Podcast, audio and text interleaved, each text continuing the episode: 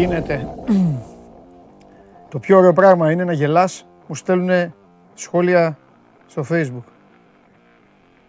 Ε, τι τραβάνε. Το, το δυσκολότερο πράγμα είναι να μην αντέξεις να διαβάσεις την αλήθεια για την ομάδα σου. Ε, χαίρετε! Σήμερα κάνουμε εκπομπή. Ε, το έχω προέστημα, μην ανησυχείτε. Λοιπόν, θέλω να πιστεύω ότι ξεπεράστηκαν όλα αυτά που τραβήξαμε χθες ε, όλη την ημέρα. Ε, σας ε, απολογούμαι εγώ προσωπικά, ε, OK, okay, για χάρη των φίλων σας απ' έξω, όχι ότι φταίνε και αυτοί.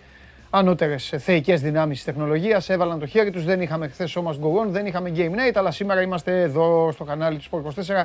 Είμαι ο Παντελής Διαμαντόπουλος. Καλώς ήρθατε στην καυτή έδρα του Sport 24 που ως γήπεδο δεν α, παθαίνει τίποτα. Μια χαρά είναι. Άλλα έλεγα χθες στον πρόλογο, αλλά όμως πρέπει να πω τώρα αφού οι εξελίξεις τρέχουν, η επικαιρότητα τρέχει και και και χιλιαδιό. Πιστεύω ότι είμαι στη δυσάρεστη θέση να πω ότι έχει τελειώσει και το πρωτάθλημα στην Αγγλία, αλλά κάθε πράγμα στον καιρό του. Λοιπόν, είμαστε στην ε, κατάσταση όπου τα play-off είχαν πάρει φωτιά στον εντεύθυντον συνόρο μας χώρο, στο πρωτάθλημα.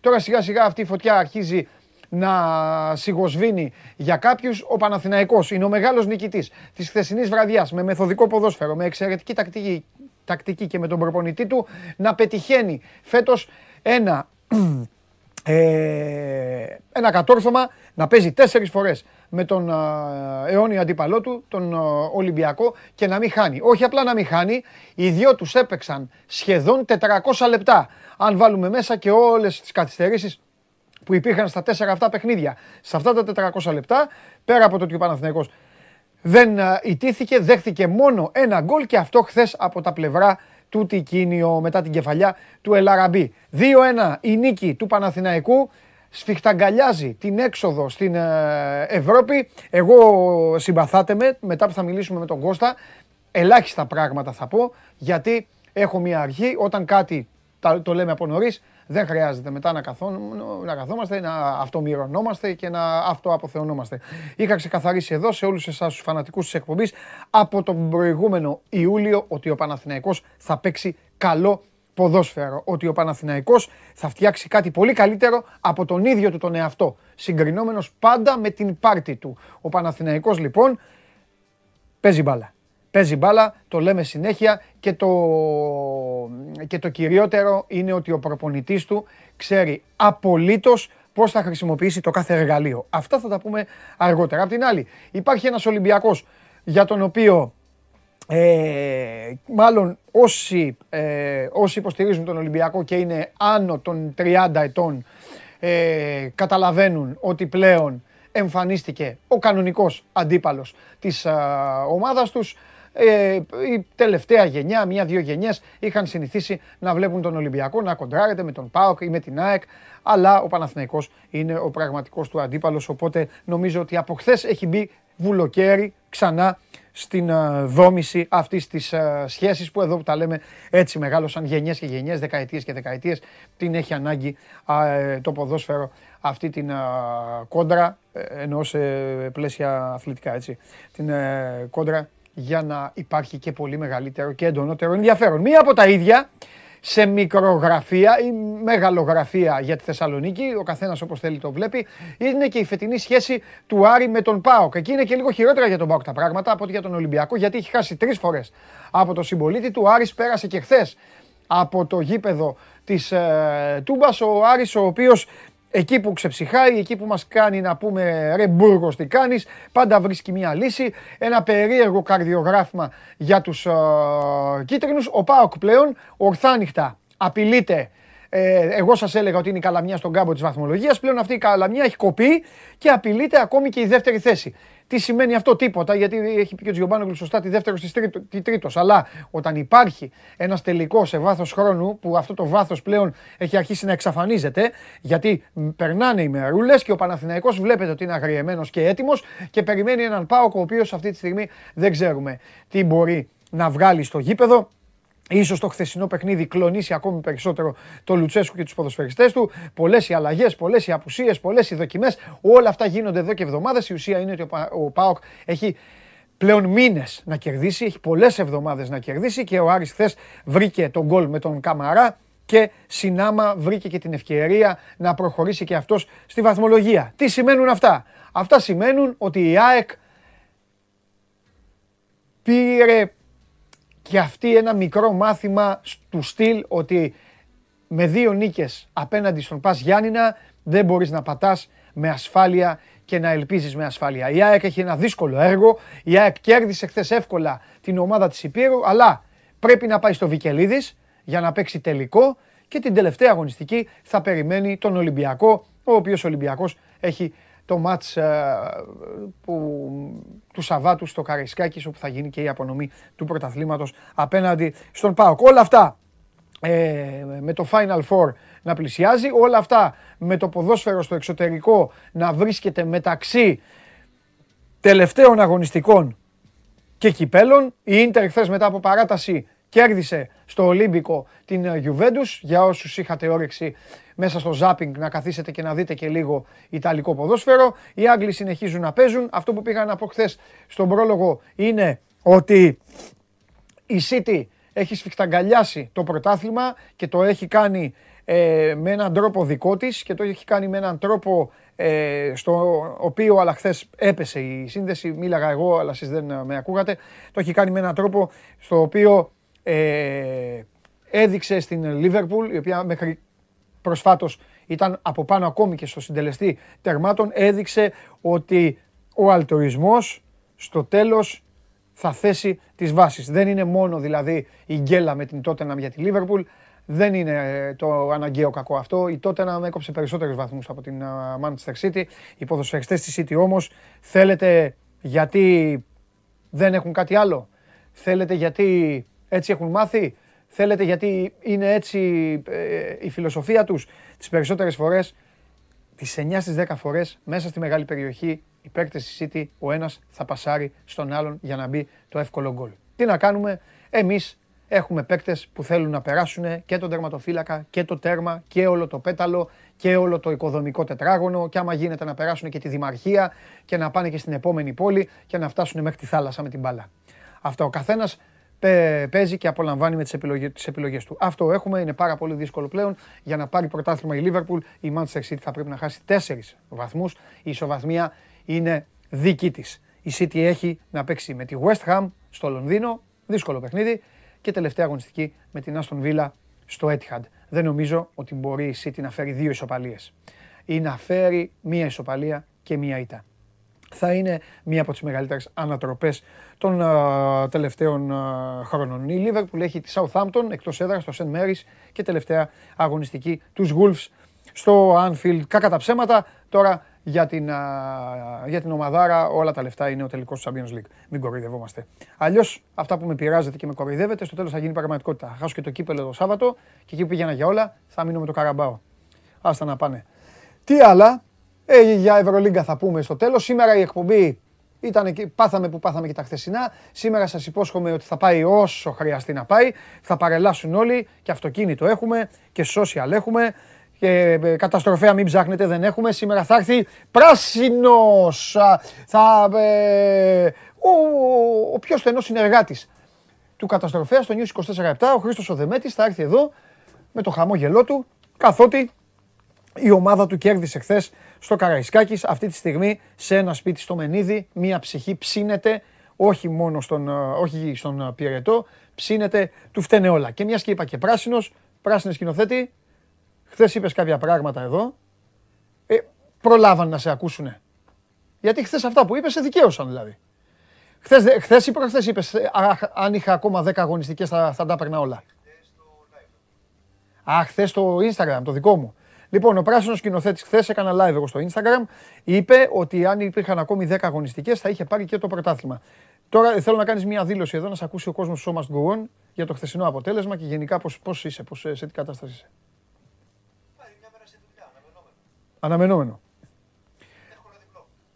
Ο πράσινος σκηνοθέτης λοιπόν ε, είπε, ε, έκανε το μήνυ διάγγελμά του, ε, σας στέλνει την αγάπη του και το, και το μήνυμα που μόλις ακούσατε, α, τι να σας κάνω εγώ. Δεν έχετε και τον εκπρόσωπό σας εδώ, τον καταστροφέα, όσοι είστε, όσοι είστε Ολυμπιακοί. Λοιπόν, έχουν έρθει πάρα μα πάρα πολλά ε, μηνύματα.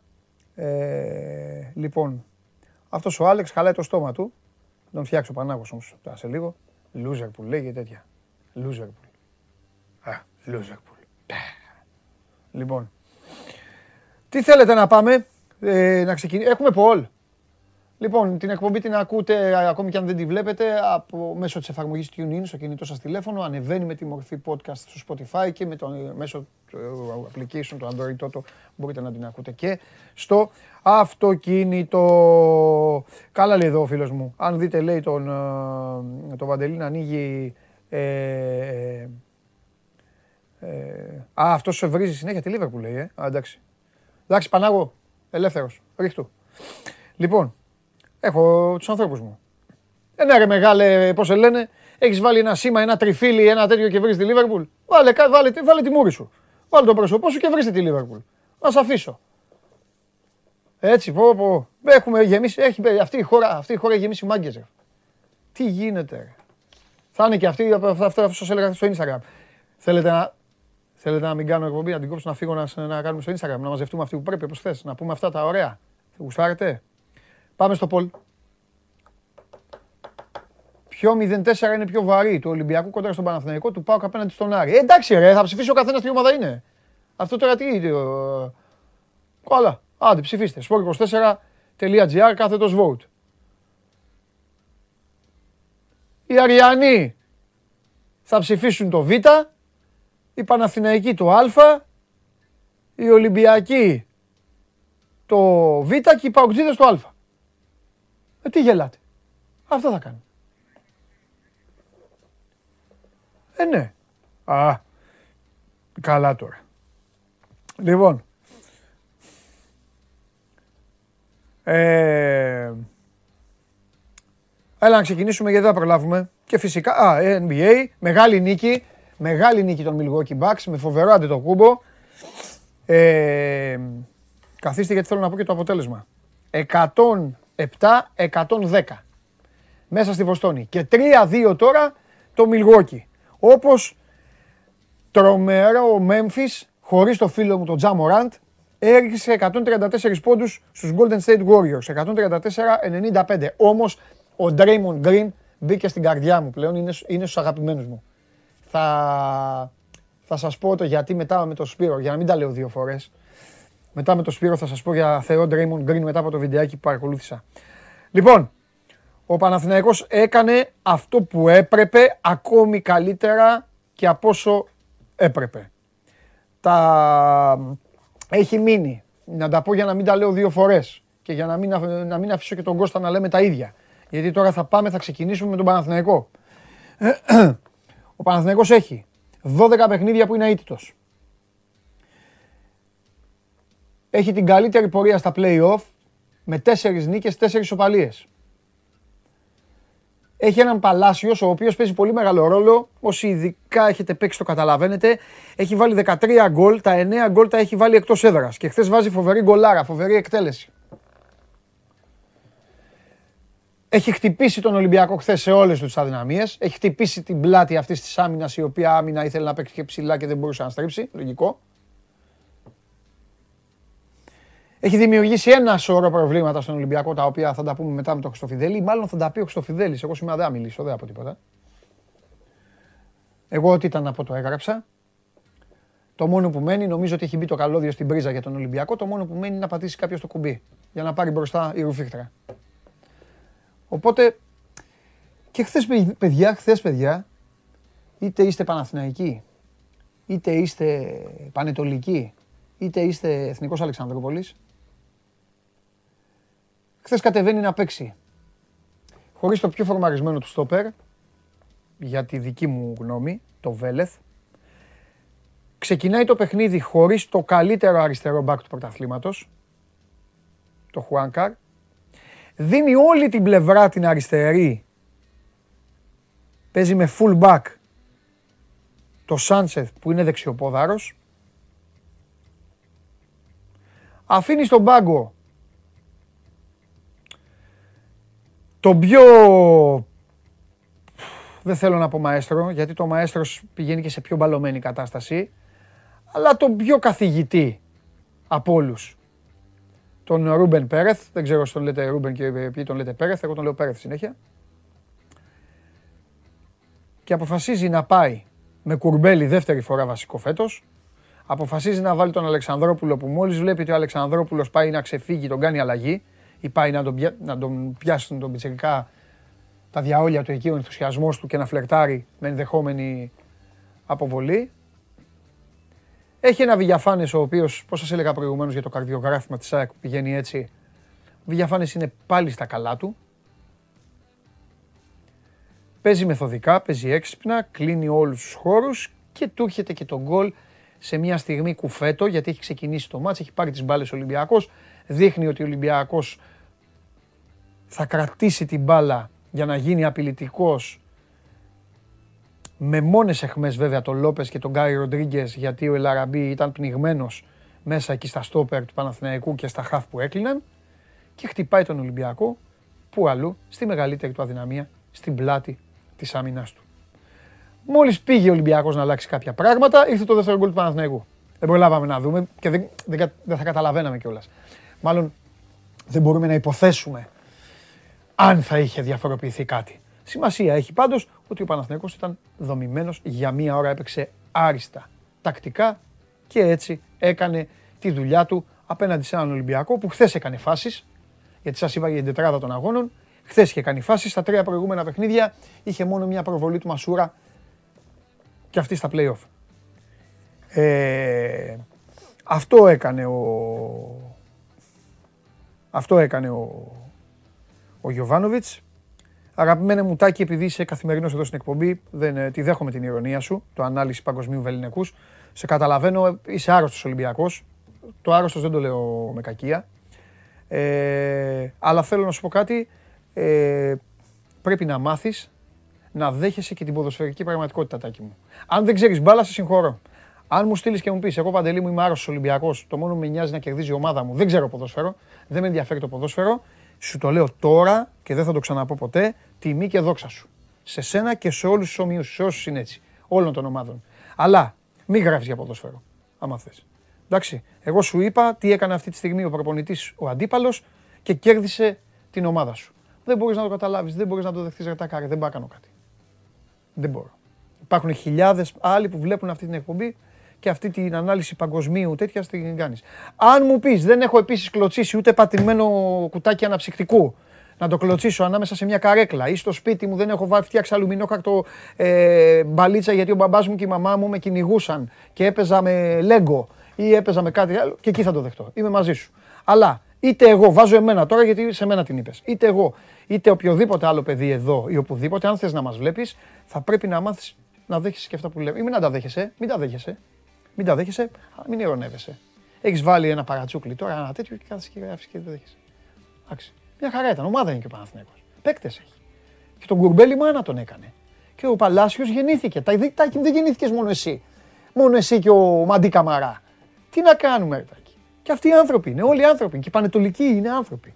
Εντάξει. Αυτή τώρα ήταν παγκοσμίου ανάλυση υπαρξιακή. Τα υπόλοιπα αυτό. Στο ξαναλέω όμως. Άμα μου βάλεις και μου πεις, εγώ τέλος δεν. Όχι, μην τον, μην τον διώξετε. Αν εγώ μην κάνεις τίποτα, σε φάγα μου διώχνεις και τους ανθρώπους που είναι εδώ κάθε μέρα. Ούτε έχει βρει ούτε τίποτα. Ηρωνεύτηκε και το απαντάω. Να, λέει, α, μου απάντησε.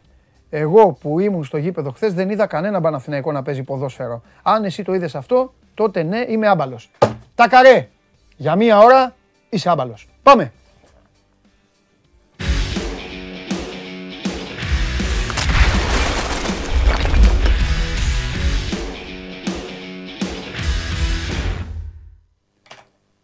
Χαίρετε. Σήμερα μοιράζω και τίτλους όπως βλέπεις.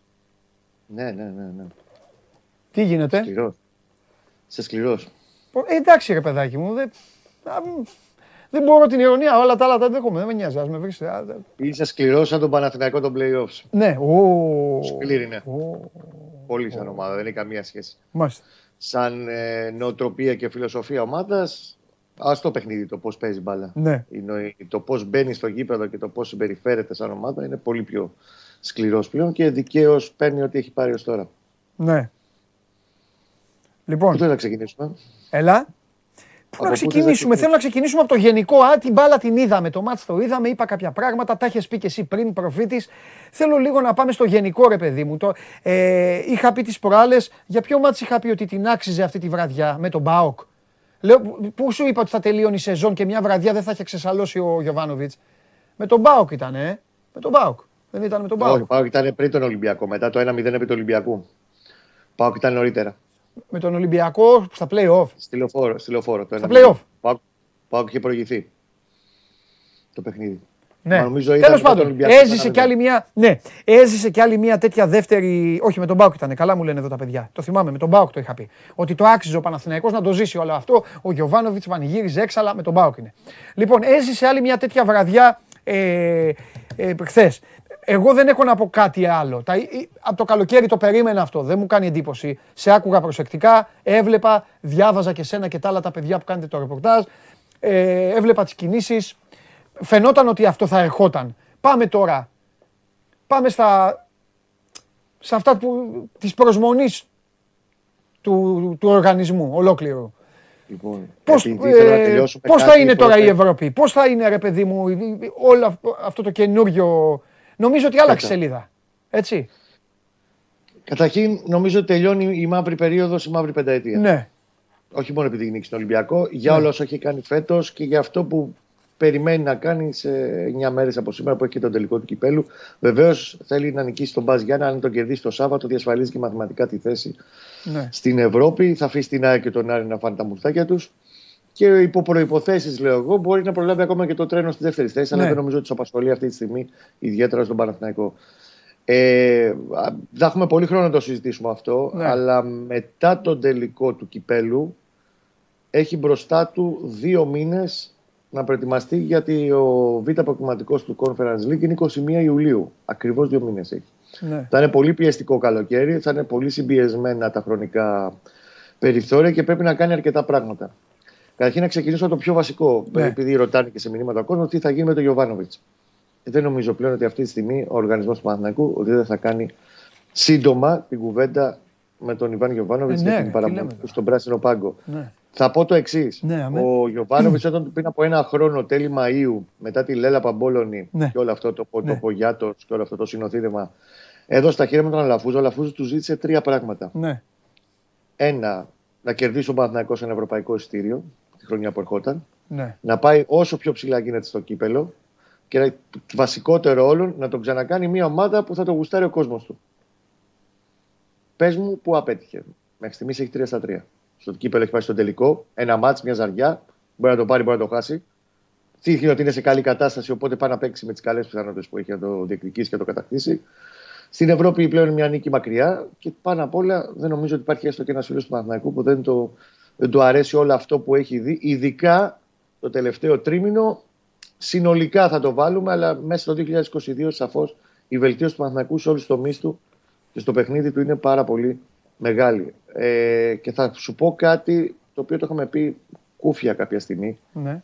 Όταν ρωτήσαμε τον περασμένο καλοκαίρι, ναι, ρε παιδί μου, μονοετές συμβόλαιο, γιατί δεν είναι πιο, πιο συνηθισμένο να υπογράφεις στο προπονητή μονοετές συμβόλαιο. Είτε κάτι που είχε ζητήσει ο Γιωβάνοβιτς τότε. Ναι, ναι.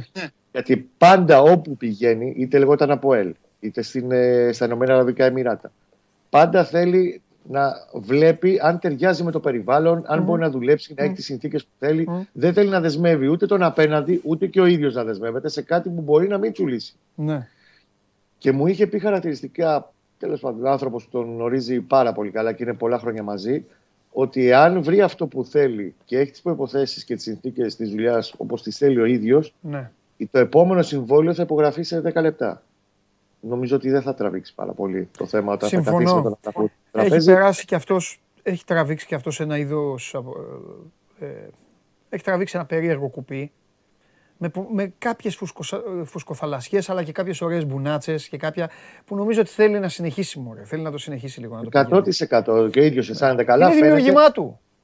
Και πρόσεξε να δεις Παντελή, ναι. ε, φουσκοθαλασσιές, όσο είπα, τη χειρότερη, η πιο δύσκολη περίοδος που θυμάμαι εγώ στο Γιωβάνι δεν ήταν το ξεκίνημα που είχε κάνει δύο ήττε από τον Άρη στα Γιάννα κτλ. Ήταν εκείνη η περίοδος στα τέλη Γενάρη, αρχές Φλεβάρι, οι τρεις ερείτε από Αστέρα, όφι πάω με ναι. ανατροπή ναι. τα εκτός ένας μάτς, με ναι. διαιτητικά τώρα μην τα ανοίγω πάλι το ναι, στόμα μου. Ναι, ναι, ναι. Και όλα αυτά που είχαν γίνει. Ναι. Ε, και το πώς το ισορρόπησε. Ναι. Τρεις φορές κατά τη διάρκεια της σεζόν κατάφερε, κατάφερνε ναι. και έβρισκε τις λύσει. Ναι. Και επίσης μην ξεχνάμε και κάτι άλλο. Κυριολεκτικά, και δεν είναι τώρα αυτό που το λέμε η υπερβολική δημοσιογράφη ναι. κτλ. Το περασμένο καλοκαίρι, ναι. καμένη γη παρέλαβε. Παντού. Οι μισοί παίκτες θέλουν να φύγουν. Το... Εγώ ίδιος το λέω για μένα, τον εαυτό μου. Τον Αϊτόρ, λέγαμε αυτό το παιδί. Είναι ο Αϊτόρ, βλέπαμε στην Ολλανδία και μας λέγανε και βλέπαμε και στα βίντεο και το ένα και το άλλο που είχε βάλει 40 γκολ και είχε 25 ασύ σε δύο χρόνια. Ε, αυτός ο Αϊτόρ ήταν. Άλλοι πήγαν να τον ισοπεδώσουν και να του διαλύσουν την ψυχολογία. Ναι. Επίσης για το χθεσινό, αν θες τη γνώμη, επειδή άκουσα με προσοχή και συμφωνώ απόλυτα στο ότι είπες ναι, ναι, ναι. στην ανάλυση σου για το παιχνίδι, υπάρχουν και δύο μικροί θρίαμβοι του Γιωβάνοβιτς και της ομάδας συνολικά. Το πρώτο είναι ότι για πρώτη φορά ο Παναθναϊκό ξεκινάει, γίνεται η σέντρα στο Φάληρο, είναι πέμπτος. Γιατί έρχεται το ματς που το αποτέλεσμα στην Τούμπα που εντάξει, OK, okay, και ο ΠΑΟΚ δεν είναι καλά, αλλά λίγοι πίστευαν ότι ο Άρης θα κάνει πάλι νίκη στον ΠΑΟΚ κτλ. Η ΑΕΚ έκανε το λογικό που κέρδισε τον ΠΑΣ Γιάννενα. Ο Παναθηναϊκός ήταν πέμπτος με τρομερή πίεση. Διότι αν έχανε στο Φάληρο, έπρεπε να κερδίσει τον ΠΑΣ Γιάννενα και να πάει στην Τούμπα παραμονές τελικού να πάει να σκοτωθεί, να φάει τα μουστάκια του. Και αντιδράει. Και βγάζει σωστό πλάνο, έχει ηρεμία, ψυχραιμία και γενικά δεν μπαίνει για να πιει θάλασσες. Και κυρίως το δεύτερο κομμάτι είναι ότι δεν ήπια θάλασσα στο 63 έχοντας βγάλει τους δύο βασικούς εξτρέμ του γιατί πλέον είναι στο όριο, κάποιοι θα καταρρεύσουν. Ε. Έπρεπε να βγει και ο Παλάσιο Καϊτόρ. Το καταλαβαίνω απόλυτα τον Γιωβάνο εκείνη ώρα που του βγάζει. Γιατί οι μετρήσει δείχνουν πάρα πολύ καταπονημένη ομάδα. Αυτοί οι 13-14 παίχτες παίζουν σε ρί τρεις μήνες τώρα. Εντάξει, καταλαβαίνω και ο Λουτσέσκου λέει έχει πει ότι ο Πάουκ έχει παίξει 125 μάτσε φετό, αλλά και ο Παναθανικό το τελευταίο τρίμηνο έχει 12-13 παίχτες που παίζουν συγκεκριμένα. Οπότε σε αυτούς υπάρχει εξτρά επιβάρυνση. Αλλά παρά τι αλλαγέ που κάνει και τα αναγκαστικά δεδομένα Αλεξανδρόπουλος έξω για να προφυλαχτεί, Βέλεθ, Χουάνκαρ που μπαίνει για να μπει στο τέλος Ελσίντ. Ε, και το πλάνο και όσοι μπήκαν, ακόμα και ο Χατζιωβάνη, τον έχει ξεχάσει και ο Θεός του Χατζιωβάνη. Στο τελευταίο 20 λεπτό ο Ολυμπιακός μειώνει και δεν γέρνει το γήπεδο. Εκεί περιμένεις ότι σε άλλες συνθήκες ο Παναγικό, ο πιο έθραυστος και ευαίσθητος Παναγικό, στο ξεκίνημα της σεζόν, αν παίζαμε το ίδιο μάτς, μπορεί να έρχονταν και ανατροπή στο φάληρο.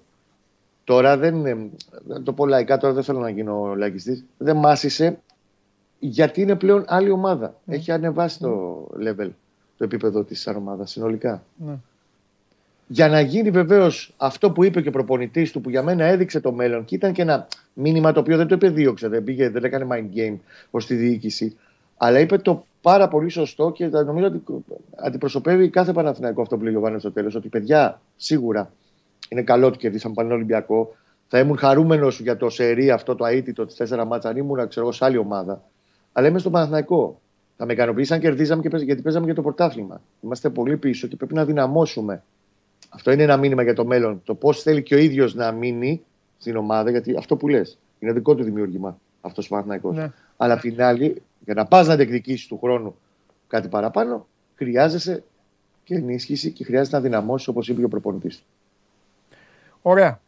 Έχουμε πάρα πολλά να πούμε για τον Παναθηναϊκό. Απλά ναι. σήμερα η εκπομπή είναι turbo. Θέλω να σε ρωτήσω κάτι τελευταίο και θα έχουμε την ευκαιρία ναι. ε, να τα συζητήσουμε. Αλλά Φούζος τι γίνεται; Πιστεύεις ρε παιδί μου ότι λίγο αυτή η σεζόν θα λειτουργήσει... Κοίτα, ήδη έχει αρχίσει και... Να ανεβάσει, λίγο, να ανεβάσει λίγο ζάχαρο, όπως λένε οι διαβητολόγοι. Γι' αυτό, πίνουν, γι αυτό πίνουν ένα ούζο πριν. Το ούζο ναι. ανεβάζει λίγο. Φέρνει ινσουλίνη, ναι. ανοίγει η όρεξη. Η δυσαρέσκεια που υπάρχει από την πλειοψηφία του φίλου Παναγού στο πρόσωπό του δεν αλλάζει τόσο εύκολα. Ναι. Για μένα έχει μόνο να κερδίσει. Ναι. Αν τελειώσει η σεζόν, αν έχει βγει στην Ευρώπη, δεν ξέρω τι θα κάνει στο κύπελο. Και βγει επιτέλους ναι. μετά από πέντε χρόνια, 31 Μαου 2017 ήταν η τελευταία φορά που μίλησε δημόσια στο βήμα του συνδρομητικού καναλιού. Τότε μετά το μάτι στο 2-3 στον Πάοκο που είπε ότι απέτυχα και ναι, ναι. Το, το, επιτέθηκε στον Ιβάν Σαββίδη, τέλος πάντων για το, τα Κιζέικα όλα αυτά που λέει και ο φίλο μου Σάβα. Πάλι τον Κίζα θυμήθηκε θα αρχίσει να λέει σε λίγο. Λοιπόν, πρέπει, να μιλήσει, ναι. πρέπει να μιλήσει με ειλικρινία. Εάν mm. βγει σε μια συνέντευξη τύπου όπως υπάρχει έντονη θυμολογία, θα το κάνει αυτή τη φορα Και πει βγει να εξηγήσει κάποια πράγματα, νομίζω ότι έτσι θα αρχίσει να το γυρίζει το κλίμα. Ναι. Δεν σου λέω ότι θα γίνει αποδεκτός και θα πούνε αλλά ο σωτήρας. Ε, Η ναι. ιστορία τη γράφει, δεν ξεγράφει. Ναι. Και έγραψε πολύ δύσκολα χρόνια την τελευταία πενταετία τον Παναθηναϊκό με δική του ευθύνη ναι. και δικές του αποφάσεις. Αλλά τουλάχιστον να βγει να μιλήσει, να ξέρουμε γιατί έγιναν όλα όσα έγιναν τα τελευταία πέντε χρόνια. Γράφτηκαν πολλά, υπόθηκαν πάρα πολλά. Ο ίδιος δεν τα έχει εξηγήσει. Νομίζω ότι πρέπει να το κάνει. Το χρωστάει. Στην τελική το χρωστάει στα 100 εκατομμύρια που έχει βάλει στην ομάδα. Όλα αυτά τα χρόνια μαζί με, τα, το κοροπή και μαζί με όλα όσα έχει πετάξει. Γιατί τα περισσότερα από αυτά τα έχει πετάξει ναι. αυτό τον ναι. ναι. Λοιπόν, να πούμε άλλο ένα έξτρα μπράβο στους ποδοσφαιριστές και στον προπονητή γιατί δεν επαναπαύθηκαν στιγμή στην Καβάτζα παρότι δεν, δεν θα μπορούσαν να το κάνουν επαγγελματικά γιατί ο τελικός του κυπέλου ρίχνει την αυλαία. Παρ' όλα αυτά όμως, ε, πώς να το πω, συμπεριφέρθηκαν στα play-off σαν να είχαν αποκλειστεί από το κύπελο από το Δεκέμβρη. Ναι. Και, και, αυτό, και αυτό πάει και αυτός. Έπρεπε να το κάνει Παντελή, δεν μπορούσε να τα παίξει όλα σε μια ζαριά. Ναι. 21 ναι. Έπρεπε να το κάνει. Ναι. Ωραία. Κοστάρα μου, φιλιά. Την αγάπη μου αύριο με υγεία. Εννοείται, γράψε τα κειμενάκια σου και εμείς θα τα πούμε. Αυτά, παιδιά, ο... ακούσατε και τον Κώστα. Είπε μια μεγάλη αλήθεια και ο Γιωβάνοβιτς στηρίζεται σε 14 ποδοσφαιριστές. Το, η τύχη του Παναθηναϊκού, η τύχη, τώρα η κλεψίδρα αδειάζει. Νομίζω όμως ότι θα προλάβει να βγάλει και τον τελικό του κυπέλου. Έφερε το σωστό παράδειγμα. Ο Πάοκ έβγαλε ένα δίμηνο με 14 ποδοσφαιριστές. Δούλεψε στα κόκκινα πάνω σε αυτούς ο Λουτσέσκου. Αλλά δεν πρόλαβε να τελειώσει η σεζόν.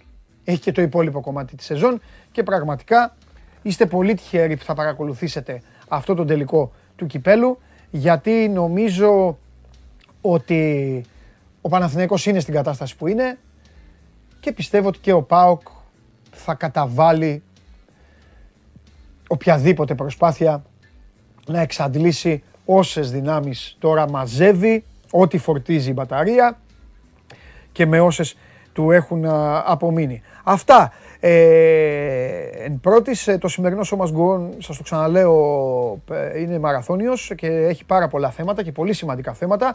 Θα πάμε στον Ολυμπιακό γιατί η κατάσταση, όπως καταλαβαίνετε πλέον, δεν είναι, ε, δεν είναι απλή ή μάλλον μια χαρά είναι, πρωτάθλημα θα πάρει ο Ολυμπιακός, αλλά μετά ε, προβλέπεται ένα καλοκαίρι ε, κάτι μεταξύ Έτνας και Βεζούβιου. Και βέβαια εδώ δώρα από μένα σε εσάς η συνύπαρξη στις τηλεοράσεις σας, στα λάπτοπ, στα PC σας, στα τηλέφωνά σας, στα τάμπλετ σας, των δύο παλικαριών, του ενός από το κέντρο της Θεσσαλονίκης και του άλλου από την επανομή. Όμως, τώρα να πάμε να μιλήσουμε για την ομάδα που χθες ακούμπησε τις έξτρα ελπίδες της, γιατί τις βασικές ελπίδες τις έβαλε στον εαυτό της, ακούμπησε τις έξτρα ελπίδες της σε δύο άλλους.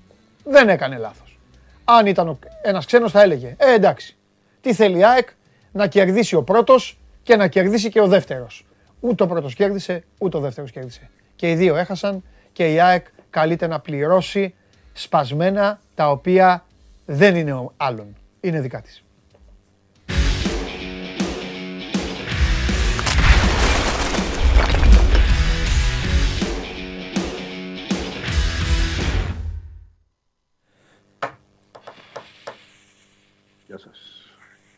Για δώστε. Βαγγελάρα. Θες να με πληγώνεις. Τι να σε πληγώνω ρε Βαγγελάρα. Τι να σε πληγώνω. Λοιπόν, ένας από τους δύο θα πάει στους 59. Ναι. Αν δεν πάει ένας από τους δύο στους 59, θα είναι και οι δύο στους 57. Και μετά ο ένας θα πάει στα Γιάννηνα και οι άλλοι θα περιμένει τον Ολυμπιακό στο, στο ΆΚΑ. Αυτή είναι η πραγματικότητα. Ναι, και με την, με την ισοβαθμία υπέρ του Άρη, έτσι. Ναι, φαίνεται. Γι' αυτό δεν το λέω, γιατί είναι υπέρ του Άρη. Ε... Για κάτσε. Το, αναφ... το αναφέρω ότι υπάρχει και το σενάριο ναι. νίκης της ΑΕΚ και να ισοβαθμίσουν πάλι. Δηλαδή, να, να ισοπαλία τώρα εννοείς. Όχι. Να νικήσει η ΑΕΚ τον Άρη, για παράδειγμα. 59-56. Να χάσει άκρα από τον Ολυμπιακό και ο Άρης να, να νικήσει τα, Γιάννη. τα Γιάννηνα. Πάνε πάλι στους 59 μαζί, αλλά η ΑΕΚ εκεί την έχει την ισοβαθμία, γιατί έχει νικήσει. Αυτό σου λέω. Εντάξει, ναι, αυτό. αυτό σου λέω. Δηλαδή η ισοβαθμία αυτή τη στιγμή είναι έτσι, αλλά υπάρχει αγώνας μεταξύ τους. Οπότε ναι. πρέπει να περιμένουμε. Άστο όμως τώρα. Αυτό. Λοιπόν, η ομάδα το έκανε το χρέος της χθες σχετικά εύκολα. Δεν έχουμε πολλά να πούμε για το χθεσινό. Το θέμα είναι άλλο. Πιστεύεις ότι, πιστεύεις ότι προλαβαίνει κάτι μπορεί να γίνει; Τι λένε, βασικά τι λένε αυτοί, όχι τι λες εσύ; Είναι καλό το κλίμα θα πω. uh Αυτά μαθαίνουμε, αυτά μπορώ να μεταφερω Υπάρχει, υπάρχει πίστη. Ε, υπάρχει μια ε, παραδοχή βελτίωσης πάντα μιλώντας μέσα από την ομάδα. Έτσι. Ε, για παράδειγμα, εκλαμβάνεται ως ευχάριστο και είναι, θα πω εγώ, ε, γεγονός ότι η Άκη για δεύτερο μάτς δεν δέχτηκε γκολ. Καιρό είχαμε να το δούμε αυτό. Ε, Επίσης, δεν δέχτηκε και πολλές φάσεις για γκολ. Θα έλεγα ναι. ότι δέχτηκε ελάχιστες φάσεις και στα δύο παιχνίδια. Μεγάλη φάση, για παράδειγμα, δεν υπήρξε. Ναι. Ούτε με τον Παναθηναϊκό, ούτε χθες. Ακόμα και αυτό η κεφαλιά του Περέα ε, που ήταν η μεγάλη ευκαιρία του pass είναι offside. Δηλαδή, αν, αν έμπαινε γκολ, θα το έβλεπαν ξεκάθαρα μετά ήταν. ότι ήταν offside. Βέβαια, Άρα λοιπόν είναι, είναι ένα καλό δείγμα αμυντικής συνοχής ε, για αυτά τα δύο παιχνίδια. Ε, βέβαια, εντάξει, ε, πάμε τώρα για ένα τελικό που πλέον είναι αυτό που έλεγα από την αρχή των playoffs και συμφωνούσες Παντελή και το έλεγες και εσύ. Πρέπει η Άκη να κάνει μία νίκη σε ένα μεγάλο μάτι. Ναι, βέβαια. Δεν το, είπα, δηλαδή, το είπα και στον πρόλογο. Με τα Γιάννενα, με δύο νίκες στα Γιάννενα θα. Ναι, ναι, ναι έχεις δίκιο. Ναι. Είναι η υποχρέωσή της πλέον. Ε, Πώς θα πηγεί στην Ευρώπη αν δεν πάρεις έστω ένα παιχνίδι απέναντι στους άλλους; Ε, αυτή είναι η πραγματικότητα. Τώρα την έχει η Άκη κατάφατσα. Ε, δεν της κάνει ισοπαλία, γιατί η ισοπαλία θα τη βάλει σε μια διαδικασία πάλι αυτό που είπες τελευταία αγωνιστική να θέλει νίκη με τον Ολυμπιακό και να περιμένει στραβοπάτημα. Του πας, την ήττα μένει έξω, οπότε ε, για μένα παίζει για ένα αποτέλεσμα την νίκη και τίποτα άλλο. Είναι ένα ναι. παιχνίδι που καλείται να το πάρει. Τώρα, τι να σου πω από εδώ και πέρα. Το τίποτα, αύριο, αύριο με, το Χαλιάπα θα τα πούμε τα περισσότερα για αυτό το ναι. Δεν χρειάζεται τώρα να σε βασανίσω. Έτσι κι αλλιώς σήμερα είσαι κομπάρσος στην εκπομπή. Καταλαβαίνεις τι εννοώ. Ναι, ναι, εντάξει. Ε, είναι, ε, ε, είναι κατανοητό ναι. απόλυτα είναι άλλα. Αλλά το θέμα είναι ότι σήμερα είσαι κομπάρσος, αλλά τη Δευτέρα μην είσαι πάλι ο απόλυτος πρωταγωνιστής. Γιατί... Είτε, είτε έτσι, αλλιώς θα είμαι, πιστεύω. Ναι, ρε παιδάκι μου. Ναι, Ξέρεις τι γίνεται. Ωραία. Ας το το αλλιώς είναι το καλό το σενάριο. Αλλιώς μακάρι να είστε όλοι. Όταν πηγαίνουμε στο έτσι, επειδή εγώ ποτέ δεν στέκομαι σε μία περίοδο, καταλαβαίνω τώρα δηλαδή ότι οι Ολυμπιακοί είναι εξοργισμένοι. Φέρνω σαν παράδειγμα τον Ολυμπιακό που τώρα αυτή τη στιγμή κοχλάζουν. Ναι. Για να καταλήξω σε σένα. Φυσικά και είναι εξοργισμένοι οι Ολυμπιακοί, φυσικά και ο προπονητής έχει κάνει ό,τι έχει κάνει, φυσικά και οι παίκτες κάνουν ό,τι κάνουν. Δείξτε πάλι τη βαθμολογία. 19 βαθμούς μπροστά από το δεύτερο. Πάρτε τη βαθμολογία. Σε διάρκεια σεζόν, στο έτσι, εσύ είσαι ο πρωταγωνιστής, Βαγγέλη. Και αυτό κινδυνεύει να πληρώσει η ΑΕΚ. Ναι, αρνητικός. Τι να κάνουμε. Κοίταξε. Ε, η μόνη ομάδα στην τελική ναι. που, άλλαξε, που άλλαξε τον προπονητή της. Από τι, συγγνώμη, ε, είναι και ο Άρης ενώ από τους άλλους. Δύο φορές η ΑΕΚ. Και δύο φορές η ΑΕΚ. Έχει προβάδισμα και σε αυτό. Ναι. Τώρα που το είπες όμως και επειδή πρέπει να είμαστε και ε, λίγο δίκαιοι και αυτό. Ε, όχι λίγο, όσο ναι. δίκαιοι πρέπει και αυτό βγαίνει και μέσα από την ίδια την ομάδα και από τα αποδητήριά της. Η αλήθεια είναι ότι τον τελευταίο καιρό πέραν ενός αγωνιστικού σουλουπώματος που το βλέπουμε, η αλήθεια είναι. Ναι. Δεν βλέπουμε κάτι τρομερό, αλλά βλέπουμε ένα σουλούπωμα. Έτσι, αυτό οφείλουμε να το πούμε. Γιατί θέλω να πω δηλαδή ότι και στα playoff η έχει και καλά παιχνίδια στα οποία δεν, δεν πήρε αυτό που, ναι.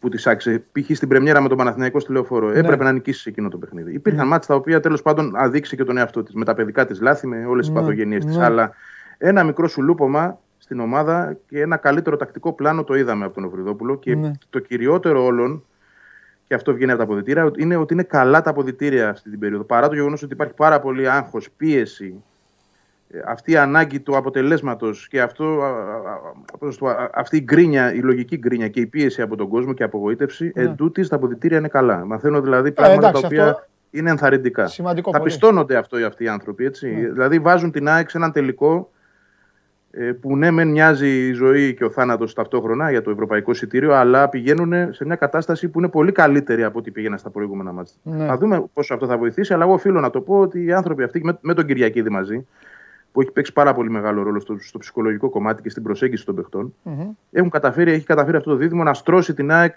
τουλάχιστον σε ένα οικογενειακό κλίμα, έτσι, να τη φέρει σε μια κατάσταση ισορροπίας μέσα στα αποδητήρια. Mm-hmm. Ε, εκεί ποντάρω πολύ. Ε, στο παιχνίδι με τον, με τον Άρη, διότι πράγματι πηγαίνει η ΑΕΚ και αυτή ε, πλέον πολύ Ναι. αποφασισμένη και ενωμένη για να πάρει το μάτι. Εντάξει, συν το ότι να ποντάρεις και στο, θα τα πούμε μετά με το χαλιά από αυτά και αύριο. Συν το ότι, να, περι- ότι ο Άρης δεν ξέρει τι θα σου ξημερώσει. Δηλαδή πλέον το έχει κερδίσει αυτό ο Άρης. Για να δούμε.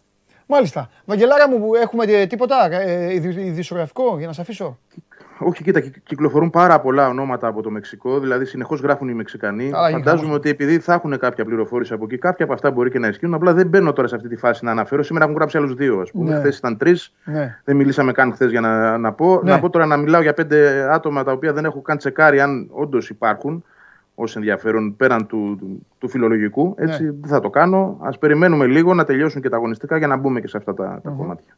Μάλιστα. Φιλιά. Για χαρά. Γεια σου, Βαγγέλη. Λοιπόν, αύριο είναι ένα σημαντικό. Αύριο. αύριο ε, μεθαύριο. Μεθαύριο. Αυτό είναι το μεγαλύτερο παιχνίδι. Τι με κοιτάτε; Τι κοιτάς σκηνοθέτη; Πόσο θα έρθετε με τα Γιάννηνα; Για λέγε. Χάλασε. Λοιπόν, πες ένα σκορ. Πόσο θα έρθει, ρε παιδί μου. Παίζουνε Παναθηναϊκός, πας Γιάννηνα. Πόσο θα έρθει το παιχνίδι; Δύο. Α, δύο. Ω. Δεν θες να είσαι κοινικός, ε. Θες να, δηλαδή, επα, επαγγελματικές νίκες θες.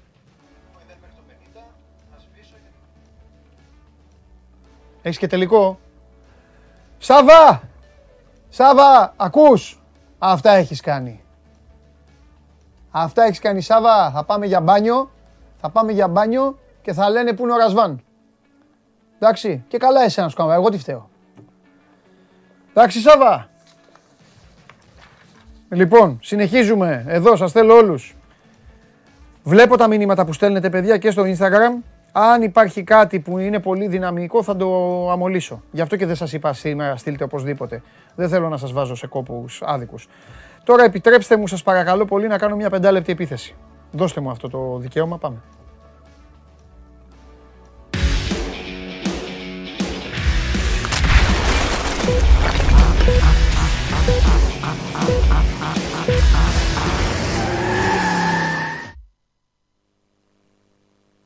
Γεια σου Παντελή. Γεια σου Παντελή. Μία λέξη. Αυτή η πίστα για Playmobil στο Μαϊάμι, μπορείς να μου πεις γιατί χρησιμοποιείται. Show. Λοιπόν, καθίστε λίγο ποδοσφαιρομανείς και μπασκετομανείς, καθίστε λίγο αναπαυτικά, πιείτε κάμια πορτοκαλάδα, πηγαίνετε κάμια τουαλέτα και ε, ε, δώστε μου πέντε λεπτά. Τι σοου; Show, show. Βέβαια. Τι είναι η Φόρμουλα 1 τώρα; Του, του χρόνου πάμε για βα- πάνω από 30 αγώνες.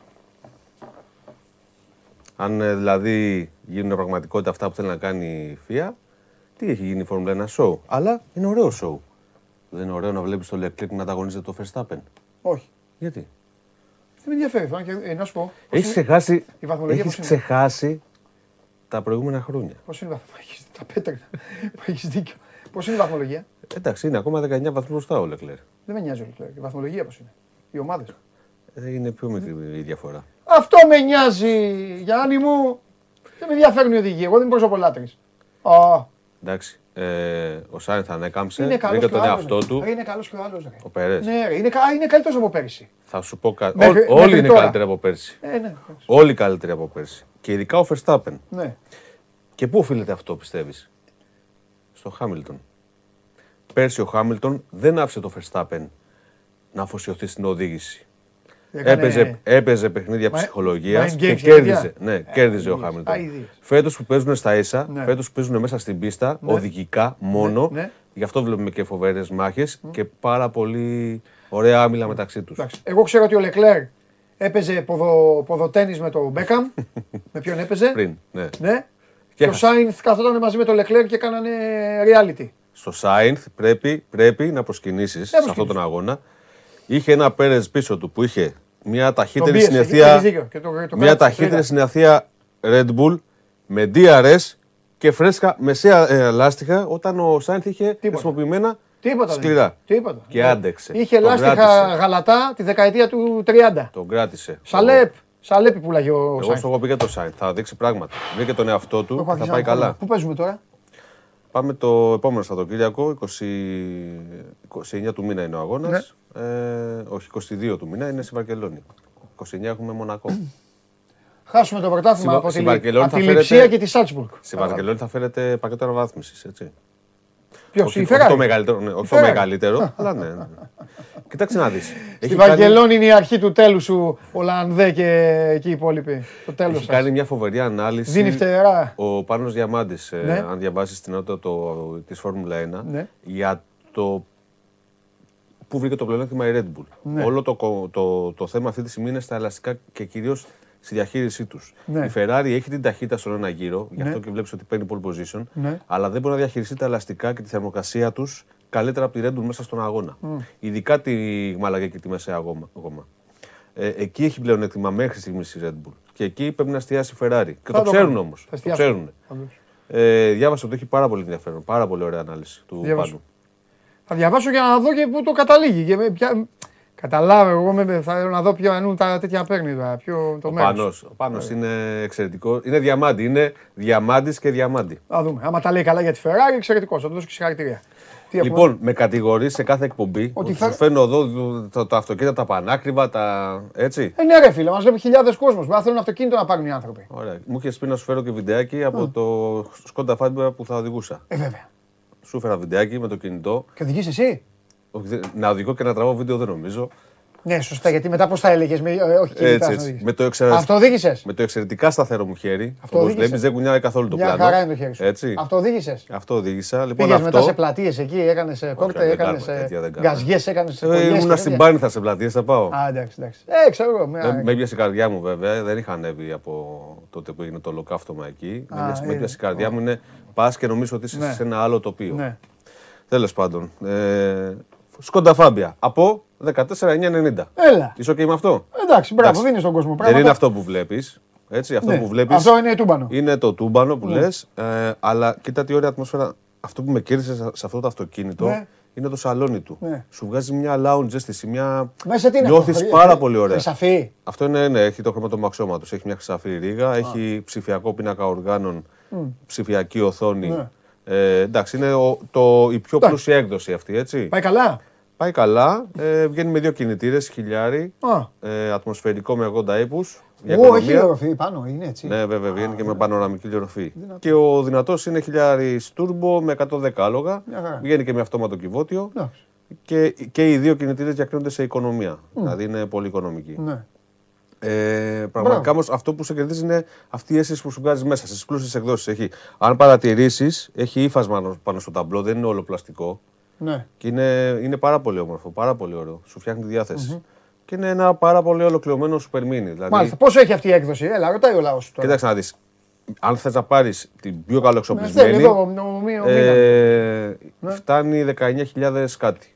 Η πιο, Α. η πιο καλοεξοπλισμένη. Το 14 τι είναι; Τίποτα, 14, λάστιχα; 90, ο- δεν υπάρχει φι- φτωχό αυτοκίνητο αυτή τη Τιμόνι, στιγμή, να λάστιχα, ξέρεις. κόρνα; Όχι, δεν Α. υπάρχει. Θυμάσαι μια παλιά διαφήμιση της Hyundai; Που λέει, είναι λέει στάνταρ το τασάκι. Ναι. Ήταν ένα αυτοκίνητο χωρίς πόρτες, χωρίς ρόδες, χωρίς τίποτα. δεν υπάρχουν αυτά. Γι' αυτό σου λέω. Δεν υπάρχουν. Μάλιστα, το βασικό αυτοκίνητο, όχι στο Skoda Fabia, Ναι. στα περισσότερα μοντέλα, έχει πάνω της Παναγιάς τα μάτια από συστήματα ασφάλειας του οδηγού, να ξέρεις. Έτσι, υποβοήθησης της οδήγησης. Έχει όλα τα, τα βασικά, δηλαδή air conditioner, ε, έξι αερόσακους, ESP, όλα αυτά είναι στάνταρ παντού πια. ναι, ναι. Έτσι, δηλαδή, να πας να πάρεις ένα βασικό αυτοκίνητο. Δηλαδή, είναι πλήρες. τούμπανο με, αυ- ε, το, τούμπανο με αυτόματο με όλα, 19 τόσο. Ε, κα- κοντά στα 20. 20 χιλιάρικα, Ναι, τέλος ναι, ναι. πάντων. Εντάξει, οκ. Οικονομία.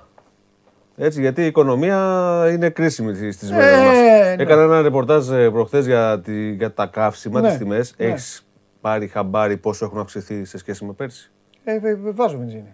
Βάζεις βενζίνη. Βάζεις βενζίνη. βλέπω στο δείκτη. Βάζεις σαν τους οδηγούς που βάζουν. ε, Εμένα δεν με νοιάζει, βάζω 20 ευρώ, 20 έβαζα, 20 θα βάζω. Εγώ- Και μένουν στον δρόμο. Εγώ βάζω, Ξέρεις ότι βάζω κατά αυτό που μέσο έβαζα όρο και στην βλέπω το Αθήνα δείκτη που εκεί που ήταν εκεί δεν ανεβαίνει. είναι, ο- ναι, είναι πιο κάτω. Λέω, Το πες ξέρεις πες ότι κάθε μέρα κατά μέσο όρο μένουν στους δρόμους της Αθήνας 4 αυτοκίνητα από καύσιμα. Ναι, Και οφείλεται μάλλον Τώρα δε- τώρα σε θα- αυτό που σου είπα. τώρα θα του έλεγα για μένα, αλλά τέλος πάντων. Οπ, για πες, έχεις ιστορία. Έχω μείνει και μέσα σε βενζινάδιο. αλλά για άλλο λόγο. Αυτ- Γιατί; Για άλλο λόγο. Χρόνια τώρα. Έχω δύο θέματα. Βαριέμαι δύο πράγματα. Να ξυριστώ και να βάλω βενζίνη. Η Κοίτα, βενζίνη με, με- εγώ και η βενζίνη είχαμε μεγάλο. Έχω πάρει, με άλλο αυτοκίνητο, έχω πάρει την οδική βοήθεια και τους έχω πάρει και λέω Γεια σας. Μου λέει Γεια σας, ο αριθμός αυτός λέω μάλιστα. Μου λέει Πείτε μας τι θέλετε, λέω Μην, μην ασχολείστε. Ένα Ένα, μπετονάκι. παιδί με ένα μηχανάκι, λέω με ένα Ένα μπετόν. μπετόν. με ένα μπετόν. Και γέλαγε. Μα μου λέει Είναι δυνατόν, λέω Αν είναι, λέω. Ναι, Έχει αυξηθεί πάρα πολύ αυτό το φέρμονο πάντως το τελευταίο διάστημα, Ναι. που προφανώς οφείλεται στις τιμές καυσίμων. ναι. Ένα θα σου πω. Ναι. Η βενζίνη ε, είδα τις τιμές 8 Μαου 22 με 8 Μαου 21. Άνοδος 35%. Πετρέλαιο 44,4%. ναι. Και πρόσεξε το πετρέλαιο με την επιδότηση που ισχύει από 1η απριλιου Αν βγάλεις την επιδότηση, πάμε σε αύξηση 55,7%. 55,7%. Και αυτό δεν έχει τελειωμό. Μας λένε ότι είναι λόγω πολέμου κτλ. Όχι. Πριν ξεκινήσει ο πόλεμος, η βενζίνη είχε ανέβει 23% το Φεβρουάριο. Πάλι χρονιά με χρονιά. Έχει ξεκινήσει από πέρσι αυτό το γαϊτανάκι. Και τι θα γίνει, κύριε; Προφανώς θα χειροτερέψει πάρα πολύ με το πόλεμο, γιατί ακόμα τα πόνερα δεν τα έχουμε δει. Έτσι, η Ευώ- η Ευρώπη λέει προετοιμάζεται για ένα blackout και διάβαζα ένα άρθρο, το, το βάλαμε και εμείς στο Σπορ 24, αλλά είναι, είναι για να γελάς. Δηλαδή, δεν πρόκειται να αντιμετωπίσεις ένα blackout ε, κάνοντας κυριακές χωρίς αυτοκίνητο στις πόλεις ή μειώνοντας με 10 χιλιόμετρα την ώρα το όριο ταχύτητα στους αυτοκινητόδρομους. είδα αυτά τα μέτρα και καλά που Αυτά συζητάμε. είναι, δεν ξέρω. Δηλαδή, ε, είναι για να Απαγορεύεται γελάμε. η κυκλοφορία Είναι για τις να γελάμε. Κυριακές. Είναι απλό, δεν θα έχουμε να βάλουμε βενζίνη. Τώρα, τι, αυτό. τι να Τέλος, λέμε. ναι. Το θέμα είναι να μην φτάσουμε εκεί. Το, αλλά δυστυχώς το θέμα με τα καύσιμα δεν βλέπω να βελτιώνεται. Άμεσα. Δυστυχώς. Μάλιστα. Δυστυχώ. Θα ευχηθώ νίκη. Όχι, δεν θέλω να, σε, δεν θέλω να κλείσω με, με βαριά έτσι, με βαρύ κλίμα. Όχι, εντάξει. Ε, θα ευχηθώ ο Λεκλέρ να πάρει την επόμενη νίκη και το εννοώ όχι για σένα, γιατί και εγώ θέλω να το πάρει φέτος ο Λεκλέρ. Ε, βέβαια. Σκουτερία. Είμαι, είμαι αντικειμενικός, αλλά υποστηρίζω ο Λεκλέρ. Όχι, να μην είσαι Αντικειμενικά. αντικειμενικός. να μην είσαι αντικειμενικός. Όχι, όχι, φέτος θέλω. Γιατί πέρα από σαν οδηγός, μου αρέσει πάρα πολύ και σαν άνθρωπος ο Λεκλέρ. Ναι. Πάρα πολύ. Δεν έχει βγάλει πουθενά ακόμα κακία. ε, Καλά, ας κερδίσει και ας βγάλει ό,τι αντιπαλότητα. Ναι, ναι, εντάξει. Κοίτα, συνήθως οι μεγάλοι πιλότοι είναι περίεργοι χαρακτήρες. Ε, εντάξει, λογικό είναι. Είναι Σάιν, δύσκολο. Φρόστ. ε, Εντάξει. Μόνο ο Μάλτσελ ήταν εγκλέτζε. Φιλιά. Λοιπόν, Σε δύο χάρηκα εβδομάδες θα λέμε πολύ. σε δύο εβδομάδες. Έγινε. Την άλλη θα λείπω γι' αυτό. Γεια σου, Γιαννάρα μου. Θα έρθω να κάνω εγώ εκπομπή άμα λείψεις. Βέβαια, Γιάννη μου. Δεν θα να έρθεις. καταλαβαίνω Χριστό. Α, μια χαρά. Σιγά. Μια χαρά είσαι. Αφήνει εδώ ωραία αυτοκίνητα, φτηνά και τέτοια. Αυτός είναι ο Γιάννης Λιμνέος για όλα όσα συμβαίνουν α, στα, στον χώρο των τεσσάρων τροχών. Να τον βάλω ένα λύκι για μοτοσυκλέτες θέλετε; Σας αρέσει; Είστε δικλειστές, είστε... Ε, ε, μηχανόβοι. Λοιπόν. Έλα, ε, ρίξε μου τις κάρτες. Έχω όρεξη να τους πω τι λέει ο Τσάρλι. Ε, δεν μου λέει, αυτό είναι σημερινό. Σήμερα παίζει τότε να μ' Arsenal. Ναι. Ράγιο Βαγεκάνο, Villarreal, διπλό. Ρε εσύ είδες πάλι τι σου είπα. Μου έχει κάτσει ότι είναι Παρασκευή σήμερα. Τρεις φορές έχω κάνει προσωμίες στον εγκέφαλό μου. Λοιπόν, ο, συνεχίζει ο Τσάρλαρος να στηρίζει την αγαπημένη του ομάδα, τη Villarreal, τη στοιχηματική εννοώ αγαπημένη του ομάδα. Διπλό λοιπόν στη Μαδρίτη απέναντι στη Ράγιο, λέει ο Τσάρλι και στο μεγάλο μάτς του Λονδίνου, α, γιατί αυτές οι δύο ομάδες έχουν μίσος, τότε να Arsenal, Άσος. Μάλιστα. Αστέρι στο πρωτάθλημα η Tottenham. Να κερδίσει και την Arsenal. Με την Arsenal είμαι. Με την Arsenal είμαι. Πάμε. Πάμε ρε Λακαζέτ. Ρε σα, ρε, Σακάκι οι υπόλοιποι. Με Αρτέτα, Αρτέτα είναι. Ο Αρτέτα out έγινε Αρτέτα in. Άλλοι κολοτούμπες αυτοί εκεί. Hashtag Αρτέτα out ήταν- είχανε. Τώρα λένε Αρτέτα in. Πάμε. Σας αρέσει να καρφώνετε ή να βάζετε γκολ με εκτέλεση φάουλ; Είστε από αυτούς που ο κρυφός τους καημός είναι να παίρνουν συνεντεύξεις ή απλά θέλετε να διασκεδάζετε με τις ομάδες και να πανηγυρίζετε μαζί τους από την εξέδρα; Σε όποια κατηγορία και να νίκετε, είστε οι άνθρωποι μας και είμαστε οι δικοί σας άνθρωποι. Βάλτε φαντασία, κέφι και λίγο χρόνο.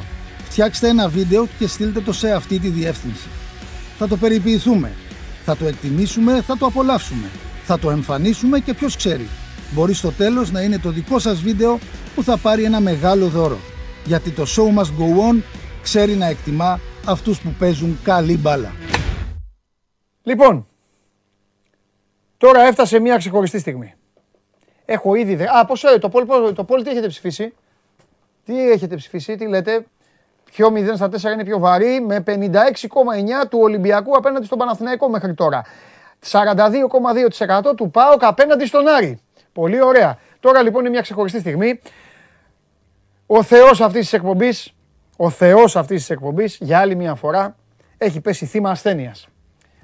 Συνήθως είχε τα, τα, τις λοιμώξεις του και τα υπόλοιπα. Τώρα τον χτύπησε ο COVID. Και όταν ο, ο COVID του έριξε δεξί χουκ και τον έχει σοπεδώσει. Παρ' όλα αυτά, όχι, πρώτα να έρθει ο Χριστάρας μέσα. Μαζί μας εισέρχεται στο στούντιο η κολόνα, η κολόνα του News 24-7. Ο ένας και μοναδικός Χρήστος Δεμέτης, ο οποίος δεν έχει καμία σχέση με τον καταστροφέα. Μάλλον έχουν μία. Μία τους ενώνουν. Οι καταστροφές. Αν περιμένετε ότι αυτό εδώ το γλυκό πρόσωπο, δείξτε τον. Έλα ρε πατεώνα, δείξτε τον. Το γλυκό πρόσωπο θα πει καλά νέα, είστε γελασμένοι. Κατά τα άλλα, τους χωρίζουν τα πάντα. Και έχω ήδη μήνυμα εδώ και λέει ο Χωριανόπουλος. Να το πατήσουν το κουμπί γιατί δεν ξέρω αν θα πάω από κορονοϊό ή από αυτό που βλέπουμε. μου το έστειλε όταν είπα, λέω ρε παιδί μου για τον Ολυμπιακό, ε, λέω, έχει μπει το καλώδιο στην πρίζα και το μόνο που μένει τώρα χρονικά είναι να πατήσει κάποιος το κουμπί για να αρχίσει να δουλεύει η ρουφίχτρα. Ενώ τη σκούπα. Ναι, κατάλαβα. Ε, ε, σκούπα. Και απάντησε ο Χωριανόπουλος. Απάντησε ο Χωριανόπουλος. Λοιπόν, Χρήστος Δεμέτης, ένας χαμογελαστός, χαμογελαστός άνθρωπος. Α, μετά τα χθεσινά αποτελέσματα. Τι έγινε, ρε πράσινη σκηνοθέτη εδώ, το έχεις κάνει; Με βλέπεις όμως με, με μαύρη μπλούζα παρόλα αυτά γιατί κρατάμε χαμηλούς τόνους. Δεν έχουμε. Κοίταξε, θα έπρεπε να. Χαιρόμαστε, ναι. αλλά κρατάμε χαμηλά την παρέα. Εντάξει, αλλά πλέον, αλλά πλέον δεν, είναι, δεν είναι μαύρα τα πράγματα. Όχι. όχι Έτσι, καμία δεν, περίπτωση. δεν είσαι αισιόδοξος τώρα, ρε φίλε; Ε, είμαι βέβαια. Εντάξει. Θυμίζει λίγο 2014. Αυτή ναι. η περίοδος για τον Παναθηναϊκό. Εντάξει. εντάξει. Θα δούμε, Είναι. Λοιπόν, Έχουμε μάθει να κρατάμε μικρό καλάθι. Ναι. Εντάξει, σωστό. σωστό. Εγώ πάντως τον αδερφό μου, τώρα που είναι στο κρεβάτι του πόνου, δεν θα τον αφήσω να τον γλεντήσετε και θα πω κάτι και στους τηλεθεατές και στον κύριο Δεμέτη και στον κύριο Ιριώτη και σε όλους, σε όλους. Ο Μάνος Χωριανόπουλος είναι αυτός που θα δείτε σε αυτές τις φωτογραφίες. αυτός είναι ο Μάνος Χωριανόπουλος. Με τη μαύρη του μάσκα σαν τους Ντάλτον, σαν ληστής, την ευτυχία του Μάνου Χωριανόπουλου εκεί δεν μπορεί να την πάρει κανείς. Έλα, αφού τον, δεν, αλλού δεν τον έχουμε μόνο εκεί. Κοίτα τον τώρα σε έξαλλη κατάσταση. κοίτα εδώ, εδώ, εδώ, κοίτα, εδώ, κοίτα. Με χέρια στο πρόσωπο. Συγκινημένος και όλα αυτά. Έχω να καταθέσω ότι είναι Αυτή μια κάτι χαρά. λίγο μεγάλη να το ξαναδώ. Θα το γυρίσει και αγκαλιάζεται. Μεγάλος Μάνος Χωριανόπουλος. Έχω να καταθέσω ότι ο Μάνος Χωριανόπουλος είναι μια χαρά Ε, βέβαια. και απλά δεν μπορεί να συνέλθει εδώ και μια εβδομάδα. Αυτό είναι Και αλήθεια. κάθεται και αναρώνει, λέει ότι αναρώνει γιατί δεν μπορεί να συνέλθει. Εγώ αυτό έχω να Δεν πω. έχω δει, δεν έχω δει, αλήθεια σου λέω, τόσο, τόσο ευαίσθητο με τις ρημάδες της, ε, της αστήτες. Τον ρίχνουνε. Εντάξει, σκέψου τώρα εμείς Παναθηναϊκοί να πάμε Final Four μετά από τόσα χρόνια τι έχει να γίνει. Εγώ θα μαρώσω σε ένα μήνα μετά. Ε, ναι, εντάξει, έχεις δίκιο, έχεις δίκιο. Μάνο μου, είσαι, στο, είσαι το σωστό διάστημα άρρωστος για να σηκωθείς. Ε... Λοιπόν, Ακμεότερο, ναι. Για λέγε ρε Χριστάρα, Πάμε, πάμε στις καταστροφές. αντικατέστησε επάξια, επάξια το, και καλύτερα το Μάνο. Καλύτερα αποκλείεται. Απλά να ξέρεις Καλύτερα ότι- αποκλείεται. απλά να ξέρεις ότι Το εδώ- λέμε αυτό.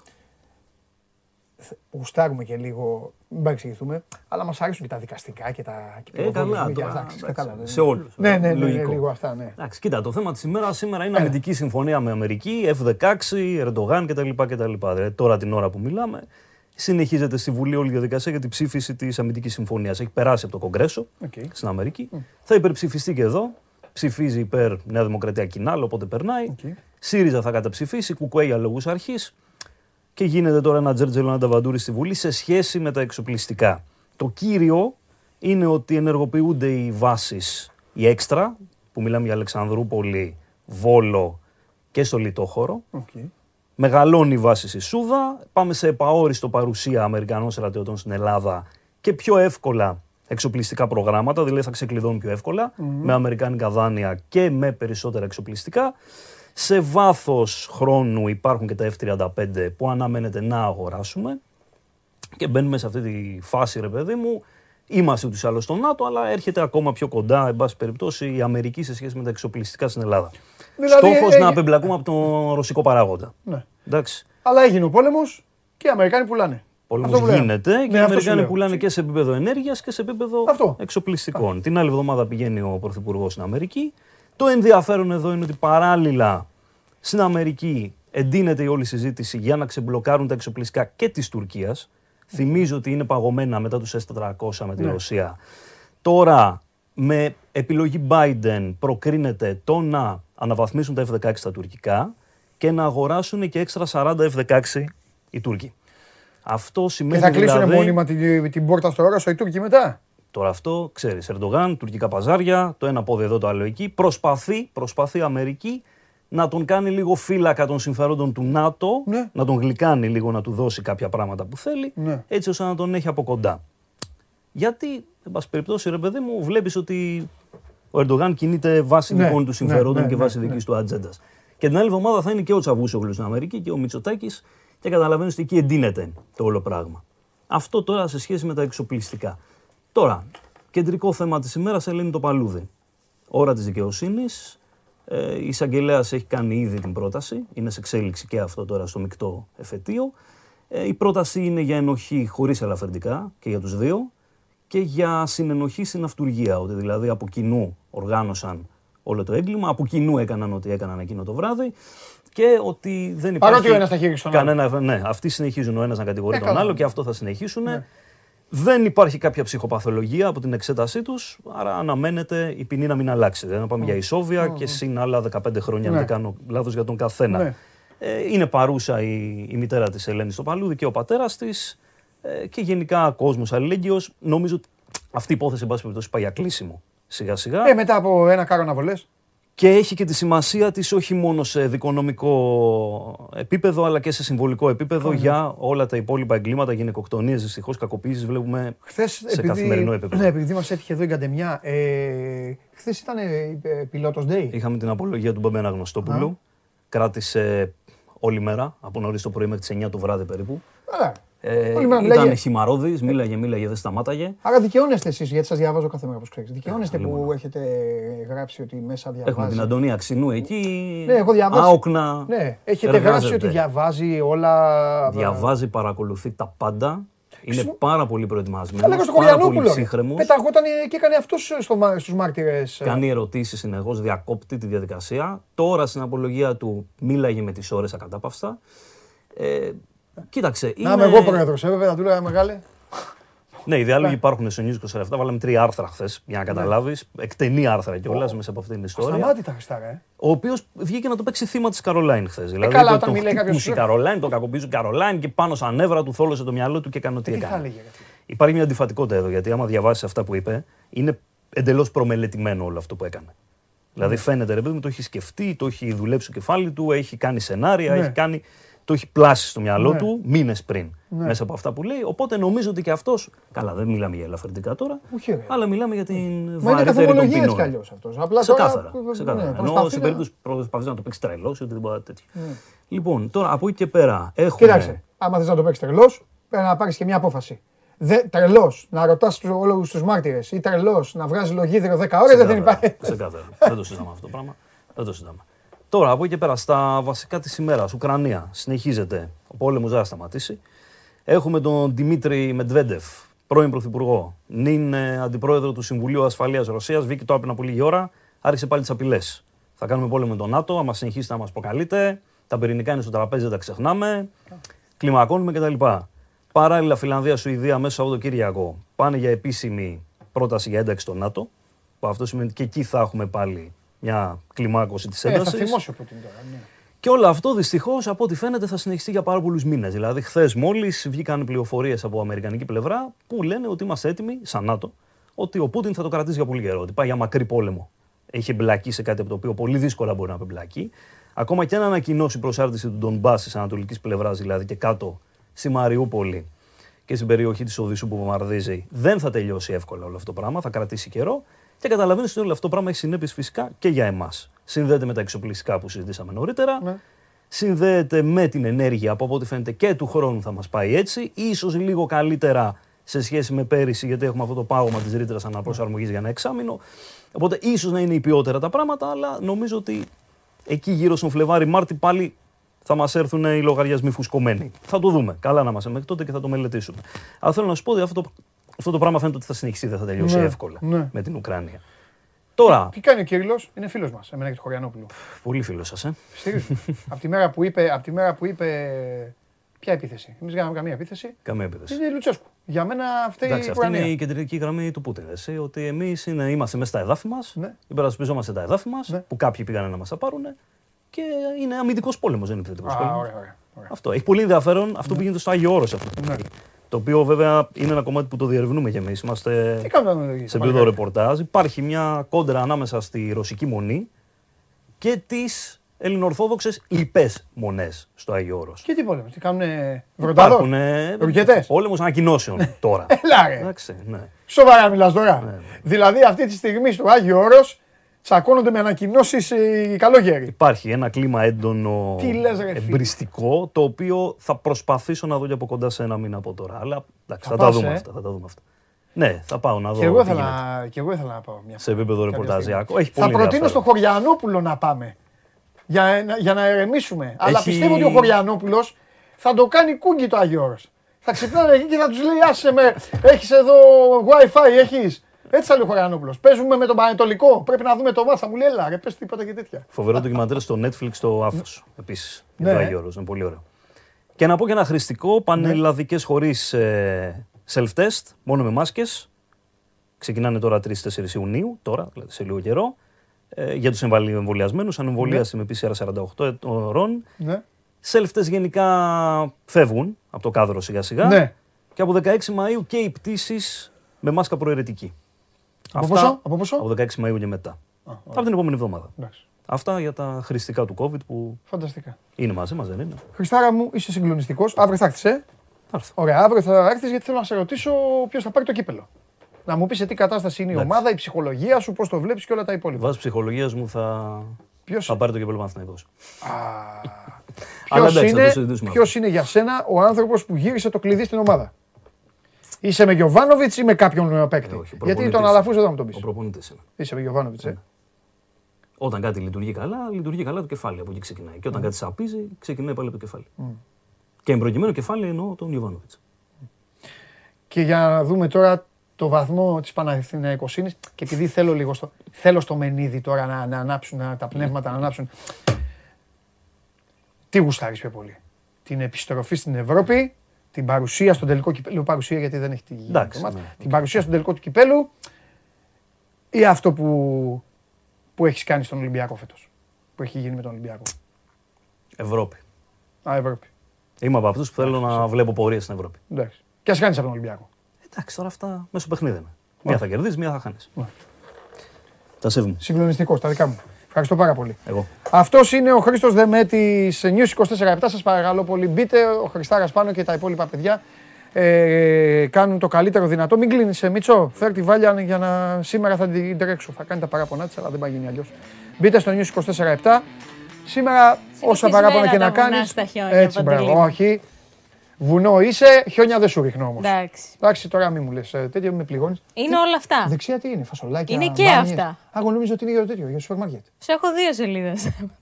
Αφού λέει Real Madrid. Έλα και πάμε, τι κάνεις; καλά είμαι Πώς εσύ; είσαι; Όλα καλά. Ωραία. Μην Τρομερή. αγχώνεσαι. Γιατί, τρομερή; Καλανόλευκη. Ναι, Θαλασσόλευκη. Θαλασσόλευκη. εντάξει, καλά είναι. ναι. Κοίτα, ήθελα πολύ καιρό να το βάλω αυτό το σακάκι στην Ντύθηκες. εκπομπή. Μα τι την ντύθηκες. Δεν είμαι όμως. Το ξέρω. Ε, Αυτό με είπα. αφορμή το, το Χάρλαντ είπα να βάλω και εγώ τα μπλε. Αλλά καμία σχέση, όχι. εντάξει. Αλλά. Την άλλη φορά θα Δύο έρθω- βαθμούς της σήμερα. Άρα με, την επόμενη φορά θα έρθω με κόκκινο σακάκι για τη Λίβερπουλ. Σωστά; Ναι, καλό τι κουστάρεις. Εντάξει. Άρα εσύ, ωραία. δεν το, εσύ είχα ξεχάσει, γιατί και εγώ ήμασταν με τη δουλειά και με τα τρεξίματα και αυτά. Είδα το βίντεο που την ακολούθησες, χωρίς ήχο. Της έχεις πει seriously now. Δηλαδή της έχεις πει σοβαρά τώρα. Πες μου να μου πεις κάτι. Δεν το, έχω, δεν το έχω ακούσει. Τη το έχεις πει με πέσιμο; Θα σε αποθεώσω αν τη το έχεις πει με πέσιμο. Δηλαδή, ρε Κοίτα. παιδί μου, τη το έχεις πει στο στυλ. Ε, Ήμουνα σίγουρη Βάλια, ότι κάποια άκου, στιγμή άκου. θα ερχόταν μπροστά. αυτό. Βάλια, δώσε μου λίγο το, δώσε μου λίγο το τετράδιο. Όχι, δεν στο δίνω. Καλά, σοβαρά τώρα. Τη το έχεις πει έτσι; Λοιπόν, Αν τη το έχεις πει έτσι, γονατίζω. ήταν, Seriously now. ήταν και δεν ήταν. Ξέρεις τι, ακούστηκε πολύ ψωνίστικο αυτό το seriously now. Από την πλευρά σου. Από την πλευρά μου. Ότι Γιατί; σε φας ποια είναι αυτή τώρα που και καλά... Αυτό το βίντεο γιατί δεν το έχουμε παίξει στην εκπομπή όταν έχει τη βαλιά. Έτσι, να ξεφτυλιστούμε, να ξεφτυλίσουμε τη Που βάρδια. θέλ- μπορούμε να το παίξουμε τώρα. Δεν με νοιάζει, ε, το, πέ- θα κάτσουμε όση ώρα θέλουμε. Θέλω να παίξουμε αυτό το βίντεο. Ε, αίμα, αίμα, βάλια, παντελής. Παντελή σε ρόλο εδώ να δικάσουμε Πάντω λίγο. το περίμενα ότι κάποια στιγμή θα, θα το έφερνες. Δεν Όχι ήταν. ρε τώρα μου ήρθε ρε, το είχα Θα ξεχάσει. σου πω. Ήταν αυθόρμητη αντίδραση Ναι. εκείνη την ώρα. Ναι. Καλός ή κακός, Ναι. δεν έχω ξανακυνηγήσει από πίσω χολ, χολιγουντιανή στάρ. Ε, κοριτσάρα μου, Ωραία. καλά είναι, ναι. Έχω κυνηγήσει παίκτες στον Ατάλο. ναι. Οι περισσότεροι Ναι. δεν είναι τόσο δύσκολοι στο να μιλήσουν. Όχι, μόνο και είναι και ευγενική. Και να Είναι αρνηθούν, και... θα Καλά, σταματούν και να η πούνε Emma ευχαριστώ Stone πολύ, ήταν όχι. ευγενική, Α, χαμογελαστή και τα σχετικά. Δεν έχω παράπονο. Ναι. Αλλά ουσιαστικά ήταν η πρώτη χιλόπιτα που φάγα. Λοιπόν, ε, παρακαλώ πολύ μην το ξεκινήσετε, γιατί δε- θέλω να βάλετε ήχο κανονικά από την αρχή. Δεν έχω ακούσει τίποτα. Δεν Μόνο πειράζει. έχω δει λίγο και θα, θα σας αποδείξω πριν το ξεκινήσετε ότι έχω δει, για να μην νομίζει ο- η Βάλια ότι την κοροϊδεύω. Θέλω να τοποθετηθώ για αυτή την κυρία, η οποία κάνει screen στη Βάλια. Κάνει τι, Η κα- κολλητή της, Για φίλη να της, δείτε τι ότι, ήταν. ότι το έχω δει. Από, ε, φίλοι, ε, φίλοι από την Ελλάδα ή φίλοι. η- Ελληνοαμερικανίδα Άμα- ακουγόταν, γιατί είχε προφορά στα ελληνικά της. Φίλη της Εμαστό. Προφορά ελληνό τέτοιο; That's right και τέτοια; Ε, προφορά αμερικάνικη Ναι. στα ελληνικά της. Ναι. Θα δούμε την εκπομπή και τέτοια. Κάπως έτσι. Τι ναι. λέω. Ε, άμα το ακούσει, θα Για καταλάβεις. πάμε. Πάω εγώ έτσι αμέριμνη. Ζητάω ήχο τίποτα. Λες και είπα.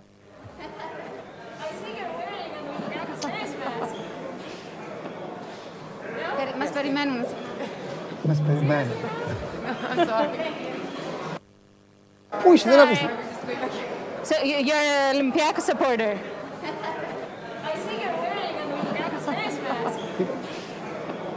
Τέλος πάντων. Περι- Μας περιμένουν. Να- Λοιπόν, Περίμενε, περίμενε. εγώ το άκουσα. Περίμενε, περίμενε. Ξέρω και πότε το λέω βασικά. Και εγώ το άκουσα. Θα πω κάτι. Μπράβο στη Βάλια. Ευχαριστώ, Παντελή, ο μόνος που το λέει. Όχι, μπράβο. Αλλά Όχι, όχι, όχι. όχι. Ξέρεις τι. Θα σας πω γιατί μπράβο στη Βάλια. Γιατί, την, ε, γιατί το βάλε στον κολάκι σου. Γιατί κατάλαβε, κατάλαβε τη, κατάλαβε μην πούμε τώρα τη λέξη και γύρισε και σου ζήτησε συγγνώμη. Το καταλαβες; Με το που της κατάλαβα. λες Σύριος Λινάου, γύρι... τι ψωνίστικο κορίτσι μου, καλά είπες. Πάει, οι άλλοι μας περιμένει λέει, το αυτοκίνητο. Έλα, ρε, σε περιμένει ο δοντοτός να πας καλάβρητα. Βάλ το Όχι, πάλι. ήταν στο Ω, ημίχρονο. δεν τα έχω δει Ήταν, αυτά. ήταν στο ημίχρονο. Δεν τα έχω δει αυτά, Βάλια μου. Για πού πάει να φάει; Ήταν στο ημίχρονο με, ε, So όταν you're ξεκινάει για το an δεύτερο Olympiacos μισό supporter. και την κυνηγάγαμε με τον Πανάγο. Περι- Μας περιμένουν. Εντάξει, μου είπες. ε, Οι άλλοι μα περιμένουν. Ρε. Λες και. Ρε, εντάξει, την πήρες στη Εντάξει, δημοσιότητά ήτανε- σου στο YouTube. Όχι, όχι, βάλια εγώ είμαι εδώ. Ήταν μην και με φοβάσαι. το λάνθιμο εκεί πέρα. Μπορεί να τις, Και- τις περίμενε ο λάνθιμος. Και πού πάνε στο Μέτς να κάνουν σουτάκια στο Όχι, παγκράτη. πηγαίνανε να Τι; καθίσουν για το δεύτερο μισό. Αφού φεύγουν, έξω δεν πάνε. με- Όχι, μέσα πάνε. ήταν από την Α, αίθουσα, από εδώ το είναι χώρο στα των VIP. VIP, πηγαίνουν προς το... Ναι. προς το γήπεδο μέσα. Και οι άλλοι λέει μας περιμένουν. Ποιος σε περιμένει, ο Ντόρσεϊ; Ποιος σε περιμένει, ο Μουσταφά Φαλ. Μας δουλεύεις. Πήγε η κοπέλα να κάνει τη δουλειά. Ε, βαλιά. Ευχαριστώ, Παντελή. Είσαι ο Βάλια- μόνος που το λέει. Βάλια φοβερή και στηρίζω και το Sirius Λινάου. Βέβαια. Και το κατάλαβε και είπα I'm sorry. Εντάξει, Άσε ρε κοίτα, τώρα. όχι, δεν, το Άλλα είπαμε, τώρα, δεν το μωρέ. είπαμε ύφος. Ήταν απλά μια αυθόρμητη Δεν αντίδραση. περίμενε, δεν κατάλαβα γιατί σου είπε κανείς κάτι. Όχι, εντάξει, κοίτα, Τι; έχω ακούσει αρκετά σχόλια. Δεν πειράζει. ότι- Δεν εντάξει, πειράζει, Δεν ναι. πειράζει. Έχουν πλάκα πάντα. Δεν πειράζει. Μπράβο, Βάλια, 9 Ευχαριστώ. σήμερα. Μην μου πεις τίποτα. Δεν Ευχαριστώ. θέλω να πεις τίποτα. Τι άλλο, θες να συζητήσουμε; Τίποτα μην βάλουμε. Αυτό φτάνει. Έκανα εγώ σήμερα social. Γιατί social είναι και αυτό; Άκου ρε. Άκου ρε, λέει, μας Εντάξει, όχι, περιμένουν. ξέρεις τι. Απλά θέλαμε, ξέρω εγώ, ένα, ένα οτιδήποτε. Ένα μ, μ, αρέσει η ατμόσφαιρα στο γήπεδο. Θέλαμε ένα οτιδήποτε. Κόκκιτσι μου τη δουλειά σου Ε, κοίταξε, έκανες. την Ούτε είδα με ενόχλησες, τη- έκανες. με Την τη είδες. μάσκα του Μπράβο, Ολυμπιακού, Ναι, ω, πολύ κυρία. καλά. Πολύ καλά έκανες. Και τι, Εντάξει, η ευγενικότητα φάγαμε- τι σου. Φάγαμε πόρτα. Εντάξει, και η Emma Stone ευγενική ήταν. Ναι, και γέλαγε. Δεν έχω παράπονο. Γέλαγε. Αν είναι Και δυνατόν. εσύ τι ρωτάς τώρα αν είναι Ολυμπιακός. Πες, εσύ είσαι Λίβερπουλ. να πει κανένα τέτοιο να δεις τι θα έλεγε το Ε, στόμα. μου. εντάξει, συγγνώμη. Στο σεφ πήγε, Ε, ναι, μάσκα δίκιο. Ολυμπιακού Δίκιο, φόραγε, δίκιο. πανηγύριζε στα καλάθια του Walkup. Τι Δίκιο να έχεις. τη ρώτα. Δίκιο έχεις. Καλά, μπορεί να ρώτησε να είπε με ποιους είμαστε. Με τους ε, κόκκινους. Πο- Θα καλά, τη είπαν ναι, και οι πολύ δύο τα πιθανό. ίδια. Να, θα έλεγε κόκκινη ή άσπρη. Θα τη είπαν red. Πολύ πιθανό. Έβαλε, ναι.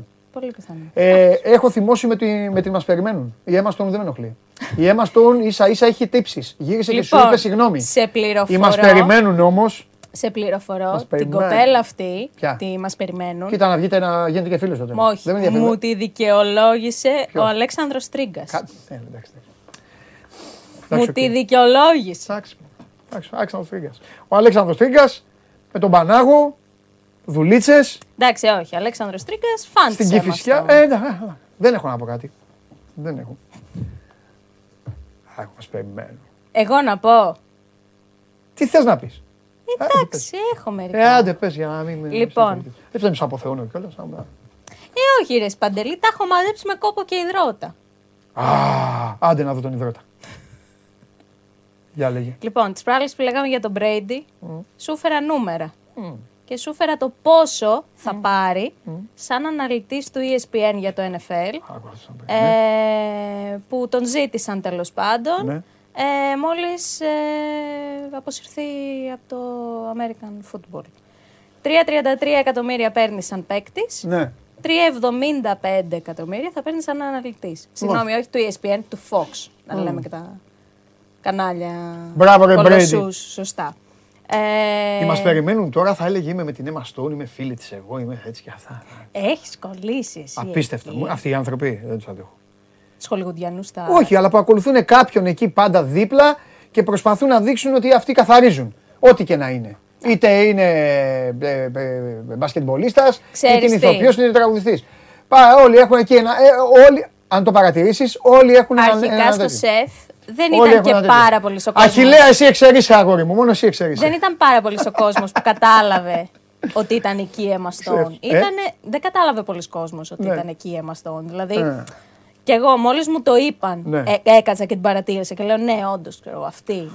Τέλος πάντων, έλα, πάμε. Πάμε γιατί δεν θα ξεκολλήσω. Ναι, ναι, και συ- τίποτα άλλο. Βράζει η Θεσσαλονίκη και ο Πειραιάς. Πάμε και περιμένουμε Βράζουν. εδώ. Λοιπόν, Ναι, βράζουν. ε, θέλω να σου δείξω ένα άλλο έτσι ρηψοκίνδυνο πραγματάκι. Αμέ. Ε, με κάτι πασούλες στον αέρα.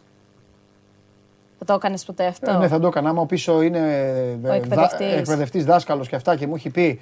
Φύγει ότι- μπάλα. Και μου έχει πει ότι δεν θα πάθουμε πρόβλημα. Γιατί αν παθαίναμε πρόβλημα, μέχρι να σκάσουμε κάτω και να συγχωρεθούμε, θα τον είχα σκοτώσει στα μπουκέτα. Εκεί. Οπότε θα το έκανα. Ωραία, μπράβο. Ε, τώρα πόσες θα έκανα δεν ξέρω. Λοιπόν. Αυτό. Ωραίο είναι. Πάμε σε κάτι άλλο. Λοιπόν, μπορεί ο Μπεν Σίμονς Ναι. Τελείωνε γιατί μας περιμένουν. κανονικά να μην αγωνίστηκε στους Nets, Ναι. αλλά αγωνίστηκε έμεσα. Και ε, σου έχω φέρει τα νούμερά του από τη στιγμή που πήγε στους Nets. Ναι. Θέλω να τα δεις.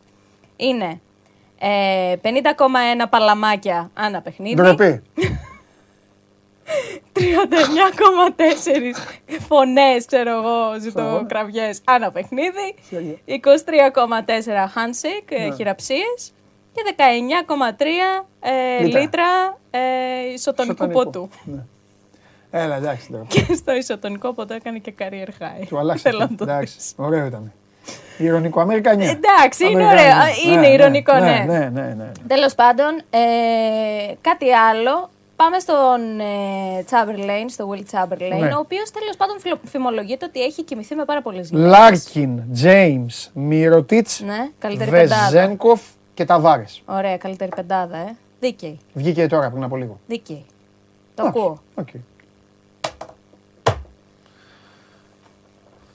Τι; Όσοι, είδα, όσοι είδαν χθες το live στο Instagram, κατάλαβαν. Συνέχισε. Εγώ το είδα λίγο ανά διαστήματα. Σκέφτηκα να σου πατήσω Συνέχισε, να συνέχισε, πω. συνέχισε, Τέλος συνέχισε, πάντων. συνέχισε, πάμε στο ναι, επόμενο, πάμε στο ε, επόμενο. πάμε στον Τσάμπερλεϊν. ο οποίο φημολογείται ότι έχει Ναι, κοιμηθεί. έχεις αυτιά και με ακούς. Πάμε, συνέχισε. Γιατί είναι κα- και κάποιοι που δεν είδαν το Instagram. Πάμε. Οκ. Φημολογείται ότι έχει κοιμηθεί με πάρα πολλές γυναίκες. Ε, ίσως μία από αυτές είναι και η μητέρα του Otto Porter, των Warriors. Θέλω να δεις λίγο τη, τη σύγκριση ανάμεσα στους δύο. Τι κάνεις, Ρε Δεν Ελένη; μοιάζουνε. Ρε τρισάθλια. βρε. Συγγνώμη, όχι μητέρα, Γιαγιά. η γιαγιά, εντάξει, είναι καμία σχέση. Ναι. Είναι Ναι. πολλά τα χρόνια διαφορά. Ναι, Ίδιοι δεν είναι. ναι. Τέλειο. Εντάξει. Θα μπορούσε. Ελεηνότητα, δεν μιλάω. Θα μπορούσε. Ναι, εντάξει. Σήμερα έχω έρθει με όρεξη για, Ναι. για τρόλ. Ναι. Και Ωραίο, με, και, ωραίο. με, και με τσουχτερέ τέτοιες. Εντάξει, μια Με, χαρά. με φοβερά υπονοούμενα. Το έβλεπα Ναι. ε, και λέω, μ' άρεσε, ωραία. Πάμε, πάμε. Καλό. Παρακάτω. Ε, μ, συντριβή για τους Warriors τα ξημερώματα σήμερα. Ναι. Ε, Τέλος πάντων, ο Κάρι είχε κάνει μεγάλες δηλώσεις, θα τους διαλύσουμε και μάλιστα Θα είχε δείξεις φέρει- βίντεο ή φωτογραφία; Ε, θα, στείλω, θα στείλω, θα δείξω βίντεο. Είναι ο λόγος που σας είπα στην αρχή ότι από σήμερα μέσα στην καρδιά μου παίρνει ένα χώρο και ο Draymond Green. Α, Είπα θα το πω με τον καβαλιαράτο, αλλά δεν ήξερα ότι θα το έφερνες. Ναι, το Ναι, έφερα. ρε φίλε, να, να σου πω Το γιατί. έφερα. Θα σου πω γιατί μόλις πεις την ιστορία και το δείξεις.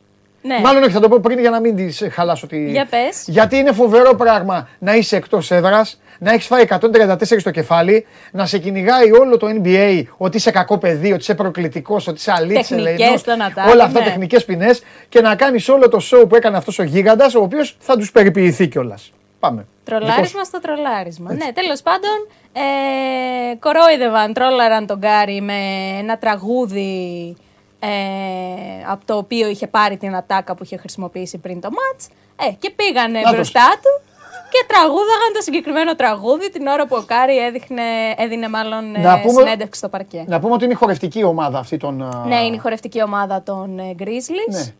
Και το Εντάξει. κάνουν για τον Κάρι. Εσείς όμως δείτε το Θεό τον Draymond Green. Εντάξει, απαντάει στο Το είπα. τρολάρισμα με τρολάρισμα. Ναι, ρε. Αυτή είναι η μαγιά. Φοβερός. Ναι, ρε. Αυτή είναι η μαγιά. Και κάτι τελευταίο, Ναι. λοιπόν.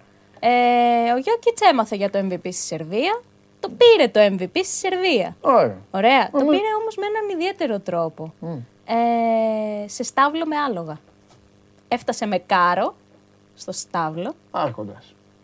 Τέλος πάντων, τον περίμεναν πολλοί φίλοι και άνθρωποι των Nuggets. Δεν μπορεί να το καβαλήσει κανονικά. Είδατε λόγω του. Ε, που- Τη οματοδομή, εντάξει. ναι. Στο πλάι, ναι. Ε, και τέλος πάντων... Όπως οι γιαγιάδες στη Βέσπα παλιά. Έτσι το είχα βάλει. Περίπου, ναι. Και τέλος πάντων είναι, οι άνθρωποι των Nuggets του έδωσαν εκεί πέρα το βραβείο του MVP Ναι. μέσα σε άχυρα, άλογα, στάβλους, ούτε κοστούμια ούτε τίποτα, ένα μπλουζάκι, ένα σορτσάκι. Αυτά. Φανταστική. Ε, είχαμε σήμερα Emma Stone. Σε αποθέωσα. Εντάξει, δεν έχω παράπονο. Πάρε ότι μου ρίξε το, το, το, το ακόντιο στην καρδιά. Γιατί; Α, με το, το ακούω. Υπάρχουν κάποιες νέο, νέο εκφράσεις. Α, που δεν σ' αρέσουν. Δεν τις αντέχω. Ή που λέει Μία από κάποιος- αυτές είναι το ακούω. Ωραία. Το- το- το- το σχέ- Ή όπω λένε, τα έλεγα χθε. Όπω λέει ο άλλο. Ναι, ε, εντάξει. Θα πάει αύριο και θα το κάνει το ραντεβού. Η αλήθεια είναι. Ναι. Εντάξει, αυτό Αυτά δεν είναι. τα καινούργια δεν μπορώ. Όχι, αυτό δεν είναι καινούριο. Αυτό είναι και λίγο θέμα. Όχι, άλλο να πει. Συντακτικό. Συντακτικό, άλλο να πει. να μου πει. Να σου πω κάτι. Η αλήθεια Γουστάρεις είναι. να πάμε να φάμε ε, ε, ε, ε, παϊδάκια. Και να σου Ναι. πω, η αλήθεια είναι Αυτό. ότι έφαγα χθες Ωραία. και δεν γουστάρω. Αλλά το, πλέον κάποιοι το βάζουν στο τέλος. Η αλήθεια είναι. Ναι. Παρατήρησε το. Ω, το, ναι, το Ναι, ξέρω. από- το ξέρω. Αλλά το ακούω. Το ακούω, το λέω που και που. Το λέω. Ναι, Εντάξει. εγώ να μην Με τα ακούω. συγχωρείς. Φιλιά. Εντάξει. Γεια σου βάλια μου. Άντε, γεια. Βά σου βάλια μου. Καθάρισα εγώ να ξέρεις. Με την αίμα και την ε, μας περιμένουν. Ουχ, ουχ, ουχ, ουχ. Ωραία χαλαρώσαμε. Καλά περάσαμε. Τώρα ελπίζω να έχει τα άντερα ο Χαλιάπας, να τον πάρει μονότερμα και να μου δώσει και εμένα ένα λεπτό να απολαύσω. Πάμε.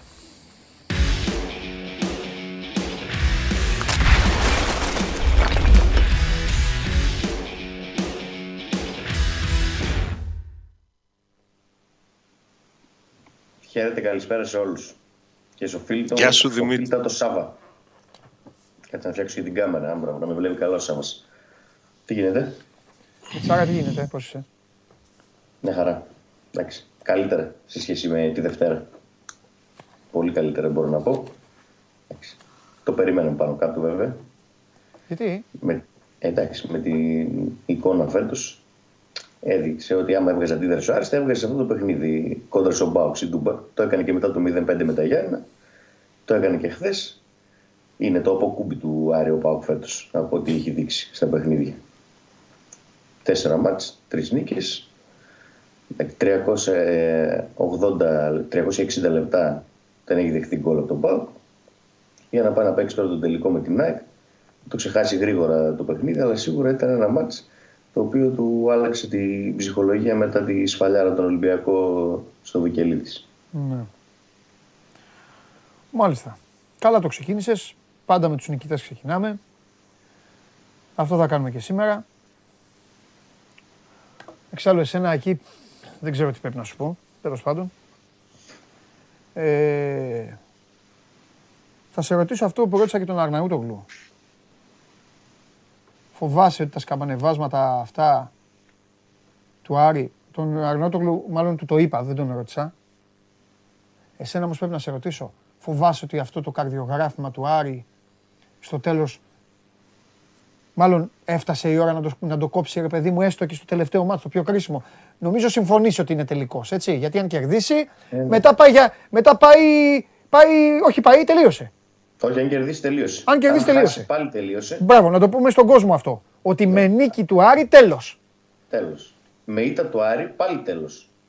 Και με ήττα του Παιδιά, Άρη πάλι τέλος. Σωστά. Εκτός αν αυτοκτονήσει ο Παναθηναϊκός και κάνει 0 στα 2, χάσει και τα δύο παιχνίδια από πάση Ναι, ναι. ε, και πάω και χάσει και το κύπελο μετά που μπαίνουμε σε περίεργα μονοπάτια. Ναι. Οπότε είναι Πραγματικός τελικός. Ναι. Νικάει ο Άρης, μένει, μπαίνει Ευρώπη και μένει εκτός η ΑΕΚ. Χάνει ο Άρης, μπαίνει Ευρώπη η ΑΕΚ, ε, μένει εκτός ο Άρης. Ναι. Με ισοπαλία θα έχει το πάνω χέρι ο Άρης γιατί θα πάει να παίξει στα Γιάννα και αν κερδίσει θα μπει στη τετράδα και θα πάρει ευρωπαϊκό ειστήριο ανεξαρτήτως αποτελέσματος Ναι. στο, ΑΕΚ- στο ΑΕΚ Ολυμπιακός. Ναι. Για λέγε. Σίγουρα πηγαίνει για, για νίκη το Σάββατο. Εντάξει, μετά το χθεσινό κιόλας και είχε οριστεί και γενική είσοδος 15 ευρώ ε, από τη Δευτέρα στο παιχνίδι με την ΑΕΚ γιατί θέλησε η ΠαΕ λίγο να γλυκάνει τον κόσμο μετά τη σφαλιάρα από τον Ολυμπιακό που δεν είχε και τόσο πολύ κόσμο το γήπεδο γιατί ήταν ακριβά τα εισιτήρια. Όρισε γενική είσοδο. Χθες κέρδισε και στην Τούμπα ο Άρης. Ε, αναμένεται να μην πέφτει καρφίτσα ε, το Σάββατο στο Βικελίδη. Θα έχει sold out σίγουρα, γεμάτο το γήπεδο. Ε, εντάξει, αυτό το καρδιογράφημα που λες και εσύ δεν έχει βοηθήσει καθόλου και δεν κόβεται, λέω Ναι. εγώ, όταν είναι, είναι στο DNA της ομάδας, Ναι. ειδικά τη φετινή σεζόν, αλλά και γενικότερα τα τελευταία χρόνια. Ε, μόνο πέρσι ίσως ήταν λίγο πιο σταθερός από άλλες ε, χρόνιες. Αλλά στο μάτς ε, με την ΑΕΚ ε, νομίζω ότι αν εμφανιστεί με το ίδιο πάθος που εμφανίστηκε και χθες στην Τούμπα, δύσκολα να χάσει. Πολύ δύσκολα να χάσει. Γιατί αυτό το, αυτή η αλλαγή ψυχολογίας από το μάτς με τον Ολυμπιακό στο μάτς με τον Μπάου δεν ξέρω πώς εξηγείται. Ε, έδειξε ότι στο μάτς με τον Ολυμπιακό η ομάδα ήταν ε, εντελώς απροετοίμαστη. Δηλαδή. Ε, και μετά που σφίχτηκαν λίγο τα λουριά, μετά από μερικές ώρες που πήγε ο Καρυπίδης σε Ορίσιο, που μίλησε με, και με τον προπονητή, που επιτέλους προσπάθησε να παίξει κάπως όπως έπαιζε και πριν ε, ο Άρης με τον Μάτζιο. Είδαμε τον Περτόγλη ας πούμε, που ήταν κομμένος, τελειωμένος, δεν έπαιζε ποτέ να παίζει βασικός. Ε, άλλαξε λίγο και το κλίμα και με τις επιλογές και με την ψυχολογία ε, και σου είπα ότι ήταν σημαντικό ε, που ο Άρης το γύρισε στην Τούμπα ε, το κλίμα και για τον κόσμο του γιατί ο κόσμος ήταν πάρα πολύ δυσαρεστημένος ε, μετά ε, το μάτς με τον Ολυμπιακό και χθες μετά το διπλό στην Τούμπα που έδειξε ότι είναι ανώτερος στη φετινή σεζόν, ε, τουλάχιστον στα μεταξύ τους παιχνίδια, ότι τον έχει του χεριού του τον Μπάου και τον κέρδισε ακόμη μια φορά, ότι του έδωσε ψυχολογία και του κόσμου του για, να, για το Σάββατο για να πάει στο τελικό, να γεμίσει το γήπεδο ε, με την ΑΕΚ. Ρε Δημήτρη, δεν ξέρεις απλά τι γίνεται. Ε, το σκεφτόμουν. Ο Άρης από, πέ- από πέρυσι έχει ανεβάσει επίπεδο. Συγκριτικά με τον εαυτό του το λέω. Άσους άλλους όλους στην άκρη. Και έχουν αλλάξει και οι εποχές, οι ρημάδες, οι εποχές. Δηλαδή κάποτε αν έλεγες σε έναν Αριανό ότι θα παίξει με τον Μπάοκ τέσσερα παιχνίδια, δεν θα φας γκολ και στα τρία θα τον κερδίσεις και θα του κάνεις και πλάκα στο τελευταίο, γιατί χθες του κάνει και πλάκα, θα τα πούμε μετά με τον κύριο. Θα σου έλεγε ο Αριανός, γουστάρω, μένω τρία μερό νύχτα ξύπνιος να το ζήσω, να πηγαίνω στη δουλειά μου, να μην έχουν μούτρα, να κυκλοφορεί ο Τζιομπάνογλου με σακούλα στο κεφάλι και δύο τρύπες ίσα ίσα για να βλέπει. Θα σου λέγε τέτοια. Οι εποχές έχουν αλλάξει όμως. Δηλαδή, άμα χάσει τώρα ο Άρης από την ΑΕΚ, θα του έχει μείνει αυτό το πράγμα. Ναι, Α, αυτό ένας Αριανός δεν μπορεί να πάει στην παραλία το καλοκαίρι να λέει αυτό στο δίπλα του, στο φίλο του και να είναι εντάξει, καταλαβες. Εννοείται. 100%. Εντάξει, το ότι κέρδισε και, και πέρσι στην κανονική διάρκεια ένα παιχνίδι το κέρδισε, Ναι. ένα ισοπαλία. Ε, πρόπερσι πάλι ε, ένα, μια νίκη, μια ισοπαλία. Γενικότερα τα τελευταία χρόνια ο Άρης τον έχει τον Πάοκ. Δηλαδή τον κερδίζει και στα κρίσιμα τα παιχνίδια ε, και στην Τούμπα ε, παίρνει αποτελέσματα και φέτος αυτό έχει αποδειχθεί περισσότερο από κάθε άλλη φορά. Αλλά άμα δεν επιτευχθεί ο στόχος... Αλλά πέρυσι που είναι- έχασε στο Βικελίδη. Έχει χάσει Πέρυσι πέρυσι. έχασε στα play-off, ναι, έχασε στα play-off πέρυσι. Ε, αν δεν επιτευχθεί ο στόχος, δεν έχει να λέει τώρα αυτό. Τρεις νίκες σε τέσσερα μάτια και δεν δέχτηκε γκολ. Ε, και, και άμα βγεις πέμπτος και δεν πάει Ευρώπη και έχει και αποκλειστεί στους 8 του κυπέλου, τι θα έχει, αν θυμάται ε, την παράδοση και τα παιχνίδια που κέρδισε με τον Πάοκ. Το μόνο καλό που δημιουργείται σε αυτό είναι ότι έχει δείξει το τελευταίο, το τελευταίο χρονικό διάστημα στα παιχνίδια με τον Πάοκ ότι ο Άρης πλέον μπαίνει σαν να είναι αυτός ο οποίος είναι με καλύτερες πιθανότητες να κερδίσει τον τέρμι με τον Πάοκ. Πράγμα που δεν συνέβαινε πριν χρόνια. Ε, τα τελευταία χρόνια ο Άρης εμφανίζεται πιο δυνατός και πιο έτοιμος για τέτοια παιχνίδια. Ε, και το έδειξε και χθες. Ναι. Λοιπόν. Σε έχω αφήσει αμολυτό τον τελευταίο καιρό. Θα λείπω και, θα λείπω και στον τελικό και σε όλα αυτά. Τα έχεις κάνει ρόιδο. Δεν έχω ξαναδεί τέτοια ποδοσφαιρική συμπεριφορά ομάδας. Δύο μήνες, 14 παίκτες τα έδωσαν όλα, δούλεψαν στα κόκκινα. Υπήρχε μια εικόνα πολύ δυναμική. Υπήρχε όλη αυτή η ιστορία με το conference.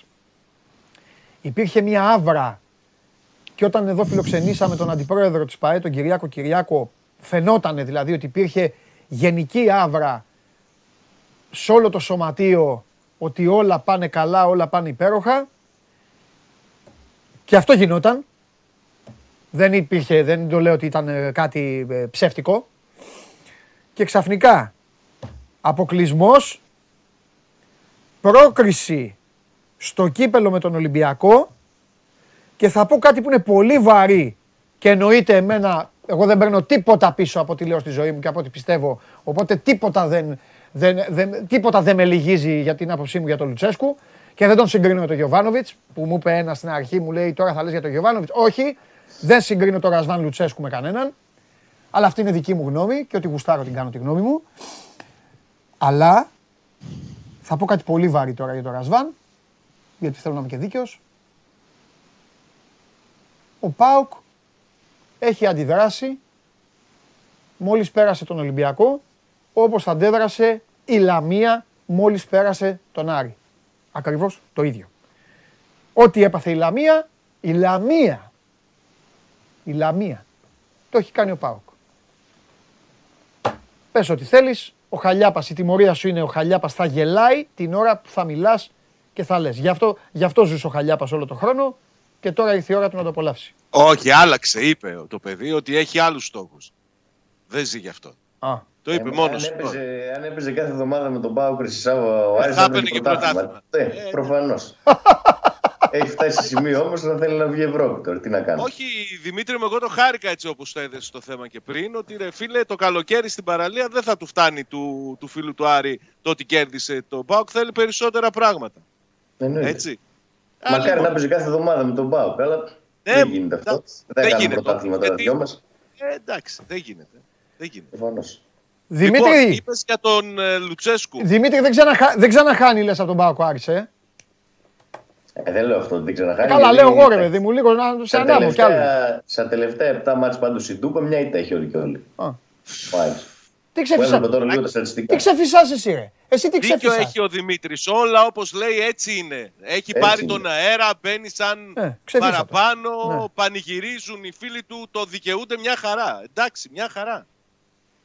Τι, το συζητάμε; Λέγε ρε Σάβα. Τώρα, για το... Κοίταξε, ο Πάοκ την πάτησε λες όπως η Λαμία. Αλλά ε, μόνος σου είπες ότι ήταν δύο μήνες με 14 παίκτες στα κόκκινα και κάποια στιγμή από αυτούς τους 14 παίκτες του μείνανε οι μισοί και λιγότεροι. Και πάει να παίξει τώρα τα υπόλοιπα παιχνίδια με άλλους ποδοσφαιριστές Ναι, που δείχνουν ότι δεν αντέχουν. ναι. Δεν αντέχουν. Δεν είναι από τους παίκτες που τους δόθηκε η ευκαιρία και θα την αρπάξουν από τα μαλλιά και θα δείξουν ότι ξέρεις εμένα με αδίκησες που δεν με χρησιμοποιούσες. Δηλαδή ο Μουρκ δεν μπορεί να, να μην δικαιολογεί τώρα το γεγονός ότι κάποια στιγμή βρέθηκε πολύ μακριά από τις επιλογές του Ρασβάν Λουτσέσκου. Ο Τέιλορ δεν μπορεί να πει ότι ξέρεις εμένα με αδίκησες γιατί είχα να παίξω κανένα τρεις μήνες μετά το παιχνίδι με τον Ιωνικό. Κανείς δεν μπορεί να πει τίποτα. Το λάθος του Λουτσέσκου κατά την άποψή μου είναι ότι αυτή τη φορά όταν είδε ότι τα πράγματα δεν αλλάζουν με τίποτα επέμενε πάλι στην ίδια συνταγή. Το, την προηγούμενη φορά παρά τα ελλείμματα που είχε στο ρόστερ του προσπάθησε να αλλάξει τα πράγματα και με κινήσεις που έκανε και ο ίδιος.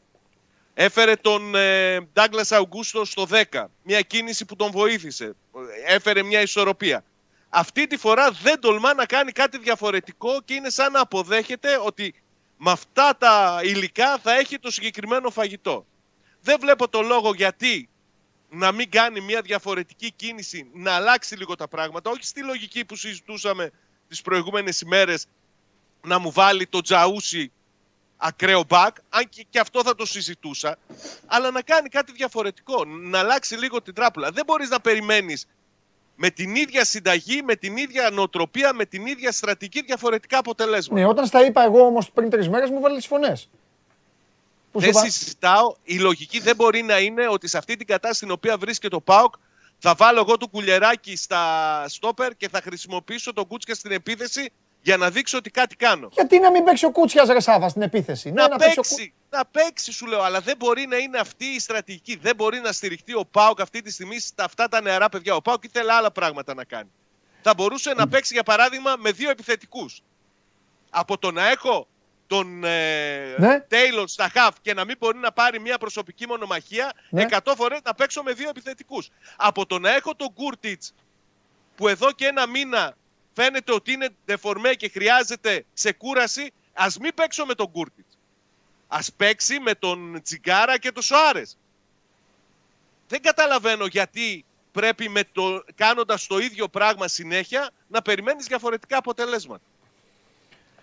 Είναι σαν να λέει ο Λουτσέσκο αυτή τη, τη στιγμή ότι αν δεν επιστρέψουν αυτοί που είναι τραυματίες, χαιρέτα μου τον πλάτανο. Δεν μπορώ να κάνω τίποτα. Αυτή είναι η εικόνα που βγάζει ο Πάοκ. Ότι αν δεν επιστρέψουν οι παίκτες που είναι σημαντικοί, που είναι βασικοί, δεν μπορεί να κάνει τίποτα. Και να σου πω και κάτι. Λέμε για παίκτες που δεν ήταν στα πλάνα και σε όλα αυτά. Ο Πάοκ έδωσε 3 εκατομμύρια για να φέρει το Μουρκ στην Ελλάδα. Και αν δεν μπορείς να υπολογίσεις έστω και ως εφεδρική λύση έναν ποδοσφαιριστή για τον οποίο έδωσε 3 εκατομμύρια, νομίζω ότι κάπου έχεις κάνει μεγάλο λάθος. Γιατί δεν μπορεί να τον υπολογίσει; Τον βάζει. Χθες είχε, χθες είχε όλο το τέρμα άδειο μπροστά του και έστειλε την μπάλα στη Και πού την 4. έστειλε, στη 4. Ναι. Ε, ναι, τι να περιμένεις. τι να πω. Σάβα γελάει ο Δημήτρης. Λοιπόν, να σου πω. Α γελάει ο Δημήτρης. Ο Δημήτρης μπορεί να γελάει, το δικαιούται σήμερα. Μπορεί όμως να μην γελάει 22 του μήνα. Εντάξει, Μπορεί. Θα περιμένει. Μάντι δεν είμαστε εμείς. Τι να Να κάνουμε. βλέπουμε 22. τη μεγάλη την εικόνα. Ναι, 22 Γιατί τι, Μαΐου. γιατί τι είναι ο Δημήτρης Παναθηναϊκός; Γιατί μπορεί Ε, ξημερώματα Παναθηναϊκός κάποιοι να είναι. πανηγυρίσουν στο λευκό πύργο, ρε φίλε. Παναθηναϊκός είναι το παιδί, ρε. Ε, δεν μπορεί. Α πανηγυρίζουν ρε Σάββα στο λευκό πύργο. Τι να κάνουμε δηλαδή. Εντάξει. Εμένα, εγώ σου Θα είπα και έρθει πριν. η- Ο Άρης η- αυτή τη η ώρα στιγμή της έχει δικαίωσης. όλα τα δίκαια με το μέρος του και μπορεί να πανηγυρίζει όσο περισσότερο μπορεί και με το δίκιο του και τον έχει κάνει τον Μπάουκ φέτος που βάρη τον έχει κάνει. Γκολ δεν, Δεν έχει φάει. πανηγυρίζει Τρεις καθόλου δίκε αυτή τη στιγμή. Αυτό σου λέω. Δεν πανηγυρίζει καθόλου. Έγινε αυτό πανηγυρίζει. που Γιατί να γίνεται μην πανηγυρίζει; χθες. Δεν ήταν ε, κάτι απίθανο αυτό που έγινε χθες. Έγινε αυτό που γίνεται όλη τη χρονιά. Δεν πανηγυρίζει. Το Σάββατο είναι το κρίσιμο μάτς για τον Άρη. Έτσι πρέπει. Άστο αυτό Μπράβο. που έγινε χθες. Αυτό Μπράβο, που έγινε έτσι. χθες, εντάξει. Τέσσερα Μαζί παιχνίδια. Ούτε γκολ έφαγε τώρα. Θα πανηγυρίσει γιατί κέρδισε μια ομάδα που στα προηγούμενα τρία δεν της είχε βάλει Δεν- γκολ. Α, να γεια σου. Έτσι, Ε. χαμηλά την μπάλα. Μπράβο. Τα αυτονόητα δεν τα πανηγυρίζουν. Τι να κάνουν. Το Σάββατο, αν κερδίσει όμως την ΑΕΚ και βγει στην Ευρώπη, θα πανηγυρίσει. Και θα Γιατί λέει, να πανηγυρίσει; έχουμε- Φυσικά και θα έχει κάνει έχουμε- και μεγάλη δύναμη. Και μετά έχουμε θα προετοιμαστεί για να περάσει το καλοκαίρι από τα προκριματικά. Ναι, έχουμε 59 βαθμούς θα πει. Πήραμε τους 10 με τον ΠΑΟΚ και τους 9 με Μπράβο. την ΑΕΚ. Τότε Έτσι. θα πει ναι. Είναι οι ομάδες που είμαστε στο ίδιο επίπεδο αυτή τη στιγμή και του κερδίζουμε συνέχεια. Τότε ναι, θα πανηγυρίσει. Το Σάββατο όμως. Το δικαιούται, το δικαιούται. Και το ευρωπαϊκό εισιτήριο δικαιούται και τις νίκες που έχει κάνει τις δικαιούται. Μια χαρά είναι. Μια χαρά. Σαβά, Πες μου. άμα ο Πάοκ χάσει τη, ο Σάβα. Φοβερό παιχνίδι είναι αυτό το μεταξύ του Ολυμπιακού Πάοκ. Πολύ παιχνιδάρα. Τέλος πάντων. Για πες. Εγώ θα παίξω κόρνερ. Θα το λέω από τώρα σε αυτό το μάτσο. Γιατί; Έτσι έχω. Έτσι. θα φτάνουνε. Η έμπνευση. Θα Όχι. φτάνουν στην περιοχή και οι δύο θα φτάνουν, δηλαδή θα φτάνουν. Μόνος τραυλοκοτσίε κάνουν. Θα διώχνουν αυτοί από εδώ από εκεί. Γκολ δεν βάζουν. Αυτό θα γίνει. Για πες. Τέλος πάντων. Αν χάσεις Ο το Ολυμπιακός, Σάββατο. ο Ολυμπιακός τώρα έχει... Ε, ε, τέλος πάντων. Έχει μια πίεση ρε παιδί μου μετά το χθεσινό. Έχει και απονομή, ετοιμάζει μια γιορτή. Ε, θα θέλουν, θα, θε- θα πρέπει να δείξει λίγο και αν υπάρχει και αξιοπρέπεια ποδοσφαιρική από προπονητές και ποδοσφαιριστές. Θα πρέπει κάτι να δώσουν και στον κόσμο τους εκεί. Αν χάσει ο Πάοκ λοιπόν Ναι, και κερδίσει ο Παναθηναϊκός στα Γιάννηνα, ναι. πάει δεύτερη θέση. Γιατί άμα Μη μου έχει πεις ένα τη παιχνίδι δεύτερο, στο τέλος. μη μου πεις τη δεύτερο ή τρίτος. Το ασπάζομαι. Εγώ αυτό το έχω πει πολύ καιρό πριν, αλλά από τη στιγμή που ο Πάοκ έχει βάλει ως στόχο τη δεύτερη θέση, δεν Ναι. έχει πάει και δεν έχει καμία σημασία.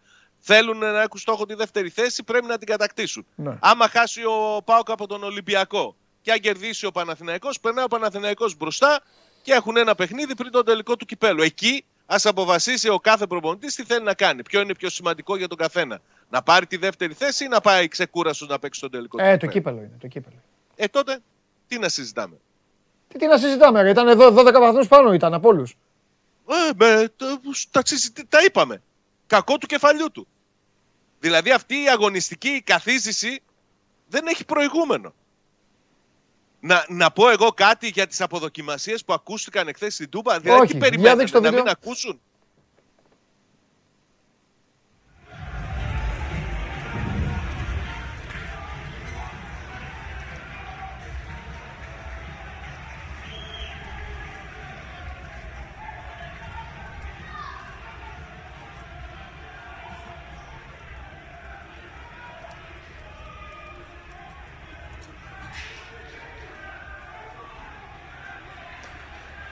Κάντα πλάνα, κάντα πλάνα. Ε, αφήστε τα για... Εδώ ο Λουτσέσκου εξηγεί, ε. Μιλάει όμως. Κοίταξε, ο Λουτσέσκο έκανε πολύ μεγάλη κίνηση.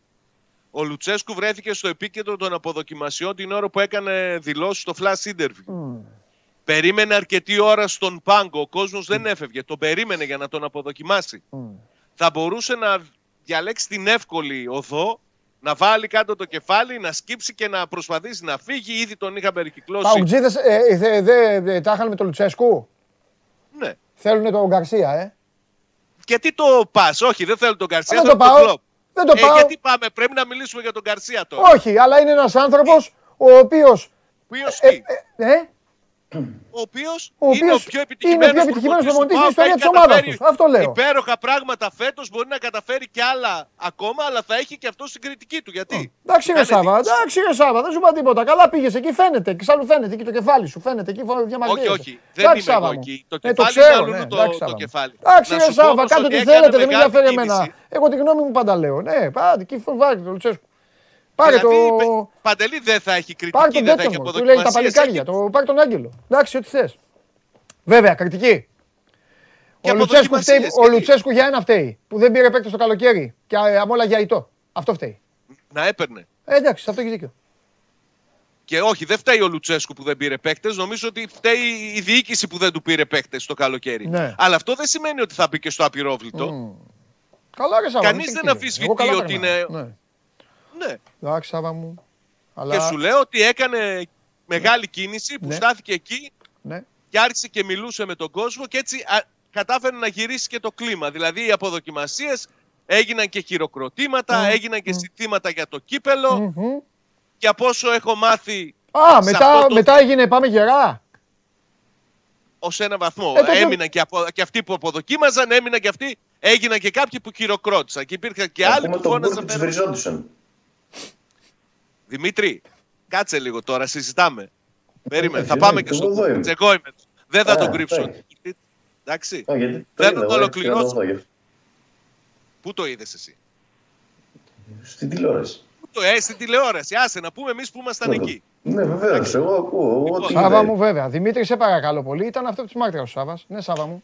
Λοιπόν, Δημήτρη, σε παρακαλώ. να Ναι. ολοκληρώσω για τον Ναι, ναι, Σάβα μου. Ναι. Λουτσέσκου. Βέβαια, βέβαια. ότι στη, σε ό,τι συζήτηση μπορεί να έγινε σε αυτές τις συνθήκες που παρακολουθούσατε πριν, ο Λουτσέσκου πάλι τους παίχτες του υπερασπίστηκε. Ότι δεν πρέπει να αποδοκιμάζονται, ότι υπάρχουμε, έχουμε προβλήματα, ότι είναι δύσκολο, ότι προσπαθούμε και όλα αυτά. Τώρα, για τον Κούρτιτς. Ναι. Ο Κούρτιτς, τελειώνοντας το παιχνίδι, έμεινε τελευταίος στο γήπεδο μαζί με τον Ίγκασον και τον... α, μαζί με τον Ίγκασον Ναι. και τον ε, Ζήφκοβιτς που βγήκε από τον πάγκο και πήγαινε εκεί για να τους πει πάμε γερά. Α, πέρασε και πριν από εκεί και ο Τσόλακ που πήγαινε και τους έλεγε άντε πάμε μέσα. Έμειναν δύο τελευταίοι με ασπρόμαυρε φανέλες στο γήπεδο. Όποιοι και να ήταν κατά την άποψή μου θα α, γιουχάρονταν, θα αποδοκιμάζονταν γιατί εκεί την ώρα αποδοκίμαζαν όλο τον κόσμο. Ε, άρχισε ο Κούρτιτς να αντιδρά στη λογική ότι να κάνω χειρονομίες, μετά πείτε ό,τι θέλετε, με τέτοια πράγματα, να, να αντιδράσει στις αποδοκιμασίες που άκουγε. Ήταν εκεί ο Ζήφκο. Ο Ζήφκοβιτς πήγε, τον ηρέμησε, τον πήρε μέσα στα αποδητήρια, έφυγε. Ο Κούρτιτς δεν νομίζω ότι αποδοκιμάστηκε επειδή ήταν τόσο χάλια. Που ήταν χάλια, έτσι. Απλά ήταν αυτός που έμεινε πιο κοντά εκεί. Όλοι τα άκουγαν, δεν έπρεπε να αντιδράσει. Στη συνέχεια βγήκε και έκανε δηλώσεις. Είπε ότι άκουσε να του βρίζουν την οικογένειά του. Εγώ δεν ξέρω πώς θα μπορούσε αυτή τη συνθήκη να ακούσει κάποιον να του βρίζει την οικογένειά του στα αγγλικά, στα σλοβένικα ή οτιδήποτε.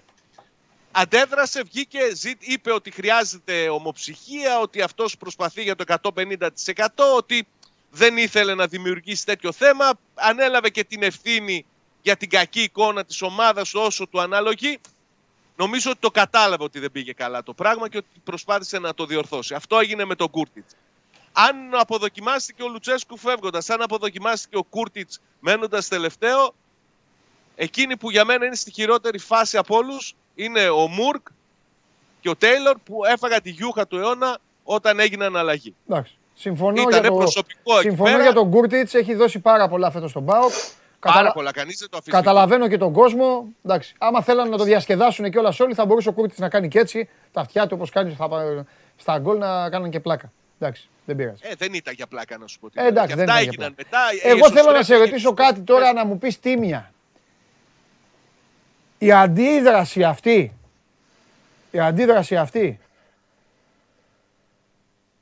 είναι για τη γενική εικόνα και το χάλι ή είναι γιατί έχασε από τον Άρη. Γιατί έχει Ναι. πάει ο Ολυμπιακός εκεί, έχει κερδίσει, έχει βγάλει κύπελο, έχει κάνει απονομές, έχει κάνει σου πω. πανηγυρισμούς, έχουν κάνει κολοτούμπες, έχουν κάνει όλε, όλε, δεν ξέρω τι έχουν κάνει μεταξύ τους, τα έχουν κάνει όλα και φύγαν όλοι. Δεν το λέω, κα, Να σου κατάλαβες πω. πώς το λέω. Ναι, ναι, καταλαβαίνω. Θα σου πω Δηλαδή και άλλα που είναι έγινε. για, ε, λα- είχε και άλλα μάτς θέλω να πω ο ΠΑΟΚ για να πέσει το, α- η Αγιαστούρα. Ή ήρθε ο Χαλιάπας τώρα και δεν το αντέχουμε αυτό με το Χαλιάπα. Αυτό θέλω να... Και αυτό μέτρησε. Ότι Α. ήταν από Ναι, τον την Άρη. προηγούμενη φορά Αλλά με... χειρότερα είχαν γίνει. Ε, Την προηγούμενη φορά χειρότερα είχαν γίνει, λέω. Ναι, την προηγούμενη φορά που προηγούμενη φορά κέρδισε ο είχε γίνει Άρης. χειρότερα. α, αυτό Και λέω. είχαν γίνει Ναι, χειρότερα. Εντάξει, εκεί σ- ήταν μια δήλωση νομίζω. Τέλος πάντων, το έχουμε συζητήσει και Έχασα. αυτό, μην επανέλθουμε.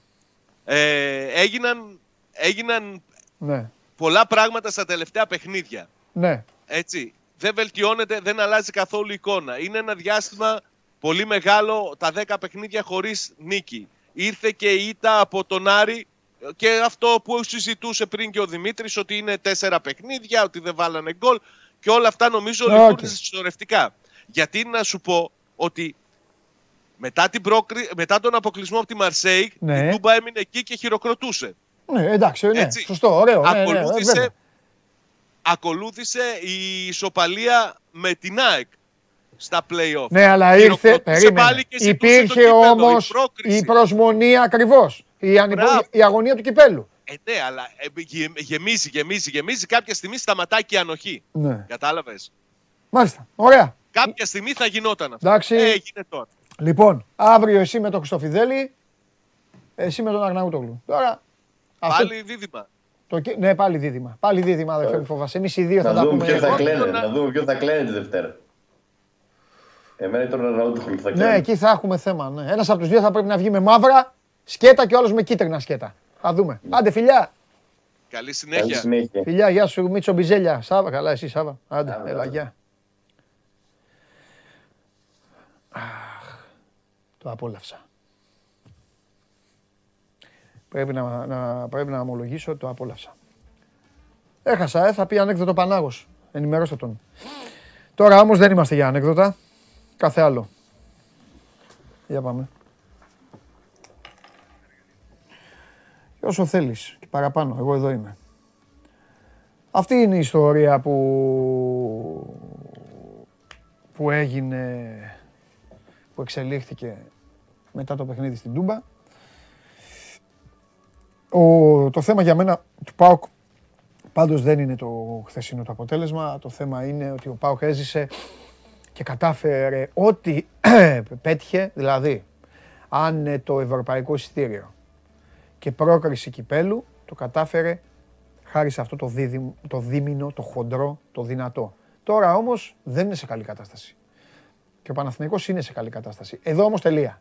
Γιατί ένας τελικός κυπέλου είναι μια άλλη ιστορία και παίζουν και άλλα πράγματα και θα πρέπει να δούμε και πόσοι θα είναι τιμοπόλεμοι. Παιδιά, ο Λουτσέσκου είναι πανούργος. Το ξέρετε αυτό. Δεν μπορεί κάποιος εμένα να μου το βγάλει από το μυαλό ότι έχει στοχεύσει στον τελικό και έχει παίκτες οι οποίοι αυτή τη στιγμή ίσως να μπορούσαν και κάτι να κάνουν και επίτηδες δεν, ε, δεν κάνουν. Εννοώ για αυτούς που έχουν προβλήματα. Δεν εννοώ αυτούς που παίζουν. Και τώρα είσαι Παοκτζής. Πάμε να την πέσει στον Κούρτιτς. Αν δεν είχες τον Κούρτιτς, δεν θα έχεις και τόσους βαθμούς. Έτσι βγήκε η χρονιά. Τέλος πάντων. Κλείνουμε αυτό το βιβλίο. Αύριο θα το ξανανοίξουμε. Πάμε να ανοίξουμε το άλλο τώρα.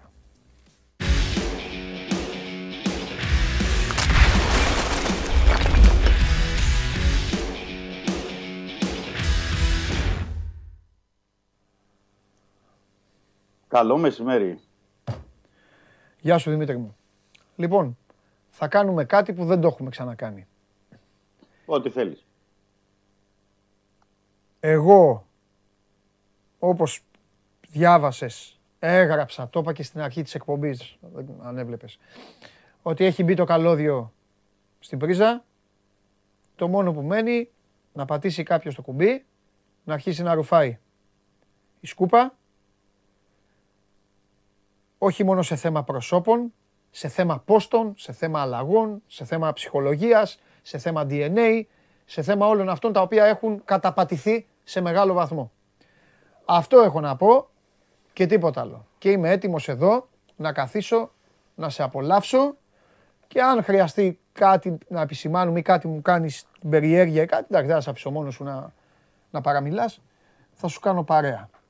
Λοιπόν, ξεχωριστά κεφάλαια, ένα κεφάλαιο εικόνα, άλλο κεφάλαιο ότι ο Παναθηναϊκός φέτος πήρε τον αέρα του Ολυμπιακού ολοκληρωτικά, δεν νομίζω σε αυτό να διαφωνείς.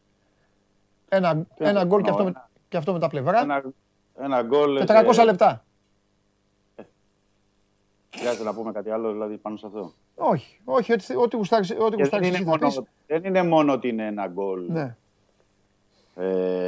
σε τέσσερα παιχνίδια. Είναι ότι ε, με εξαίρεση το πρώτο παιχνίδι που ναι μεν ήταν 0-0 αλλά ο Ολυμπιακός είχε, είχε κλασικές ευκαιρίες, ενώ στο πρώτο γύρο, στα τρία επόμενα ε, ο Ολυμπιακός έχει κάνει τρεις φάσεις συνολικά. Τέσσερις, το πολύ, βαριά βαριά τα λέω. Ε, δεν είναι. Όχι, τα τρία τελευταία παιχνίδια με το Παναθηναϊκό. Τα δύο στη Λεωφόρο και το χθεσινό. Έχει κάνει συνολικά τρεις Σε όλα τα μάτς, πλην του χθεσινού, πάμε, ωραία, να το βγάλουμε. Πλην του χθεσινού, λοιπόν, έχει μία προβολή του Μασούρα στο δεύτερο λεπτό στη Λεωφόρο στο play-off. Ναι. Πάει αυτό. Χθες έχει δύο κεφαλιές ο Παπασταθόπουλος. Ναι. Στο πρώτο ημίχρονο. Mm-hmm. Κάτι μακρινά σου Ένα μακρινό του Ρόνι Λόπες. Ναι. Εδώ λέμε τώρα για κλασικές ευκαιρίες. Εντάξει, αυτά δεν. Εγώ λέω για να μπορεί να κάνει φάσεις. Τώρα αυτά Κλασική δεν είναι ευκαιρία, ναι. Είναι, ναι, δεν, θυμάμαι, δεν, δεν, νομίζω. Δεν θυμάμαι. Το λέμε για τον Ολυμπιακό για να μπορεί να, να κάνει κλασικές ευκαιρίες. Ναι. Στη στιγμή που πέρυσι έβαλε τέσσερα γκολ τέτοια εποχή στον Παναθηναϊκό στη Λεωφόρο. Mm. Κόραρε σε όλα τα παιχνίδια, είχε τρεις νίκες. Θα μου πεις διαφορετικός ο Παναθηναϊκός πέρυσι με φέτος; Ναι, αλλά δεν σημασία, για τον Ολυμπιακό μιλάμε εμείς. Θα συμφωνήσω. Μπράβο, αυτό θέλω να πω. Ναι. Θα συμφωνήσω. Αλλά εδώ μιλάμε για άλλο Ολυμπιακό. Ναι, ναι, ναι. ναι. Άλλο πέρσι, άλλο φέτος. Ναι. Ε, να σε ρωτήσω, ομάδα... να σε ρωτήσω ναι, συγκεκριμένα για να τα βάζουμε σε μια σειρά. Ναι, ναι, ναι. ναι. Έχουμε χρόνο. Επειδή δεν είχαμε, ε, έχουμε λέει, μέχρι το απόγευμα για πάρτι σου. Μπράβο, μπράβο, μπράβο. Ε, Χθες δεν είχαμε τη ρημάδα εδώ την εκπομπή με τα προβλήματα που τύχαν. Ε, εντάξει, ναι, ναι, ενημερώθηκα, το ξέρω. Ναι, ναι αν μου έλεγες, μπορεί να, να σου έλεγα πριν δηλαδή. Αλλά τώρα μετά, μετά Χριστό θα σου πω. Ναι, εμείς τα λέμε Αυτό και το Παπασταθόπουλος Παπαδόπουλος. Ναι με τι αφορμή το ε, εμπνεύστηκε δηλαδή; Με τι... Δηλαδή ήταν ευχαριστημένος από τον Αβραάμ του Βικελίδης και είπε να τον ανταμείψω; Και του βάλε δίπλα του τον Παπασταθόπουλο που μπορεί να έχει εμπειρία, αλλά από τρεξίματα του πιτσιρικά, εντάξει, δεν έχει. Τι να κάνουμε τώρα. Εντάξει, εδώ πρέπει να, ναι. πρέπει να, να πούμε ε, όπως είναι τα πράγματα και λέμε μόνο αλήθειες εδώ, έτσι. Ε, ρε, πες ότι γουστάρεις, Ο Αβραάμ ήταν πολύ καλός στο παιχνίδι με τον Άρη. Ναι, πολύ. Όμως, όμως, ναι. όμως, ξέρεις ότι στο Καραϊσκάκης με τον Παναθηναϊκό ναι. θα σου δώσει χώρο ή θα πάρεις έστω. Θα σε πάρει στην πλάτη. Θα πάρεις την κατοχή ναι. τη μπάλας. Ε, ο Αβραάμ τώρα στα 37,5 ναι. δεν είναι δυνατόν να τον έχεις ε, στην άμυνα στο κέντρο μαζί με τον Παπασταθόπουλο ναι. για να κυνηγάει τον Παλάσιος σε κάθε αντεπίθεση. Ναι. Αν έπαιζε πιο, αν έπαιζε πιο πίσω ο Ολυμπιακός στην άμυνα, να σου πω ναι, ο Αβραάμ σούπερ και πιο πίσω να τον περιμένει και να κάνει και τα μαρκαρίσματά του και τα τάκλινγκ και να βγάλει. Αλλά δεν μπορεί να τον έχεις τώρα τον, τον ε, Παπαδόπουλο στο ξέφωτο με τους παίκτες του Παναθηναϊκού να βγαίνουν στην αντεπίθεση και να τρέχει πάνω κάτω. Ναι. Στο πρώτο, δεν κλείνει σωστά με τον ε, Ρέαπτσουκ, γιατί έχει φύγει στην αντεπίθεση ο Παλάσιος. Κάνει το 0-1. Δύο λεπτά μετά, ξαναφεύγει στην αντεπίθεση ο Παλάσιος. Το βγάζει ο Βατσλίκ με την ε, απόκρουση. Και στην τρίτη φάση πάει και κάνει ένα φάουλο ο Αβραάμ στο κέντρο. που Θα μπορούσε να έχει πάρει και τη δεύτερη κίτρινη κάρτα τώρα για να τα λέμε και όλα. Δηλαδή δεν... Και ε, τον αλλάζεις στο, στο ημίχρονο.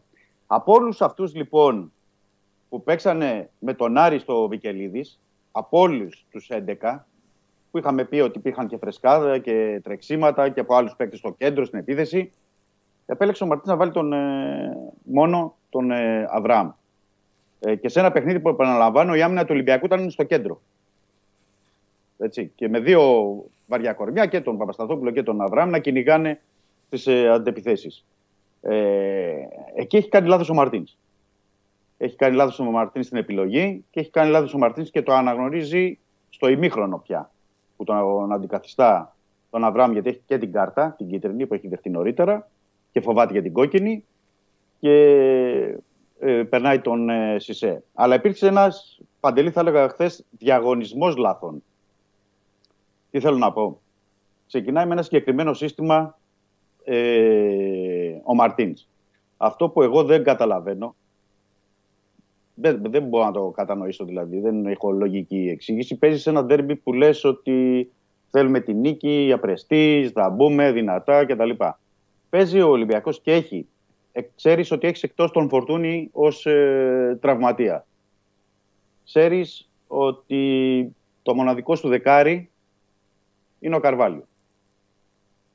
Πώς, τον έχει αφήσει εκτός κοσάδας εχθές. Εκτός κοσάδας. Και έχει ε, στο, στο κέντρο τον Γκανέ, τον Γκούντε. OK, okay, να τους επιβραβεύσουμε ε, μετά το παιχνίδι με τον, ε, με τον Άρη.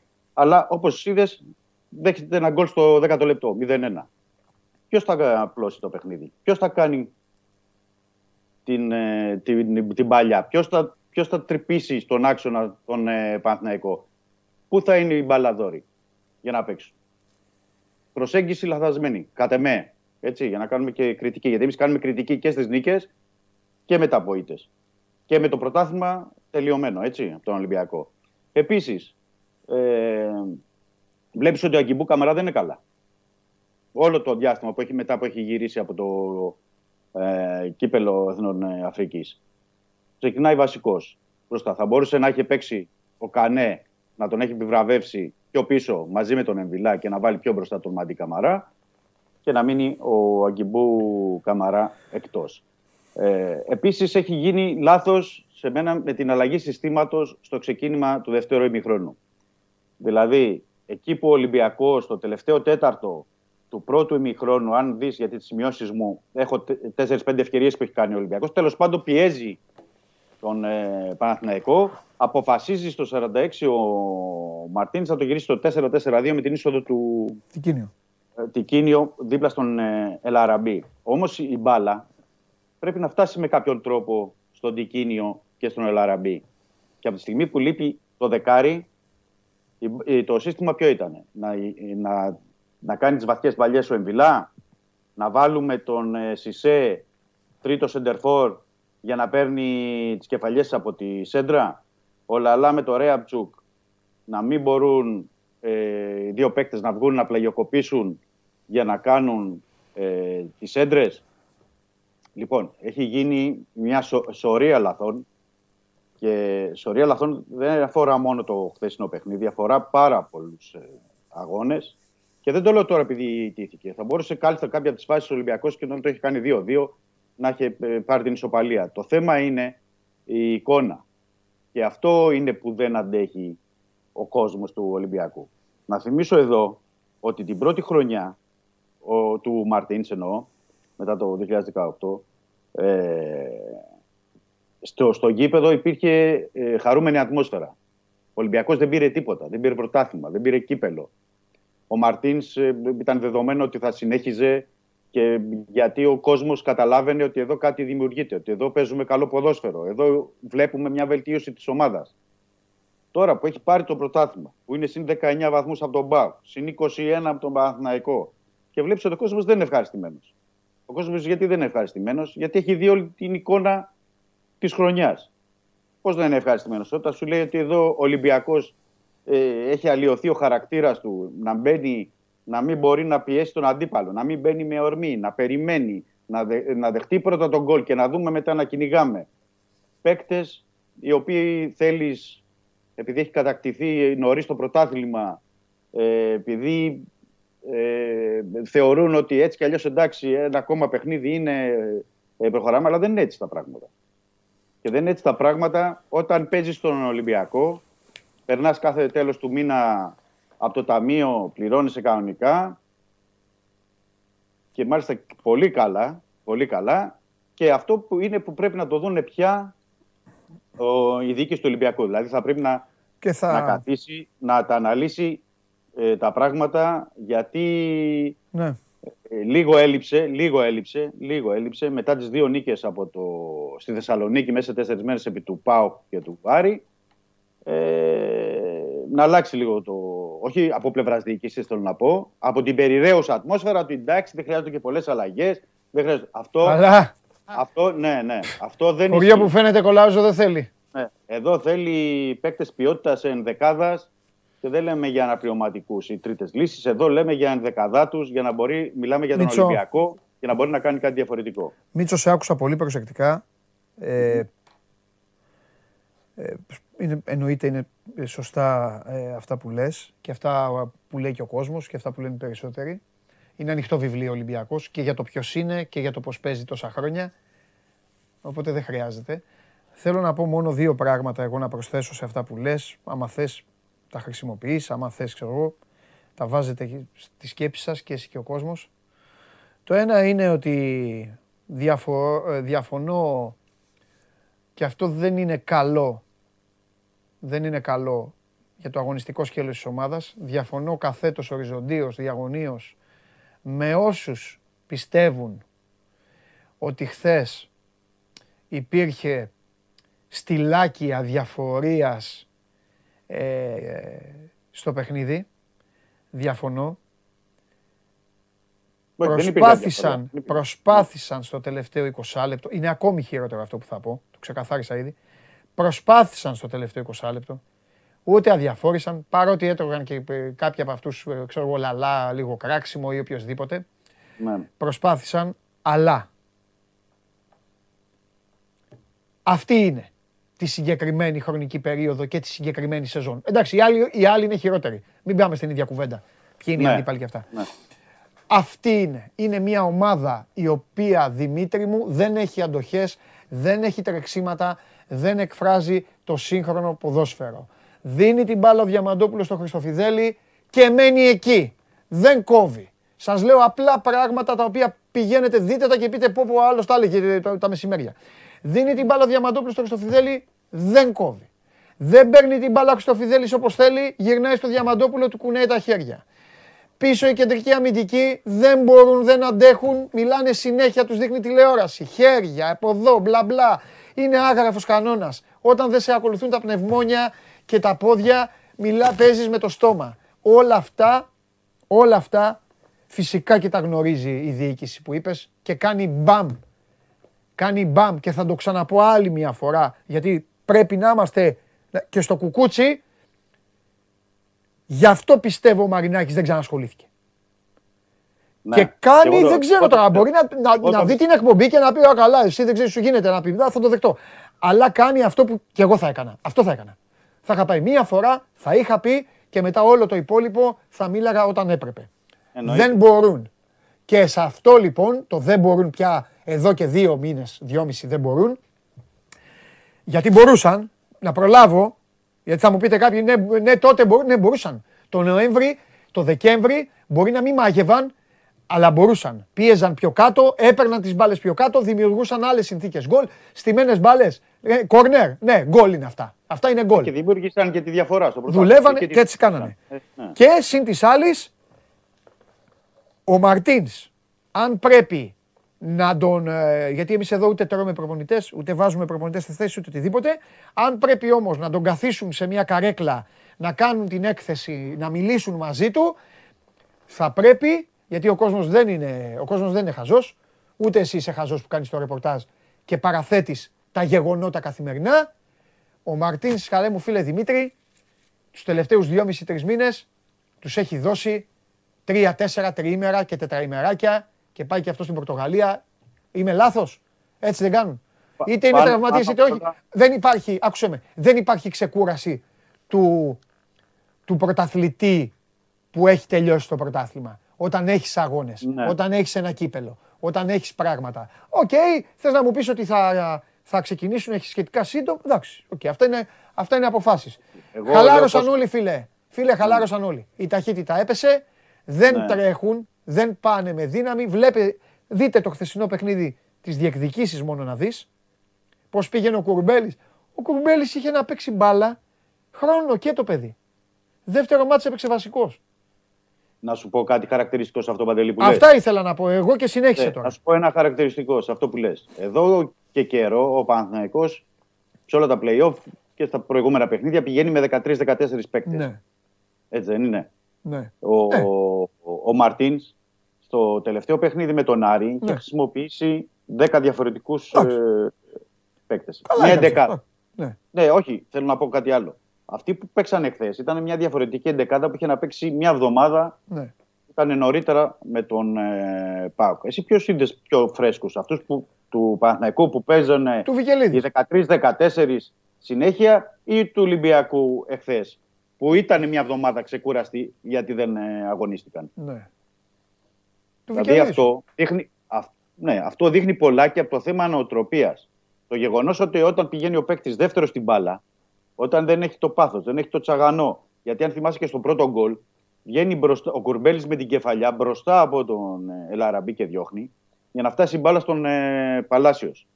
Βλέπεις ότι όλες οι μονομαχίες κερδίζονται από τους παίκτες του Παναθηναϊκού. Στο δεύτερο τέρμα που δέχεται αποστημένη φάση από κόρνερ, πηδάνε δύο παίκτες του Παναθηναϊκού Ναι, μισό μέτρο από την αιστεία του Βατσλίκ. Ο Ναι. Κουρμπέλης και ο Σέγκερφελ. έτσι. Χωρίς να είναι εκεί κανείς. Να είναι πίσω στην πλάτη ο Παπασταθόπουλος. Όλη αυτή η εικόνα δείχνει πολλά. Πάρα πολλά για την ομάδα. Και γενικά και για την οτροπία. Τι πάει να πει ότι έχει κερδιθεί το πρωτάθλημα από το, από το Δεκέμβριο; Στον Ολυμπιακό παίζουν. Έτσι, δίκιο έχεις. Δίκιο έχεις. Και ο, ο Μαρινάκης, επειδή είπες αυτό και πρέπει να το, να το πούμε, ε, το έχει επαναλάβει και άλλες φορές. Πήγε το 18 και άλλαξε όλη την ομάδα. Μμ. Τώρα δεν, θα, δεν το έχει σε πολύ να πάει και να αλλάξει τη μισή ομάδα. Ναι. Εντάξει, γιατί και στο ρόστερ υπάρχουν παίκτες που μπορούν να, Ναι. να, να ανταποκριθούν. Αλλά Πες το μου θέμα κάτι. Ναι. εδώ είναι ότι ο Ολυμπιακός πρέπει να φτιάξει μια ομάδα γιατί ε, πρέπει να σταθούμε στη, στη, στη- στα τρία κομβικά σημεία του φετινού Ολυμπιακού. Δηλαδή, ο Ολυμπιακός στράβωσε το πράγμα το καλοκαίρι με τον Λουντογκόρετς. Ναι, οκ. Αυτό Α, εκεί πρέπει να αποκλείστηκε, γίνει- να έχασε μια διοργάνωση. Μπράβο. Ναι, αλλά δεν έχασε τη μια διοργάνωση, έχασε τα χρήματα, έχασε τη συνέχεια του Champions League, έγινε, πήγε όλο στραβά. Ναι. Οπότε αυτή, τη- αυτή την ε, φορά δεν υπάρχει αυτό το περιθώριο λάθος. Ναι. Τι θέλω να πω. Έχει ο Ολυμπιακός και το χρόνο να το προλάβει και το χρόνο οι παίχτε να ξεκουραστούν και το χρόνο να γίνει σωστή προετοιμασία και ο χρόνος για να γίνουν οι αλλαγές. Πες μου κάτι Αν τώρα. θε- Ρωτάω, Ναι, ε, ναι. το συζητάμε Ναι. με όλες τις ομάδες. Πρέπει Ναι. τώρα να το να ρωτήσω και εσένα. Σε έχω ξαναρωτήσει. Ναι, ναι, Μάλ- ρώτησε με, μάλιστα ρώτησε σε με. είχα ρωτήσει και μου είχες πει αν συνεχιστεί αυτή η εικόνα, φυσικά ε, ε, όλα, όλα συζητιούνται. Ε, με, το, για- με τον προπονητή τι συμβαίνει; Υπάρχει ρεπορτα... τη ε, εννοώ στιγμή- ρεπορτάζ. Υπάρχει αύρα. Όλα καλά. Θα την πληρώσουν για όλα οι παίκτες παράδειγμα. Αυτό συνεχίζει, θα χτίσει τον επόμενο Ολυμπιακό ή θα περάσει και αυτός τώρα από μια. Ε, ξέρω εγώ. Από το, Α- από... α- αυτή τη στιγμή από αυτό σωματείο. που, υπάρχει, αυτό που υπάρχει αυτή τη στιγμή είναι ότι ο Ολυμπιακός συνεχίζει με τον Μαρτίνς Οκ. και κάνει μια καινούργια ομάδα. Οκ. Εντάξει. Το Ωραία. βαθμό δεν ξέρω τώρα αν θα είναι 10 παίκτες, αν θα είναι 12 Ωραία. ή 13. Ε, Ωραία, καλά κάνεις μόλις και το λες. τελειώσει την επόμενη εβδομάδα. Καλά μόλις κάνεις και τελειώσει- το λες και για να μην ρωτάει ο κόσμος και για να ξέρουμε και εμείς να Ναι. συζητάμε. Ωραία. Βέβαια την επόμενη εβδομάδα Ναι. Ε, δηλαδή εννοώ όταν τελειώσει και το παιχνίδι τελευταία αγωνιστική με, Ναι. το- με την ΑΕΚ, Ναι. θα πρέπει να θα καθίσουν εκεί και θα πρέπει να πάρουν την απόφαση. Ναι. Θα πρέπει να κατασταλάξει δηλαδή ο Ολυμπιακός. Ναι. Αν κρίνει ο Ολυμπιακός Ναι. ότι δεν, μπορώ να, δεν, δεν θέλω να κάνω πολλές αλλαγές σε αυτό το ρόστερ, δηλαδή να πάω σε τρεις-τέσσερις ε, ε, μεταγραφές, Ναι. θα πρέπει να δούμε αν ο προπονητής μπορεί ε, να το υπηρετήσει αυτό. Α. Δηλαδή με τους ίδιους παίκτες να δείξει μια άλλη εικόνα την επόμενη χρονιά. Αν δεν γίνει αυτό, Κάτσε ρε φίλε, όπως το λες είναι, σα... είναι όμως είναι άδικο για το σωματείο. Είναι σαν να λες ότι οι παίκτες αυτοί δεν είναι δικοί του και είναι του σωματείου και ότι αυτός δεν μπορεί να τους υποστηρίξει. Οπότε να φύγουν όλοι αυτοί οι παίκτες για τους οποίους αυτός έχει πει το ναι και τους έχει εγκρίνει και να μείνει ο ίδιος. ναι, όχι, Έτσι ακούστηκε. Λέω, λέω, ναι, εντάξει, μπορεί να, μην- να το διευκρινίσω. Ε, Δική του, αυτός τους είχε τους Να- παίκτες.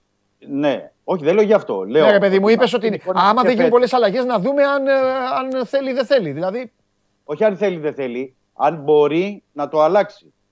Δηλαδή, Ναι. φέτος ο Μαρτίνς έδειξε ότι δεν μπορεί να το, δι- με τη διαχείριση που έκανε, δεν μπο- ότι δεν μπορούσε να αλλάξει ναι, τον Ολυμπιακό. ναι. Το έβγαινε κάθε, μετά από κάθε παιχνίδι, λέει αναλαμβάνω την ευθύνη. Έβγαινε Καλά, και έλεγε ναι, και εντάξει. στην αρχή της χρονιάς, Ναι. έλεγε θα βελτιωθούμε.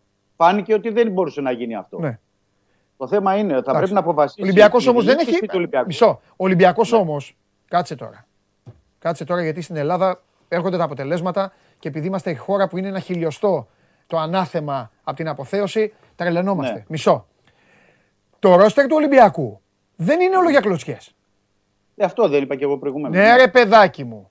Περίμενε. Θα σου πω παράδειγμα. Ο Μανολάς είναι τραυματίας ή πεζούμενος; Τώρα, τραυματίας είναι. Ε, Τώρα παιδί μου, τώρα. είναι τραυματίας. Όχι τραυματίας με, με θλάση ε, Μπράβο. και χτύπημα στο ισχύο. Μπράβο. Δεν ξέρω αν θα παίξει και στα δύο τελευταία. δηλαδή. Βρε να μην Αν- παίξει και τι να παίξει και τι Ναι, να ναι, κάνει. ναι. Άμα είναι να... Γιατί για να το κάνει Ναι, χειρότερα. ναι, Ναι, ναι. Ο- Γύρω από το Μανολά αυτής της ηλικίας και αυτών των ικανοτήτων χτίζεις. Σου φέρνω ένα παράδειγμα σε μία θέση. Ναι, πρέπει να, να σου φέρω εγώ ένα παράδειγμα σε άλλη θέση. Μα μου φέρεις ό,τι θέλεις. Πρέπει Ε, να δει με σου τα λέω- δεκάρια τι σου θα λέω- κάνει. Σου λέω για το δεκάρι. Ωραία, έχει τόσους νοματέους. Λοιπόν. Δεν τους βάζει, δεν παίζουνε. Θα πεις Ναι, στο και- Μαρινάκι να φύγουν όλοι να ησυχάσουν και αυτοί, να ησυχάσει και αυτός. Ή θα του πει Αυτό όχι, είναι θέλω- καλοί να αυτό μείνουν. θέλω να πω. Και, ο- Αυτό και εσύ θέλω θα να- βγαίνεις κάθε μέρα εδώ και θα κράζεις. Αυτά. Πρέπει να το συζητήσεις, να καθίσεις στο τραπέζι. Ναι. Γύρω από το ίδιο τραπέζι. Ναι. Και να πεις στον κύριο Μαρινάκη, όχι σε εμάς δηλαδή. σε Ναι, εξήγηση καλά, ότι- ναι. ναι. Να πει ότι εγώ θέλω να παίξω 4-3-3 του χρόνου με χωρίς δεκάρι, με οχτάρια, εξάρια κτλ. Ναι. Να το ξέρει να δει τι θα κάνει και με τα δεκάρια η ομάδα. Ω, μπράβο. Θέλω να παίξω με, δε- ε, με δεκάρι, Ναι. να τον κρατήσουμε, να συνεχίσει ο Φορτούνης, ο Καρβάλιο, ο Ήξη, κάποιος δεκάρι ή να πάρουμε άλλο δεκάρι. Πρέπει να το εξηγήσει. Πρέπει να Ναι. πει ότι εγώ ναι, θα παίξω 4-2-3-1 με δεκάρι. Ναι, Όλα αυτά πρέπει να τεθούν επιτάπητος ναι. για να ξέρει και ο Ολυμπιακός τι θα κάνει. Ναι. Δηλαδή είναι δεδομένο ότι σε αυτό το πλάνο που έχει ο Μαρτίνς και το ξέρουμε ότι πρέπει να έχει ε, εξαιρετικούς πλάγιους back και εξαιρετικούς extreme. ναι. Μόνο έτσι αποδίδει πάνω στο πλάνο αυτό που έχει ο Μαρτίνς. Οπότε αν ε, ο Μαρτίνς επιμείνει για να πάρει διοίκηση ε, extreme και back άλλου επίπεδου από αυτούς που έχει, έχει καλώ. Αν όμως είναι για να πάρουμε κάποιον αναπληρωματικό του Ρέαμπτσου, κάποιον αναπληρωματικό του Λαλά ή κάποιον αναπληρωματικό του Μασούρα, ε, δεν γίνεται έτσι δουλειά. Δεν, εδώ ε, λέμε πώς θα εξελιχθεί και πώς θα αλλάξει επίπεδο ο Ολυμπιακός. Μμ. Γι' αυτό λέω ότι πρέπει να γίνει μια αναλυτική συζήτηση πρώτα απ' όλα για να μπορεί να έχει και ξεκάθαρη εικόνα και ο κόσμος. Ναι, Δηλαδή ότι ο Ολυμπιακός θα πάει σε αυτό το στυλ. ναι. Ναι, θα φέρουμε καινούριο ε, Ελαμπτελαούι, λέω ένα παράδειγμα Ναι, ναι, τώρα, ναι, ναι. ε, δεξιά στην άμυνα και θα φύγει ο Λαλά και θα επιστρέψει ε, στη Γαλλία, να δώσουμε και ένα καινούριο όραμα στον κόσμο, να ξέρει και τι θα περιμένει. Θα μείνει ο Σισε, θα μείνει ο Μπα, θα φύγει ο Μπα να παίξει ο Μπαγκαλιάνης. Παρεμπιπτόντως τώρα χθε για τον Μπαγκαλιάνη. Ο Μπαγκαλιάνης γιατί να μην παίξει χθε. Τέλος πάντων, που είναι και γρήγορος και στο κέντρο της άμυνας. Αυτός σου είπα όταν ξεκίνησα την εκπομπή. Γιατί να μην παίξει το παιδάκι αυτό; Έλαντε. Γι' αυτό λέω ότι έχουν γίνει. Δηλαδή υπάρχει μια, ένα μπέρδεμα, μια πίεση και ένα ανακάτεμα στην ομάδα που ε, δεν, είναι- δεν έχει λογική εξήγηση. Ναι, αυτό είναι Έως μήνες. εχ- Μήνες είναι. Όλη τη χρονιά είναι. Όλη Εντάξει. τη χρονιά είναι. Δηλαδή Λοιπόν. δεν έχει με, με τα προηγούμενα. Οι προ- προηγούμενα χρόνια υπήρχαν ξεκάθαροι ρόλοι Ναι. για κάθε παίκτη μέσα στην ομάδα. Ναι. Ναι, αλλά, Αλλά δεν είναι- του κάναν κάτι του Μαρτίν, ρε παιδί μου, για να τον ανακατέψουν. Αυτό είναι το πρόβλημα. Δεν του έκανε ο Μαρινάκης κάτι να του χαλάσει την ομάδα. Δεν Ε, του όχι, προέκυψε κάτι φοβερό και τρομερό να πεις ότι έχασε 4-5 παίκτες. Χτύπα ξύλο, κάτι. Δεν του έγινε κάτι. Είχε όλη την ομάδα πλην του Φορτούνη, είχε όλη την ομάδα δική του ξεκάθαρη. Ναι, γι' αυτό είναι το περίεργο. Γι' αυτό λέω είναι το περίεργο. Δηλαδή, είδαμε έναν άλλο Μαρτίνς σε σχέση με τα προηγούμενα χρόνια. Ε, μα γι' αυτό σου είπα και εγώ που Εντελώς. λες το ρόστερ. Δηλαδή, το, Ναι, η διοίκηση θα πρέπει να, να πάει. προ- Η διοίκηση θα πρέπει να αποφασίσει. Ναι. Προχωράμε με τον Μαρτίνς, όπως έχουμε πει και έχουμε ανανεώσει το συμβόλαιο. ναι. Οκ, αλλάζουμε 10 παίκτες ή 7 ενδεκαδά του και οι υπόλοιποι να βοηθήσουν, Ναι. να μπορέσουμε να κάνουμε το διαφορετικό. Αν βλέπει ότι ε, το ρόστερ, λέω εγώ, ε, για παράδειγμα, εντάξει, τώρα ο Λόπες είναι δανεικός, μου έδειξε τους τελευταίους αγώνες ότι αδικήθηκε λίγο το παιδί. Ο Κανέ με τον Κούντε δεν παίξανε πολύ. έπαιξε μισό Μου χρόνο έδειξαν- Ονιεκού, ρε Δημήτρη τώρα. Μην τρελαθούμε τώρα. ναι, ναι, ναι. Ο Κούντε δεν έπαιξε σχεδόν καθόλου το παιδί, μήπως αδικήθηκε. Δηλαδή θα πρέπει να γίνει και η επιλογή στο ρόστερ ε, να γίνει ένα ξεσκαρτάρισμα, αλλά να γίνει σωστό. Δεν μου κάνει ο Ανδρούτσος και πρέπει να φύγει. Οκ, να απολυθεί, να δούμε τι θα γίνει. Δεν μου κάνει ο Ελ Αραμπί Μάλιστα. ή θέλει πολλά ο Ελ Αραμπί. Πρέπει να δει τι θα κάνει και με σέντερ φορ. Ναι. Βέβαια, αν γίνουν όλα αυτά, καταλαβαίνεις και τελειώνουμε με αυτό και τα λέμε αύριο μαζί με το, με το Σάβα, ε, καταλαβαίνεις ότι μιλάμε λίγο για ένα νέο ξεκίνημα. Ναι. Και είναι πολύ σημαντικό Για- αυτό. Για μένα. Νέο ε, ξεκίνημα χρειάζεται είναι το- σημαντικό. Θα το κάνεις και με τον Μαρτίν στο νέο ξεκίνημα. Θα γουστάρει, θα μπορεί, θα έχει την πείνα. Γιατί όπως έχω πει, ο άνθρωπος τελειώνει η τέταρτη σεζόν. Ναι. Δεν Ναι. είναι, στα υπέρ του είναι. Εγώ σε αυτό δεν μπορώ να πω κουβέντα για τον Μαρτίν. Τέσσερα χρόνια στον Ολυμπιακό είναι, ρεκ- είναι στα ρεκόρ, είναι, είναι Ρεκόρ, πολύ. Ρεκόρ είναι, ρεκόρ είναι. Αλήθεια είναι. Εντάξει, είναι πολύ Ρεκόρ. τέσσερα χρόνια. Δηλαδή ε, ε, θα έχει, τη, ε, έχει την όρεξη πάλι νέο ξεκίνημα, ε, νέες μάχες. Ε, ε, ε, πιστεύω ότι ο Ολυμπιακός, ρε παιδί μου, μου δείχνει ότι θέλει παντού, σε όλα τα πόστα, ένα, μια νέα δυναμική, φουριόζικη αρχή. Καταλαβες; Ο Ολυμπιακός θέλει ένα restart. Με ένταση. Και, και ένα, και ένα όραμα ώστε την επόμενη ε, τριετία Ναι. να μπορέσει να κάνει ένα νέο κύκλο Μπράβο. για, για Σ' πρωτάθλημα. αφήνω λοιπόν με αυτό τον προβληματισμό την ερώτηση, αν πιστεύεις ότι με αυτό το σχηματισμό, με αυτό το προπονητικό team, με αλλαγές μόνο σε παίκτες, αν μπορεί να το κάνει. Εγώ αυτό ρωτάω εσένα και τους τηλεθεατές, ο καθένας Ναι. είτε είναι Ολυμπιακός Αυτό- είτε όχι, όχι έχει, μπορεί να κάτσει να το σκεφτεί, βάζω στην εξίσωση ότι και οι άλλοι δεν μπορεί να είναι όπως φέτος, δεν γίνεται. Το έχουμε πει αυτό. το Ο έχουμε Παναθηναϊκός πει φάνηκε ότι δεν θα είναι και το απέδειξε. Η Είναι- ο ΑΕΚ θα πάει Παναθηναϊκός σε ένα είναι σε γήπεδο ανωδική καινούργιο και πορεία. κάτι θα κάνουν οι άνθρωποι. Ο, Όλοι. ο Πάοκ έχει, Όλοι τεχ- θα κάνουν. έχει αθλητικό διευθυντή πια. Να- Λοιπόν, και βλέπουμε. Αυτά. Και είναι, και είναι και άλλο πρωτάθλημα του χρόνου. Ναι, ναι, σωστό. Το ξεχνάμε γιατί αλλάζει και την μεθεπόμενη χρονιά ε, το αφορμά του Champions League. Αλλά αυτό που Σωστά. πρέπει πριν κλείσουμε, πριν κλείσουμε επειδή κάναμε Εγώ την- ήδη ρωτά, ήδη άλλα παιδιά λέει εδώ ο Τέο λέει ναι, Παντελή μπορεί. Α, ο Χρήστος από τα τρίκα, αλλά λέει δεν μπορεί. Ο Μαρτίν. Υπάρχουν, ε, ε, Υπάρχουν, ε, υπάρχουν υπάρχουν απόψεις. αντίθετες, ναι, Τώρα, ε, τώρα, εγώ θέτω μόνο αυτό. Ούτε είμαι εναντίον προπονητών, ούτε είμαι υπέρ των προπονητών. Κάθε εβδομάδα έρχομαι εδώ και είτε του αλλάζω τα φώτα, είτε το αποθέτω ακόμη και τον Λουτσέσκο εδώ που τους κάνω και πλάκα. Ε, όταν κάνει τις τέτοιες του, τα λέω. Το ερώτημα στην περίπτωση του Ολυμπιακού δεν είναι ποδοσφαιρικό. Δεν είναι ποδοσφαιρικό, Δημήτρη. Είναι Ολυμπιακό το ερώτημα. Ναι, ναι, καταλαβαίνω πώς το λες. Μπορεί ο Μαρτίνς και όσοι μαζευτούν και στα πόστα τους όσοι είναι να γυαλίζει το μάτι τους. Γιατί του κόσμου το ματάκι έχει ήδη αρχίσει να γυαλίζει από την ανάποδη.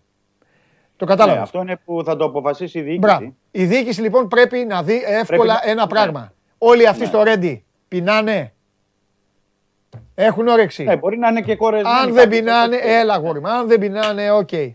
Πλακέτα. Δεν μπορεί ο Ολυμπιακός να κατέβει πάλι με επιτάφιους, τριψίματα εδώ, χέρια offside εδώ, μπλα μπλα και αυτά.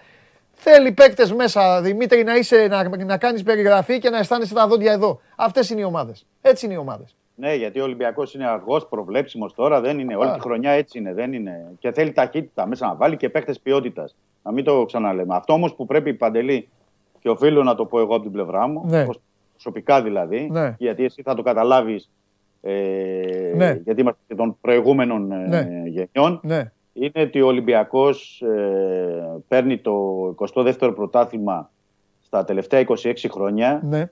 που δεν υπάρχει κάτι όμοιό του στο παγκόσμιο ποδόσφαιρο. Κάποιοι τα θεωρούν δεδομένα τα πρωταθλήματα. Όχι, ότι- αυτά είναι εντάξει. και- Τώρα ε, Ναι, ότι και καλά. παιδιά που ότι- μεγαλώσανε με. Εντάξει, μωρέ. Ναι, ναι. Ναι, ο, γιο, Ολυμπιακός. ο γιος σου, Όχι. ας πούμε, ο γιος σου μπορεί να το νιώθει αυτό. Δεν, το, δεν, δεν πάει να το κακολογήσεις. Ναι, δεν, το, δεν το λέω εγώ με κακία. Δεν Ναι, το λέω. αυτό. Απλά θέλω να, να φτάσω στο συμπέρασμα ότι παιδιά ε, πρέπει να πανηγυριστεί το πρωτάθλημα το Σάββατο, Σαββατοκύριακο θέλετε και τις δύο μέρες. Ε, εντάξει, αυτό δεν αλλάζει, Όπως, ναι. όπως πρέπει. Το Το, έχω- λέω αυτό εν ώψη, το λέω αυτό εν ώψη της Premier. Όχι, και το έχω πει. Ε, Έχω πει και κάτι άλλο. Το πρωτάθλημα Ναι. αυτό είναι όλων αυτών που προηγουμένως είπα εγώ δεν στρίβουν, δεν κάνουν, δεν ράνουν. Αυτό είναι δικό τους. Αυτοί πήραν το πρωτάθλημα. Αυτός ο Αυτή, προπονητής- βέβαια, βέβαια. Άλλο αν μετά σκούπα. Αλλά το πρωτάθλημα Ναι. αυτό έτσι είναι το σωστό. Είναι δικό τους και, και πρέπει να Και το, οφείλεται, είναι- να το είναι ευχαριστηθούν. πρωτάθλημα. Και, να, Ήταν και ο θα πω και κάτι άλλο πρώτος- καλό. Θα το καταλάβεις εσύ. Ναι. Να σου πω και κάτι. Γνώρισε και ο γιος σου ε, και άλλοι Ολυμπιακοί ε, και τον πραγματικό αντίπαλο ρε παιδάκι μου. Καταλαβες. Ναι, ναι, ναι.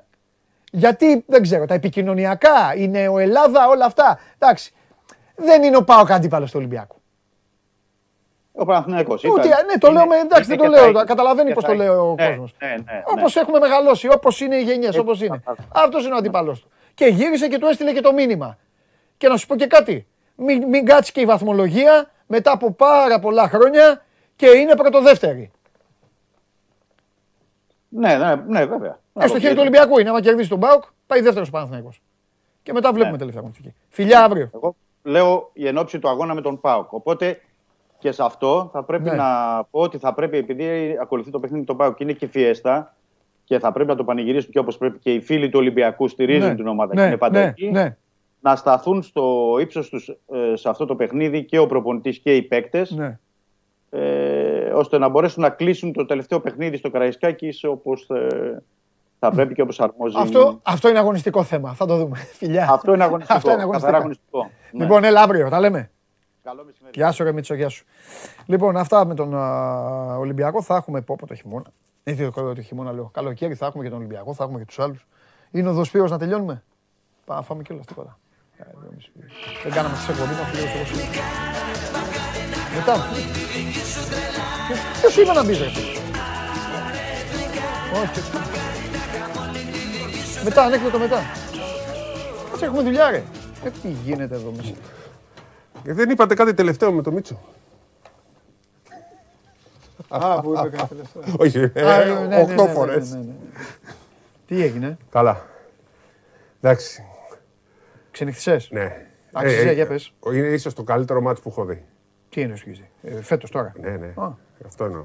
Ε, Για πες, βάλε με λίγο γιατί δεν εντάξει. Είναι ένα μάτς που, πώς να σου το πω τώρα, μου θύμισε λίγο τους Bulls που με εκνεύριζαν παλιά, Ναι. που παίζανε οι άλλοι καλά, που ήταν τρομεροί, λες θα χάσουν και έβρισκαν έναν τρόπο στο τέλος και κερδίζανε. Και τώρα ποιοι ήταν οι Bulls; Ή έγινε από την ανάποδη. Οι Bulls έχουν Ήταν γίνει οι Bucks. Bucks. Οι Bucks ήταν πολύ κακοί. Α. Πολύ κακοί. Σε όλο το μάτς έλεγες ε, δεν κερδίζουν, δεν ε, κάνουν. Πώς θα σου το πω. Ε, ήταν ένα θαύμα μπασκετικό αυτό πώς α, ε, το παιχνίδι κατέληξε στο, στους Bucks. Ναι. Ήταν ένα μάτς που η, το λένε από την αρχή, ή τέλος πάντων από το 10 και μετά, έβαζαν καλάθι με οποιοδήποτε δύσκολο τρόπο και με, κά, με ένα μαγικό, κάτι μαγικό συνέβη Ναι. και ο Γιάννης το πήρε μόνος του. Με τον ε, Holiday να κάνει τρει-τέσσερι φάσεις στο τέλος. Τρεις βασικά. Ήταν πολύ κακός ο Holiday. Ήταν πολύ κακοί όλοι οι υπόλοιποι. Αν εξαιρέσεις λίγο τον Κόνα, τον που βάλε κανένα δύο τρίποντα. Ε, Ο Γιάννης παίζει μόνος εναντίον όλων. Πρέπει να περάσει τέσσερις για να βάλει καλάθι. Κάθε καλάθι του ήταν με αίμα. Με αίμα. Στο τέλος μάτωσε κιόλας από δικό του. Ο Κόνατον του την έδωσε. Ε, και φτάνουμε στο σημείο να είναι 6 πόντι, να έχει ένα 20, αστοχή σε τρίποντο πόρτης. Παίρνει το rebound, σουτάρει ο Γιάννης, ο οποίος σε όλη τη σειρά είχε 2 στα 17 μέχρι που βάλε 2 συνεχόμενα. Ο, στο, του E ESPN ο σχολιαστής λέει το μεγαλύτερο δώρο που κάνει ο Γιάννης στους Celtics είναι που σουτάρει τρίποντα. Αυτό θέλουν. Δώρο, δώρο, δώρο, δώρο. Βάζει το δώρο. Πάει στους τρεις, αγχώνονται. Βάζει και μετά ο Holiday Ισοφαρίζουν και γίνεται μετά. πά- Βάζει καλάθι πάλι. Αντιδρά, αντιδρούν οι Celtics, βάζουν καλάθι. Εντάξει, καλή ομάδα. Έτσι, δύο βολές. Ο Τέιτουμ και πάει ο Γιάννης αστοχής στη δεύτερη. Λες εντάξει, τελείωσε εκεί. Κουτουλάνε μεταξύ τους το rebound, το παίρνει ο Μπόμπι, βάζει καλάθι. Ε, και μετά γίνεται η αμινάρα του Τζρου που κάνει την τάπα. Και μετά βα- κάνει και, τη- και το κλέψιμο. Είναι πώς να σου το πω. Όσοι βλέπαμε το μάτ, λέγαμε ότι δεν γίνεται ρε παιδάκι μου ποτέ να Πάντα κερδίσει. γίνονται μόνο. Εντάξει, τώρα θα. Ε, επειδή μου αρέσει να. Το- Ε, θα περάσει τώρα. Τώρα ναι. Τώρα θα είναι Miami Τώρα, Milwaukee. ναι. ο- Α, είναι, είναι άδικο για τους Celtics. Ε; Αυτό που έγινε χθες είναι άδικο. Ήταν Ναι. καλύτεροι, πήγαν πολύ καλά. Ναι. Είναι ομαδάρα οι Celtics. Αλλά πήγε ένας παίκτη, ένας, ο καλύτερος του κόσμου, Ναι. και το πει ότι αποφάσισε θα κερδίσω εγώ. Το αποφάσισε μόνος στο Γιάννης ότι θα κερδίσει. Ναι, ναι, ναι. ναι. Δεν είναι πέρα από την μπασκετική φαντασία και. Δεν είδα καλή μπαξ. Δεν είναι καλή μπαξ. Εντάξει, Χωρίς το εντάξει. Middleton. Εντάξει, μωρέ, πρωταθλητές είναι. Α μην είσαι και Μπράβο. καλό σε ένα τέτοιο. Τι να κάνουμε τώρα; Ξέρεις, ε, παίζουν χωρίς το δεύτερο καλύτερο παίκτη τους. Ναι. Δεύτερο, τρίτο. Και έκανε ωραία δήλωση και άντε το κούμπο. Που είπε Να να πάει θέλω διακοπές, ναι. με ένα χρόνο Βλέπω. άδεια με πληρώνουν. Εντάξει, Ε, εγώ θα απαντούσα, ξέρεις, θα πάω να παίξω στην εθνική και μετά θα πάω στα. Να μας έλεγε. εντάξει, Το εντάξει. ξέχασα. Τι θέλω να πω. Δεν έπαιξε το φιλαράκι μου και βάλανε 134. Είναι καλύτερη ομάδα χωρίς τον ε, Μωράντ. Να θυμάσαι και έπαιξαν καμιά εικοσαριά μάτς χωρίς τον Μωράντ και έκαναν πολύ καλές νίκες. Ναι. Μάλιστα όταν επέστρεψε. Ναι, ρε είχε φίλε, και να ένα το λες, ευισο- λες και είναι κανένας... ε, Όχι, όχι. Οι, φιτζιμπίτζι. οι άλλοι παίζουν πολύ καλά χωρίς αυτό. Α. Ε, ε, για μένα έπρεπε να είναι και στην πεντάδα του NBA ο Μωράντ. Αλλά παίξανε κάποια μάτια στην αρχή της περίοδου. Παίξαν Ναι. καλά και μάλιστα το πρώτο μάτς που γύρισε τον αποδοκίμασαν και κάποιοι οπαδοί Ναι. της ομάδας του και θύμωσε κιόλας. Γιατί ξέρεις, άρχισε να μην παίζει καλά η ομάδα. Ναι. Αν είδες στο παιχνίδι στο Golden State, το τέλος το και χάσανε. Στον πόντο κρίθηκε. Στη σουτ. Ναι, ρε, ναι. Και τώρα- Που έκανε τον αποδολία. Μπράβο. Και Ε, καλή επίθεση βγάλανε εκεί τότε. Με τρία δευτερόλεπτα. Πολύ καλή εμφάνιση. Ε, δεν θεωρώ όμως ότι θα αντέξουν και τρίτο ματς χωρίς το Μωράντ. Ναι. Και δεν μπορούν να πάνε μέχρι το τέλος. Ναι. Θα περάσουν οι Golden State απλά με 4-2. Όταν έμεινε έξω ο Μωράντ, λέγαμε θα πάνε 4-1 Οκ. με το ζόρι. Λοιπόν. Θα δυσκολευτούν όμως. Ναι. Χθες δεν κάναμε εκπομπή. Ναι. Περίμενα πώ και πώ δεν πειράζει. Η κεφάλα σου εντάξει από την τριαντάρα. ναι. Εντάξει, είναι ομάδες έδρας. Σήμερα πιστεύω θα ε, απαντήσουν. Ναι. Ναι. Ε, και θα φάνε η τριαντάρα στο 7ο. Είναι ομάδες έδρας πάρα πολύ. Είναι ωραίο γιατί μαλώνει ο Μπούκερ με τον Ντόντσιτς. Έχουμε το η νέα αντιπαλότητα για τα επόμενα χρόνια. Με στέλνει ταμείο ο Μπούκερ, τον παίζω πάντα στους πόντους. Ναι, δεν μπορούν να το μαρκάρουν ε, Βγάζει, στη- βγάζει. μέσα Και- στο Phoenix. Και κερδίζει και τα φάουλ. Και στον Τάλλας. Κάνει τα drive αυτά. Ναι, πηγαίνει, ναι, ναι. Έχει μεγάλη ποικιλία ο Μπούκερ. Εντάξει, δεν έχει ποικιλία. Έχει, Έχει ένα... ποικιλία στο drive εννοώ. Ναι. Πάει και από τις δύο πλευρές. Γιατί; Και πάει στο, ε, ε, αυτό που Το κάνει και καλό από του την είναι ανάποδη πιο πηγαίνει. δύσκολο. Εντάξει, το, αυτό, που- τον αγώνα που βάζει. Τόσο καλός Δεν από, τα- τρέπεσαι, ρε. από τα δεξιά δεν είναι με δεξιά τρίπλα. Αυτό Ή σου από λέω. αριστερή, με αριστερή. Πάει με- όχι, από δεξιά δεν είναι τόσο καλό. Ναι. Στη δική του Ναι, τρίπλα ναι, δεν ναι, είναι στη καλός. δική του, ναι. Στην ανάποδη που Στην πηγαίνει, ανάποδη; Του κάνουν συνέχεια φάουλ. Εντάξει, γιατί είναι διαιτητές υπέρ του Φίνιξ γι' αυτό. Ναι, σίγουρα. σίγουρα. Χθες δεν μου πες για διαιτησία τίποτα. Για ποιο ματς; Δεν βοήθησαν. Για, για το 110-80. Όχι, όχι, για το Celtics. Δεν είδα, ρε φίλε. Α, τι να δεις. Δεν είδα. Σου έχω εμπιστοσύνη. Δεν τώρα, σφύριζαν. εντάξει. Δεν Διά- Σας σφύριζαν. διάβασα κιόλας, Δεν- εντάξει. Δεν σφύριζαν κιόλας. Είναι να Ναι. ξέρεις. Το αφήσανε πολύ το παιχνίδι να πάει. Όποιος λατρεύει το Ναι. ευρωπαϊκό μπάσκετ, του αρέσει το Ναι. ξύλο και λοιπά και Ναι. το διάβασμα. Και...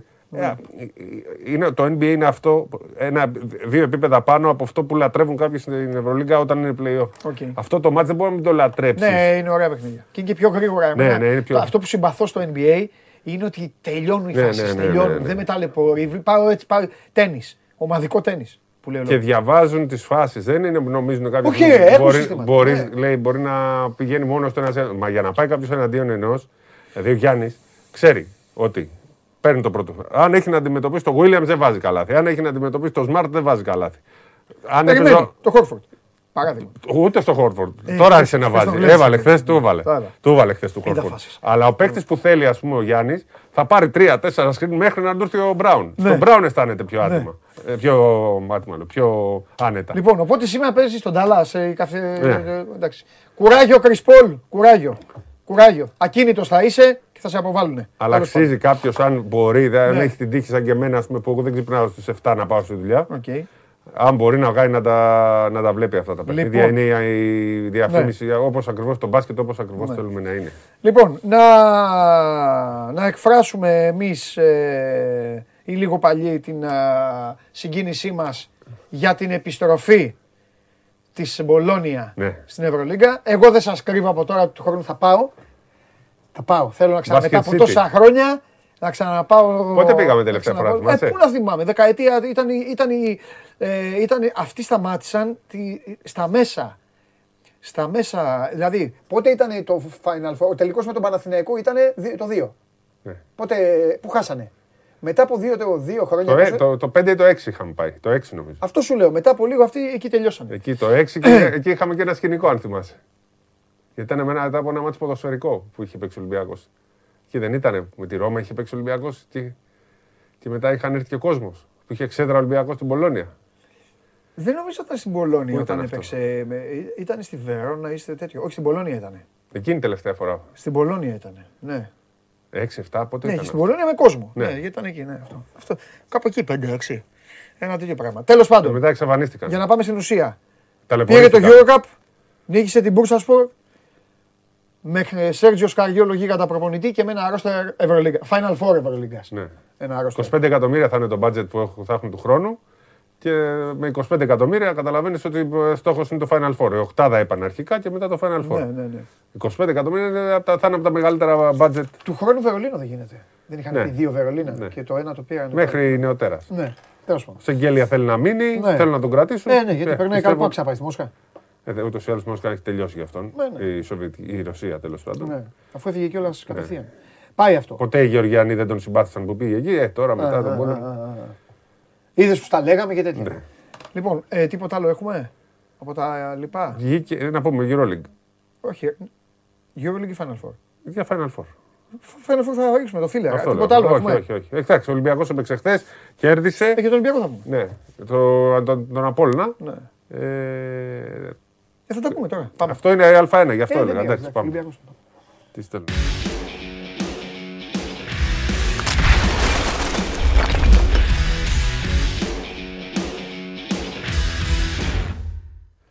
Λοιπόν, Οκτώβρη 2006 ήταν αυτό το μάτς. Πρώτα ήταν το Ρώμα Ολυμπιακός και το Καπάκι Μπολόνια. Κοίτα ποιος στέλνει; Μαρινάρα, ε. Ναι. Μπράβο, ρε Μαρίνο. Μμ. Αυτό ήταν η τελευταία τέτοια Ναι. εκεί στην Πολωνία. Ναι. Τρομερές μακαρονάδες. Α, ακριβώς, εκεί. Εκεί ήθελα να το πάω. Έτσι. Ε, για πάμε. Λοιπόν, α, α, να αρχίσουμε Κάνει τον πλάκα ο Ολυμπιακό. φίλος μου. Κάνει πλάκα ο φίλος μου. Αταμανάρα. Πλάκα. Ε, θα σου πω τώρα. Έτσι έχει βγάλει όλους τους κουτσούς. Πάμε με τον Ολυμπιακό που κέρδισε τον Απόλλωνα, εξασφάλισε την πρώτη θέση κανονικής περίοδου. Ήταν το τυπικό. Ε, σε- εντάξει, συντήρηση δυνάμεων και προπόνηση κάνει ο Ολυμπιακός. Γενικά η προσοχή είναι στραμμένη στο Final Four. Υπάρχει και το Σάββατο το τελευταίο ματς με τον Κολοσσό στο στάδιο Ειρήνης και Φιλίας και μετά επικεντρώνεται. Τρίτη Ναι. απόγευμα φεύγει η αποστολή για το Βελιγράδι. Θυμίζουμε το Final Four είναι Πέμπτη και Σάββατο στο Βελιγράδι. Α. Ε, η προσοχή έχει στραφεί στην ΕΦΕΣ όπου ο Αταμάν έχει βγάλει ήδη τρία από τα τέσσερα γκαρντ. Εγώ θυμάμαι όταν ήμασταν μικρούλιδες, πηγαίναμε σχολείο, μικρή, πολύ μικρή. Έγραφαν οι εφημερίδες, έγραφαν οι εφημερίδες αμφίβολος Αναστόπουλος, ερωτηματικό Μητρόπουλος στη μία πλευρά και η δίπλα εφημερίδα έλεγε Σαραβάκος, δύσκολα θα παίξει και τέτοια. Ποδόσφαιρο δεκαετία που δεν μπορούσε να τους ξέρει. Ναι, ήταν ναι. κλεισμένοι στην Παιανία, στο Ρέντι. Ξέρεις ότι ήθελε λέει ο καθένας. Αυτό, το κα- αυτό κάνει ο Τώρα, Αταμάν. ο Αταμάν Ο έχει Αταμάν βγάλει- αυτό κάνει. Τώρα έφυγε από το μάτς, λέει, στο, χτύπησε στο γόνατο και δεν έπαιξε την τελευταία περίοδο, έφυγε. Ναι. και λέει πρέπει να δούμε πόσο σοβαρό είναι. Ξέρεις, μπορεί να είναι και καμία σοβαρή περίπτωση, αλλά δεν τον πιστεύει κανένας τον Αταμάν. Έχει βγάλει τον Μπομπουά έξω, έχει βγάλει το Σιμών έξω. Τώρα πάει και ο. Πώς λέγεται, Εντάξει. ο, ο Λάρκιν και Ο μένει ο Λάρκιν. Μίσιτς. Ε. εντάξει, στο τέλος θα εμφανιστούν όλοι και θα είναι καταπληκτικοί και θα Ναι, λέμε μωρέ. ήρωες και πέρα θα το. Ε, γιατί το ξέρουν όλοι μου, Ναι, δεν το εντάξει, περιμένουν. τώρα αυτά είναι παλιωμοδίτικα. Ναι. Αυτά θα σου λέει Σαραβάκος και Αναστόπουλος και ε, Μητρόπουλος. ναι. Και ο Χρήστος Δημόπουλος. Έτσι. Για πες άλλο. Ε, αυτό, αυτό είναι τότε. Σήμερα βγήκε και η καλύτερη πεντάδα για την ε, Ευρωλίγκα. Ανακοινώθηκε Ναι. η καλύτερη πεντάδα. Το είπα, αλλά ξαναπες το. Να, πες τι. Ε, μου βγήκε όταν ήμασταν εδώ με τη Βάνια. Εντάξει, ο Τζέιμς ε, με τον Λάρκιν είναι στην περιφέρεια. Ο Βεζένκοφ μετατέθηκε στο 3. Ο Μίροτιτς στο 4 και ο Ταβάρες στο 5. Πιστεύω ότι ε, είναι Εντάξει. αρκετά Να είναι δίκαια. και εκεί για να μπορούν να βραβευτούν. Ναι. Φτιάχνουν πάντα. Ο έτσι. Λάρκιν, τα παιδιά πρέπει να είναι κάποιος από την ΕΦΕΣ. Δεν έχει κάνει τρομερή σεζόν, αλλά κάποιος πρέπει να είναι από την Αλήθεια. ΕΦΕΣ. Ο Βεζένκοφ ε, Α, ναι, είναι. ο Λάρκιν θα μπορούσε να μείνει. Ναι. Ο Ταβάρες είναι πάρα πολύ καλός. Ο Μίροτιτς, παρότι και αυτός δεν έχει κάνει τρομερή σεζόν, είναι ο καλύτερος. θεωρώ ότι αυτή πρέπει να είναι η πεντάδα και ο Τζέιμς το αξίζει από όλους τους παίκτες που είναι εκτός Final Four. Ο Τζέιμς ήταν μακράν ο καλύτερος και θεωρώ ναι, ότι οι θα βγει το περισσότεροι Τζέιμς, σωστά. θα α, υποστηρίξουν και νομίζω δίκαιο είναι. Εγώ είχα πει για τον Βεζέγκοφ, δεν ξέρω, αλλά και ο James αξίζει τη- το MVP. Πήρε μια ομάδα και την πήγε μια ανάσα. Σεζόν. Ναι, ναι. Ναι, απλά νομίζω ότι πρέπει να το πάρει ο Σάσα γιατί η ομάδα του πήγε στο Final Four. Γι' αυτή- γι' αυτό είχα πει εγώ από την προηγούμενη φορά ότι επειδή είναι ομάδα Final Four πρέπει να το πάρει ο Σάσα. Και επίσης ο Τζέιμς είχε, και ένα, είχε και ένα μαύρο διάστημα, ένα μισή μήνα. Αν μου πεις αυτό δεν λέει και κάτι, όλοι έχουν, αλλά. Τέλος πάντων. Ναι, για μένα είναι ο Σάσα, ο οποίος έχει βγει και δύο Ναι. φορές της αγωνιστικής, Ναι, είχε ναι. βγει Ο και Βεζέγκοφ. MVP. Ναι. Ε, MVP του Φεβρουαρίου. Έχει κάνει μια πάρα, πάρα πολύ καλή σεζόν που δεν είναι βέβαια πυροτέχνημα γιατί και πέρσι λέγαμε ότι είναι ένα από τα δύο-τρία καλύτερα forward στην Ευρωλίγκα. Λέγαμε για τον Βεζέγκοφ, τον Πολωνάρα και φυσικά τον Μύρωτιτς. Τώρα δεν υπάρχει Πολωνάρα, υπάρχει ο Μύρωτιτς. Δηλαδή ενώ ο Πολωνάρα δεν έχει καμία καλή σεζόν στη Φενέρ. Ε, άμα δώσει το μύρο τη θα έχουν κάνει δώρο Ναι, πάλι. ναι, δεν, θα, δεν είναι ο Μύρωτιτς. Ο Βεζέγκοφ έχει κάνει πάρα πολύ καλή σεζόν. Ε, ναι. Ε, και αξίζει το MVP μαζί με τον James. Αυτοί οι δύο νομίζω, αν υπήρχαν φιναλίστ, αυτοί οι δύο θα έπρεπε να είναι. Θα το δούμε και αυτό όταν ανακοινωθεί. Αυτά λίγο πολύ από την Ευρωλίγκα αυτή τη στιγμή. Ρεάλ έχει το, τα παιχνίδι, το παιχνίδι σήμερα. Ε, μπαίνουν σε έναν α, ρυθμό από Η τρίτη. Ρεάλ έπαιξε χθες. Έπαιξε χθες. Έπαιξε Ποιον χθες έπαιξε; με τη Μούρθια. Ναι, το είχα. Νόμιζα είδα το πρόγραμμα σήμερα παίζει το Τα ποδόσφαιρο. φιλαράκια Real. μου τα παρακολουθώ εγώ. Ναι. Και το Σέκιο και το. Θα μπέρδεψα με το ποδόσφαιρο της Ρεάλ γιατί είδα μια Ρεάλ να παίζει σήμερα. Σήμερα παίζει Και- ποδοσφαιρική. Και σήμερα παίζει ποδοσφαιρική. Ωραία. Μην μου αγχώνεσαι. Λοιπόν, να πούμε εισιτήρια ούτε για τους φίλους μας. Ναι. Ψάχνουμε για φίλους με Μεγάλη ήταν. Ούτε ένα. δεν- Ναι. Συνήθως, δηλαδή και σε άλλα Final Four με λιγότερα εισιτήρια βρίσκαμε 10-15. Δεν είχαμε τι να τα κάνουμε. Στο Βερολίνο θυμάμαι. Έχει γίνει επέλαση γι' αυτό. Ναι. Θυμάμαι στο Βερολίνο ψάχναμε να δούμε αν θα πάρει κανένα εισιτήριο. Μας είχαν. Θυμάσαι τι γινόταν. Ακόμα και στο Παρίσι έβρισκες κάποιο εισιτήριο. Τώρα εδώ ούτε και κατά διάνοια. Έγινε πανικός. Σπύρο, να σου πω κάτι. Άνοιξε η όρεξη σε τεράστιο βαθμό λόγω και της οδικής πρόσβασης. Ναι, ναι, ναι. Της Είναι δίπλα. σχετικά εύκολης οδικής Εύκολο πρόσβασης. είναι. Και θα σου πω και κάτι. Κυρίως Ολυμπιακοί της Βορείου Ελλάδας έχουν μοναδική ευκαιρία να πάνε σε ένα, ένα Και ένα Final και Βόρεια, Four πες. δίνοντας μισά χρήματα από ό,τι αν έπρεπε να πάνε στη, στην Πασκόνια, στην, ε, ξέρω εγώ κάπου αλλού. Ή στη μέση. Εκεί. Λαμία, Βόλος, Λάρις, αυτοί Ναι, ναι. φεύγουν. Γι' αυτό λοιπόν έχουν κλείσει, έχουν ε, πέσει πολύ κόσμο και καλά κάνανε, γιατί εγώ φωνάζω πάντα υπέρ της πρόληψης. Ορμήξτε. Και τώρα τι, αυτά που πήραν οι ομάδες δεν είναι ούτε για Καλά για ζήτο. τις ομάδες. Ούτε για ζήτο. Συγγενείς δεν μπορούν να πάρουν ε, των ανθρώπων του Ολυμπιακού. Ακριβώς, ακριβώς. Ακριβώς. Οι παίκτες οι παίκτες δεν μπορούν να πάρουν. ε, Αυτή τη στιγμή αυτή είναι η αλήθεια. Ε, είναι δύσκολο και για τους παίκτες να καλύψουν τις ανάγκες τους. Ε, και κυριολεκτικά στην περίπτωση του Ολυμπιακού σου έχει βγει και ψάχνει ένα-ένα Ένα-ένα, εισιτήριο. ναι. Ένα-ένα εισιτήριο. Ένα, ένα, μήπω Οι εξυπηρετήσει. Ισπανοί ό,τι κάνουν. Αυτοί. Εντάξει, η Μπαρσελόνα θα έχει τώρα η Real. Δεν, δεν ανακοινώθηκαν οι επιστροφές του. Περίμενα την Τρίτη να ανακοινωθούν. Δεν είδα κάτι. Ναι, ναι, ναι. Η Real σίγουρα θα Ναι. επιστρέψει. Όσο για το Μάνο που λέει ναι, αλλά οι τιμές στα δωμάτια είναι σε επίπεδο Μονακό. Ναι, Μάνο, Ναι, μου, τι είναι, περιμένεις. Μάνο, τι περιμένεις. Παιδιά, να σου πω κάτι. Στο Κίεβο, καλά να είναι οι άνθρωποι τώρα τέλος πάντων, βλέπω τώρα φωτογραφίες που, που, που ήμουν εκεί και βλέπω και αυτά στην τηλεόραση. Στο Κίεβο δεν μπορώ να σα. Αν σας πω τιμές ξενοδοχείων, παύλα, ε, δι- δύο αστέρων, ένα αστέρων, θα πείτε όχι, είσαι ψεύτης. Μιλάμε για χιλιάδες ευρώ η τιμή το βράδυ. Αφού αυτό περίμεναν. Σου λέει θα έρθουν εδώ οι Άγγλοι και οι Ισπανοί και θα πάνε και θα τα. Θα, θα δω. Το ίδιο κάνουν και πάντω σε όλες οι χώρες το ίδιο. Σε τέτοιες δηλαδή. Ναι, τώρα, και εντάξει. του έκατσε ότι πάει ο Ολυμπιακός. Γιατί αν δεν πήγαινε ο Ολυμπιακός, πήγαινε Μονακό. Ναι. Τα, τα δωμάτια θα ήταν φτηνά, Ναι. τα αεροπορικά φτηνά, όλα φτηνά. Και λέει τώρα ο Κώστας την Παρούφα, Κώστα μου συγγνώμη. Μπαρούφα Κώστα μου. Άλλο Champions League λέει, άλλο Ευρωλίγκα. Τι λες ρε Κώστα και τι τους, νοιάζει, τι τους νοιάζει τους ξενοδόχους. Τι λες ρε Κώστα. Ας είναι τελικός μονόπολη. Τελικός Άμα. γο, γο, υποβρύχιο τάβλη. Άμα πάνε 15.000 Τι μας λες ταξιδιώτες. ρε Κώστα τώρα. Τι λες, τι, τι, που... Εσύ έχεις ξενοδοχείο. Και δηλαδή θα βάζεις την τιμή ανάλογα με, το, με την διοργάνωση. Τι λέτε ρε παιδιά; Το Ποιος πρεστή της ενδιαφέρει. διοργάνωση Champions League. το 97 είχε, έπαιζε ο Άγιαξ στη Ρώμη τελικό ποδοσφαίρου. και έπαιζε και ο Ολυμπιακός. Ναι. Γιατί εδώ εμείς, ε, θα ρίχναμε λίγο. Το 96 ήταν που έπαιζε. να σου Θυμάμαι, πω. θυμάμαι ότι είχε γίνει σύγκριση. Ο Άγιαξ πότε έπαιξε τελικό στη Ρώμη, το 97 ήταν μαζί με τον Ολυμπιακό την ίδια χρονιά ή το 96. Το 96. Το 96 είναι που Ναι, ναι, το παίξει 96 στον έπαιξε ο Παναθηναϊκό. Άγιαξ. Ναι. Άγιαξ. Είχαν, λέγανε λοιπόν οι ταξιτζίδες στη Ρώμη, Ναι. είχαν έρθει λέει 50.000 οπαδοί του Άγιαξ. Ναι. Αυτοί λέει δεν χαλάγανε λεφτά. Δεν παίρνανε ταξί. Δεν... Ήρθανε 10.000 Ολυμπιακοί και στη Ρώμη κατα... νομίζαμε ότι είναι 50. Ναι. Δεν έχει σχέση ότι, ότι το Champions League έχει μεγαλύτερη έγκλη. Οι, ε, Όχι. οι 10.000 μπορούν να χαλάσουν περισσότερα λεφτά, μπορεί να μείνουν σε ξενοδοχεία κανονικά και όχι. Μπορεί να, οι άλλοι να μένουν σε σκηνές. Δεν έχει σχέση η διοργάνωση. Έτσι. Είναι, και, τι Μα άνθρωποι βέβαια δεν πάνε. έχει, ρε. Και Έτσι. στην μπάλα που πάνε περισσότεροι μένουν και στα παγκάκια. Ναι. Και πάνε για μία μέρα. Δεν πάνε ε, στο ποδόσφαιρο. Μπορεί να πας και να φύγεις, να δεις το μάτι και να Εφημερών. φύγεις. Μπράβο. Κάποιοι πηγαίνουν. Στο μπάσκετ πας τρίμερο, τετραήμερο. Μα γι' αυτό και το Champions League σκέφτεται. Τα... Γιατί θα είναι περισσότερα τα έσοδα με το Final Four. Θα είναι τριήμερο, τετραήμερο. Ενώ στο πο- ποδοσφαιρό να πας να δεις το μάτι και να φύγεις. Την ίδια μέρα. Να μην μείνεις καν σε ξενοδοχείο. Ναι, ναι, ναι. Έτσι, έτσι. Αυτή είναι η απάντηση. Δεν έχει να κάνει με το ποιο είναι Α, βαρύτιμο όχι, ρε, έπαθλο. Καμία, καμία. Έγινε. Άντε, τα Γεια λέμε σας. έξω, Τα λέμε έξω. Έλα, φιλιά. Ε, ο Απαναγό. Εντάξει, είναι τώρα. Τώρα μου πεις. Πω, πω, Πάει τρεις η ώρα. Α. Ε, Ρε φίλε, αυτό δεν κάναμε χθες, τι να κάνουμε. Και έγινε χαμός σήμερα, χθες. Χθες έγινε χαμός, δεν κάναμε. Ούτε game night καταφέραμε να κάνουμε, τίποτα. Έλα μέσα. Είμαστε έτοιμοι. Είμαστε έτοιμοι για όλα; Τι, τι τρως, Για τι τα θα φά- ταξίδια τι μας θα φας. είμαστε; Α δούμε τώρα, ξέρω. εγώ. Με έχω διπλώσει, Πάντα να θα ξέρεις. Ε, Έχω διπλώσει.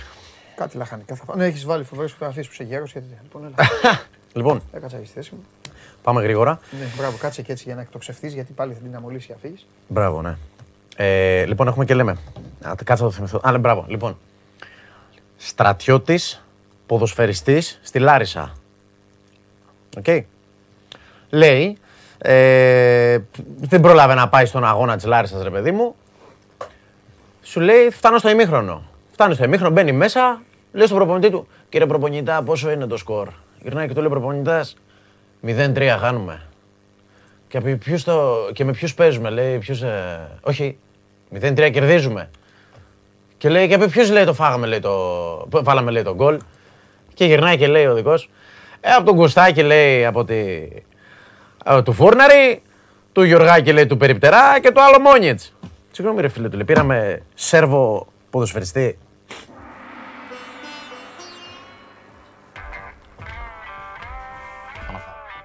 Καλή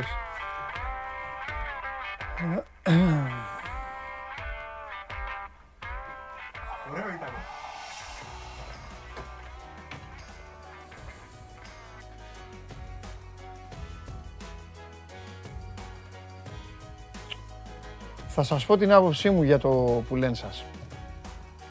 Καλά κάνετε και ψηφίζετε και με κερδίζετε. Θέλω να πιστεύω ότι πλέον έχετε φτάσει σε μεγαλύτερη απόλαυση που κερδίζετε μένα παρά για να ακούσετε το ανέκδοτο. Είμαι σίγουρος και καλά κάνετε. Η μάχη εξάλλου είμαι εγώ και εσείς. Το ανέκδοτο είναι δώρο. Η γνώμη μου είναι, το λέω σε εσάς που είστε οι φανατικοί του οπαδοί και ανεκδοτολόγοι, γιατί εγώ, οκ, το υπομένω, πιστεύω ότι ο παίκτης σας δεν είναι έτοιμος να παίξει. Έρχεται μέσα, κάθομαι, πάω εκεί, πάω στο ψυγείο, κάθομαι, βλέπετε πώς λειτουργώ και τα χάνει, μπερδεύεται. Σαν να με βάλουν εμένα στην άσα να μιλήσω για πυράβλους. Έτσι μιλάει, έρχεται να πει ένα ανέκδοτο και κάνει. Το ανέκδοτο διαρκεί 27 δευτερόλεπτα και αυτό στα 15 δευτερόλεπτα τα λέει λάθος. Έχω δίκιο. Εκεί νομίζω ότι το χάνετε. Μετά το έχει ήδη στραβώσει το πράγμα και ό,τι και να πει στο φινάλε δεν βγαίνει το ίδιο αποτέλεσμα. Αυτό πιστεύω για να δείτε ότι είμαι σωστός αντίπαλος απέναντί σας. Κύριος. Οκ. Τώρα άμα είμαι λάθος, είμαι λάθος. Αλλά μπαίνει, μπαίνει απροετοίμαστος. Εγώ σας λέω, κάντε τα like, κερδίστε με, γλεντίστε με. Θα τον φέρνω εδώ να το λέει, ό,τι γουστάρετε. Δεν παίζουμε. Όταν δεν τα πιάνετε, δεν σας κοροϊδεύω, δεν σας λέω, α, σας διέλυσα, σας έκανα. Εμείς δίκαια ε, τις παίζουμε. Ωραία. Αλλά πε- πείτε του και κάτι, ρε παιδιά. Μπαίνει μέσα και λέει, ε, κερδίζουμε, ε, ωραία, χάνουμε. Ε, ναι. Και ε, ποιος, τα, φαγε- ε, ποιος τα βάλε; Είναι αυτό που θέλετε εσείς; Αυτό. Δείξτε το πόλο το αποτέλεσμα για το 0-4, ποιο ήταν πιο βαρύ. Λοιπόν, βγάλατε το Ολυμπιακού με 60,4 ε, κόντρα στον Παναθηναϊκό, 39,6 του ΠΑΟΚ απέναντι στον Άρη. Αυτά. Χορταστικότατη Πέμπτη, είχαμε τα πάντα και αύριο Παρασκευή ε, έχουμε πολλά θέματα να συζητήσουμε. Η επικαιρότητα τρέχει. Εσείς μένετε πάντα στο Sport 24 για να τα βλέπετε έγκυρα και έγκαιρα. Είμαι ο Παντελής Διαμαντόπουλος. Σας ευχαριστώ πάρα πολύ για την παρέα που μου κάνατε. Περάσαμε πάρα πολύ όμορφα. Θέλω να πιστεύω ότι το ίδιο θα περάσουμε και αύριο. Παίρνω τον coach και φεύγω. Φιλιά πολλά να είστε καλά. Γεια σας.